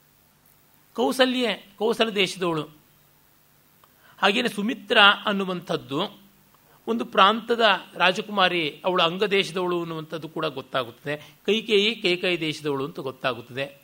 ಕುಂತಿ ಭೋಜನ ಮಗಳು ಕುಂತಿ ಅಂತ, ಗಂಧಾರ ದೇಶದವಳು ಗಾಂಧಾರಿ ಅಂತ, ಮದ್ರ ದೇಶದವಳು ಮಾದ್ರಿ ಅಂತ, ಪಂಚಾಲ ದೇಶದವಳು ಪಾಂಚಾಲಿ ಅಂತ. ಹೀಗೆ ಇವೆಲ್ಲ ಕೂಡ ಹೆಸರುಗಳಿಂದ ಹಾಗೆ ಗೊತ್ತಾಗುತ್ತದೆ. ಅಷ್ಟೇಕೆ ನಮ್ಮಲ್ಲಿ ಕೂಡ ಮೈಸೂರು ಅರಮನೆಯ ಸಂಪ್ರದಾಯ ನೋಡಿ, ಅವರು ಇರ್ತಾ ಇದ್ದ ಅರಮನೆಯ ಭಾಗಕ್ಕಿದ್ದ ಹೆಸರಿಂದ ವಾಣಿ ವಿಲಾಸ, ಲಕ್ಷ್ಮೀ ವಿಲಾಸ ಸನ್ನಿಧಾನ ವಾಣಿ ವಿಲಾಸ ಸನ್ನಿಧಾನ ಅಂತ ಹಾಗೆ ಹೇಳ್ತಾ ಇದ್ದಿದ್ದು ರೂಢಿ. ಹಾಗಾಗಿ ಅವಳನ್ನೇನೋ ಗೇಲಿ ಮಾಡಬೇಕು ಅಂತಲ್ಲ, ಉಶೀನರಸ್ಯ ಭಾವ ಔಶೀನರಂ. ಅಥವಾ ಉಶೀನರಸ್ಯ ಅಪತ್ಯಂ ಪುತ್ರಿ ಔಶೀನರಿ ಅಂತ ಹೀಗಾಗುವಂಥದ್ದು. ಒಂದು ಭಾಷೆನಲ್ಲಿ ಅದು ಏನೋ ಕರ್ಕಶವಾಗಿ ಕೇಳುತ್ತೆ ಅಂದರೆ ಇನ್ನೊಂದು ಭಾಷೆನಲ್ಲೂ ಅದು ಕರ್ಕಶ ಅಂತ ಏನೋ ಅರ್ಥ ಅಲ್ಲ. ಅದನ್ನು ನಾವು ನೋಡಬೇಕಾಗುತ್ತದೆ. ಇಂಗ್ಲೆಂಡಿನಲ್ಲಿ ಕೂಡ ಆ ರೀತಿಯಾದಂಥದ್ದು ಉಂಟು. ಆ ಪ್ರಾಂತದಿಂದಾಗಿ, ಅವರು ಕೈ ಹಿಡಿದ ಗಂಡನಿಂದಾಗಿ ಈ ರೀತಿಯಾದ ಹೆಸರುಗಳು ಬರುವಂಥದ್ದು ಪಾಶ್ಚಾತ್ಯ ಪ್ರಪಂಚದಲ್ಲೂ ಇದೆ. ಹಾಗೆ ಬಂದಿದೆ. ಅದಕ್ಕೆ ಅವಳಿಗೆ ಉಪೇಕ್ಷೆ ಸಂದಿದೆ ಕವಿಯಿಂದ ಅಂತನ್ನುವುದೆಲ್ಲ ಅವಿಚಾರಿತವಾದಂಥದ್ದು. ಸಖಿ ಬರ್ತಾಳೆ ನಿಪುಣಿಕೆ ಆಜ್ಞಪ್ತಾಸ್ಮಿ ದೇವ್ಯ ಕಾಶಿರಾಜ ದುಹಿತ್ರ ಯಥಾ ಹಂಜೆ ನಿಪುಣಿಕೆ ಯತಃ ಪ್ರಭೃತಿ ಭಗವತಃ ಸೂರ್ಯಸ್ಯೋಪಾಸ್ಥ ಉಪಸ್ಥಾನಂ ಕೃತ್ವ ಪ್ರತಿವೃತ್ತೋ ಮಹಾರಾಜ ಸ್ಮೃತಃ ತತಃ ಪ್ರಭೃತಿ ಶೂನ್ಯ ಹೃದಯೇವ ಲಕ್ಷ್ಯತೆ. ಆ ಸೂರ್ಯೋಪಾಸನೆಗೆ ಹೋದ ದಿವಸದಿಂದಾನೂ ಅವನು ಶೂನ್ಯ ಹೃದಯನಾಗಿ ಕಾಣಿಸ್ತಾ ಇದ್ದಾನೆ ಎಂ ಟಿ ಹಾರ್ಟೆಡ್ ಆಗಿ. ತತ್ ಕಥಂ ಸಹ ಬ್ರಹ್ಮಬಂಧು ಅತಿಸಂಧಾತವ್ಯ. ಆ ಹಾಳು ಬ್ರಹ್ಮಬಂಧು, ಆ ಹಾಳು ಬ್ರಾಹ್ಮಣ ಇದಾನಲ್ಲ, ಬ್ರಾಹ್ಮಣಾಧಮ, ಅವನನ್ನ ಹೇಗೆ ವಶೀಕರಣ ಮಾಡಿಕೊಳ್ಳೋದು? ಅಥವಾ ತೃಣಾಗ್ರ ಲಗ್ನಮಿವ ಅವಶ್ಯಾಯ ಸಲಿಲಂ, ನ ತಸ್ಮಿನ್ ರಾಜರಹಸ್ಯಂ ಚಿರಂ ತಿಷ್ಠತೀತಿ ತರ್ಕಯಾಮಿ. ಹುಲ್ಲಿನ ತುದಿನಲ್ಲಿರುವಂಥ ಹಿಮದ ಇಬ್ಬನಿಯ ಹನಿ, ಅದು ಜಾರಿ ಬಿಡುವಂಥದ್ದು, ಸರಕ್ಕಂತ ಜಾರತ್ತೆ ಹಾಗೆ ಅವನು ಬಾಯಲ್ಲಿರೋ ರಹಸ್ಯ ಉಳಿಯೋಲ್ಲ ಅಂತ ಆ ಹೋಲಿಕೆ ನೋಡಿ ಎಷ್ಟು ಚೆನ್ನಾಗಿದೆ. ತೃಣಾಗ್ರ ಲಗ್ನಮಿವ ಅವಶ್ಯಾಯ ಸಲಿಲಂ ಅಂತ. ಅವಶ್ಯಾಯ ಅಂದರೆ ಹಿಮ ಅಂತ ಅರ್ಥ. ಬಹಳ ಅಪೂರ್ವವಾದ ಶಬ್ದ. ಅಮರಕೋಶದಲ್ಲಿ ಬಳಕೆಯಲ್ಲಿರ್ತಕ್ಕಂಥದ್ದು. ಹಾಗಾಗಿ ತದೇ ತದ್ ಏವನ್ನ ಅನ್ವೇಷ್ಯಾಮಿ ಅಂತ ಅವನು ಹುಡುಕುತ್ತಾಳೆ. ಅಹೋ ಆಲೇಖ್ಯವಾನರ ಇವ, ಕಿಮಪಿ ಮಂತ್ರಯನ್ ನಿಭೃತಃ ಆರ್ಯ ಮಾಣವಕಃ ತಿಷ್ಠತಿ. ಓಹೋ ಪೇಂಟೆಡ್ ಮಂಕಿ ಪೇಂಟೆಡ್ ಏಪ್, ಚಿತ್ರಗತವಾದ ಕೋತಿ ಹಾಗೆ ಚಿತ್ರ ಬರೆದ ಕೋತಿ, ಕೋತಿಯ ಚಿತ್ರದ ಹಾಗೆ ಇವನು ಒಂದು ಕಡೆ ಸ್ತಬ್ಧವಾಗಿ ಏನೋ ಯೋಚನೆ ಮಾಡಿಕೊಂಡಿದ್ದಾನಲ್ಲ. ತದ್ಯಾವದೇ ನಮ್ಮ ಉಪಸರ್ಪಾಮಿ ಇವನು ಹತ್ತಿರಕ್ಕೆ ಹೋಗ್ತೀನಿ ಅಂತ ಹೋಗ್ಬಿಟ್ಟು ಸೊ ಬ, ಹೋಗ್ತಾನೆ. ಆರ್ಯ ಒಂದೇ ಅಂತಾಳೆ. ಆಗ ಅವನು ಸ್ವಸ್ತಿ ಭವತ್ತಿ ನಿನಗೆ ಒಳ್ಳೇದಾಗಲಿ ಅಂತ ಏತಾಂ ದುಷ್ಟಚೇಟಿಕಾಂ ಪ್ರೇಕ್ಷ ತದ್ ರಾಜರಹಸ್ಯಂ ಹೃದಯಂ ಭಿತ್ವ ನಿಷ್ಕ್ರಾಮತಿವ. ಈ ಪಾಪಿಷ್ಟೇ ಸಖಿ ನೋಡಿದ ತಕ್ಷಣ ರಾಜರಹಸ್ಯ ಹೃದಯ ಭೇದಿಸ್ಕೊಂಡು ಹೊರಗೆ ಬರೋ ಥರ ಕಾಣಿಸ್ತಾ ಇದೆ. ಏನು ಮಾಡೋದು ಅಂತ ಅಂದ್ಕೋತಾನೆ. ಭವತಿ ನಿಪುಣಿಕೆ ಸಂಗೀತ ವ್ಯಾಪಾರಕ್ಕೆ ಮುಜ್ಜಿತ್ವ ಕೃತ ಪ್ರಸ್ತುತಾಸಿ ಎಲ್ಲ ಸಂಗೀತ, ನೃತ್ಯ ಇತ್ಯಾದಿ ಬಿಟ್ಟು ನೀನು ಏನು ಈ ಕಡೆ ಬಂದಿದ್ದೀಯಾ ಅಂತ. ದೇವ್ಯಾ ವಚನ ಆರ್ಯಮೇವ ಪ್ರೇಕ್ಷಿತು. ಮಹಾರಾಣಿ ಹೇಳಿದ್ದಾಳೆ, ಅದಕ್ಕೆ ನನ್ನನ್ನೇ ನೋಡೋಕ್ಕೆ ಅಂತ. ಓ ಹೌದಾ? ಏನಂತಾಳೆ ದೇವಿ? ತತ್ರ ಭವತಿ ಕಿಮಾಪ ಕಿಮ ಆಜ್ಞಾಪಯತಿ ಅಂದರೆ ದೇವಿ ಭಣತಿ ಯಥಾ? ಆರ್ಯಸ್ಯ ಮಮೋಪರಿ ಅದಾಕ್ಷಿಣ್ಯಂ. ಹೇಳ್ತಾ ಇದ್ದಾಳೆ, ನಿನಗೆ ದೇವಿ ಮೇಲೆ ಕರುಣೆನೇ ಇಲ್ವಂತೆ? ನಮ್ಮ ಅನುಚಿತ ವೇದನಾಂ ದುಃಖಿತಾಂ ಅವಲೋಕೈತೀತಿ ನಾನು ಅನ್ಯಾಯವಾಗಿ ದುಃಖಕ್ಕೆ ಒಳಗಾಗಿದ್ದೀನಿ, ನನ್ನ ನೋಡಕ್ಕೆ ಬರ್ತಾ ಇಲ್ಲ, ಆರ್ಯ ಮಾಣವಕ ಅಂತಂತ ಇದ್ದಾಳೆ ಅಂತ. ಅಯ್ಯೋ, ಏನು ನಿಪುಣಿಕೆ ಕಿಂ, ಪ್ರಿಯವಯಸ್ಸಿಯೇನ ತತ್ರ ಭವತ್ಯ ಪ್ರತಿಕೂಲಂ ಕಿಮಪಿ ಸಮಾಚರಿತಂ? ನಮ್ಮ ಗೆಳೆಯ ಮಹಾರಾಜ ಏನಾದರೂ ದೇವಿಗೆ ಅನ್ಯಾಯ ಮಾಡಿಬಿಟ್ನ? ಪ್ರತಿಕೂಲ? ಅಂತ. ಎನ್ನಿಮಿತ್ತಂ ಪುನರ್ಭರ್ತ್ರ ಉತ್ಕಂಠಿತ ತಸ್ಯ ಸ್ತ್ರೀಯ ನಾಮ್ನ ಭರ್ತ್ರ ದೇವಿ ಆಲಪಿತ. ಇನ್ನೇನು ಮತ್ತೆ? ಯಾವಳನ್ನು ಅವನು ಯೋಚನೆ ಮಾಡ್ಕೊಂಡಿದ್ದಾನೋ ಅವಳ ಹೆಸರನ್ನೇ ನಮ್ಮ ಮಹಾರಾಣಿಗೆ ಸಂಬೋಧನೆ ಮಾಡಿಬಿಟ್ಟ ಅಂತ. ಅದರಿಂದ ಬೇಜಾರಾಗೋದಿಲ್ವ? ಒಬ್ಬರ ಹೆಸರು ಮರೆಯೋದು ಅಂದರೆ ಅಷ್ಟು. ಇದು ಗೋತ್ರ ಸ್ಖಲನಂ ಅಂತ ಟೆಕ್ನಿಕಲ್ ಟರ್ಮ್ ಮತ್ಸ್ಯಾಯನ ಸೂತ್ರಗಳಲ್ಲಿ ಬರುತ್ತದೆ, ನಾಟ್ಯಶಾಸ್ತ್ರದಲ್ಲಿ ಬರ್ತದೆ ಒಬ್ಬ ರಾಣಿ ಎದುರಿಗೆ ಇನ್ನೊಬ್ಬ ರಾಣಿ ಅಂತ ಅಂದ್ಕೊಂಡು ಅವಳ ಹೆಸರನ್ನು ಇಲ್ಲಿ ಹೇಳಿಬಿಡೋದು. ಅಂದರೆ ನಿನ್ನ ಮನಸ್ಸಲ್ಲಿ ಅವಳಿದ್ದಿದ್ದು ನಾನಲ್ಲ ಅಂತ. ಆಗ ವಿದೂಷಕ, ಹಾ, ಕಥಂ ಸ್ವಯಮೇವ ತತ್ರ ಭವತಾ ವಯಸ್ಸೇನ ರಹಸ್ಯ ಭೇದ ಕೃತ ಆಹಾ ಅವನೇ ಸ್ವಯಂ ರಹಸ್ಯ ಭೇದ ಮಾಡ್ಕೊಂಡ್ಬಿಟ್ನ, ಅಬ್ಬ, ಬಚಾವಾದೆ, ಕಿಮಿದಾನೀಮಹಂ ಜಿಹ್ವಾ ಯಂತ್ರಣೇನ ದುಃಖಂ ಅನುಭವಾಮಿ, ನಾನು ನಾಲಿಗೆ ಬಿಗಿ ಹಿಡ್ಕೊಂಡು ನಾನು ಯಾಕೆ ದುಃಖ ಪಡೋದು? ಕಿಂ ತತ್ರ ಭವತಾ ಉರ್ವಶಿ ನಾಮಧೇಯಂ, ಉರ್ವಶಿ ನಾಮಧೇಯೇನ ಆಮಂತ್ರಿತ? ತತ್ರ ಭವತಾ ಮಹಾರಾಜನಿಂದ ರಾಣಿ ಊರ್ವಶಿ ಅಂತ ಸಂಬೋಧನೆ ಮಾಡಿಬಿಟ್ನ ಅವಳಿಗೆ ಅಂತ.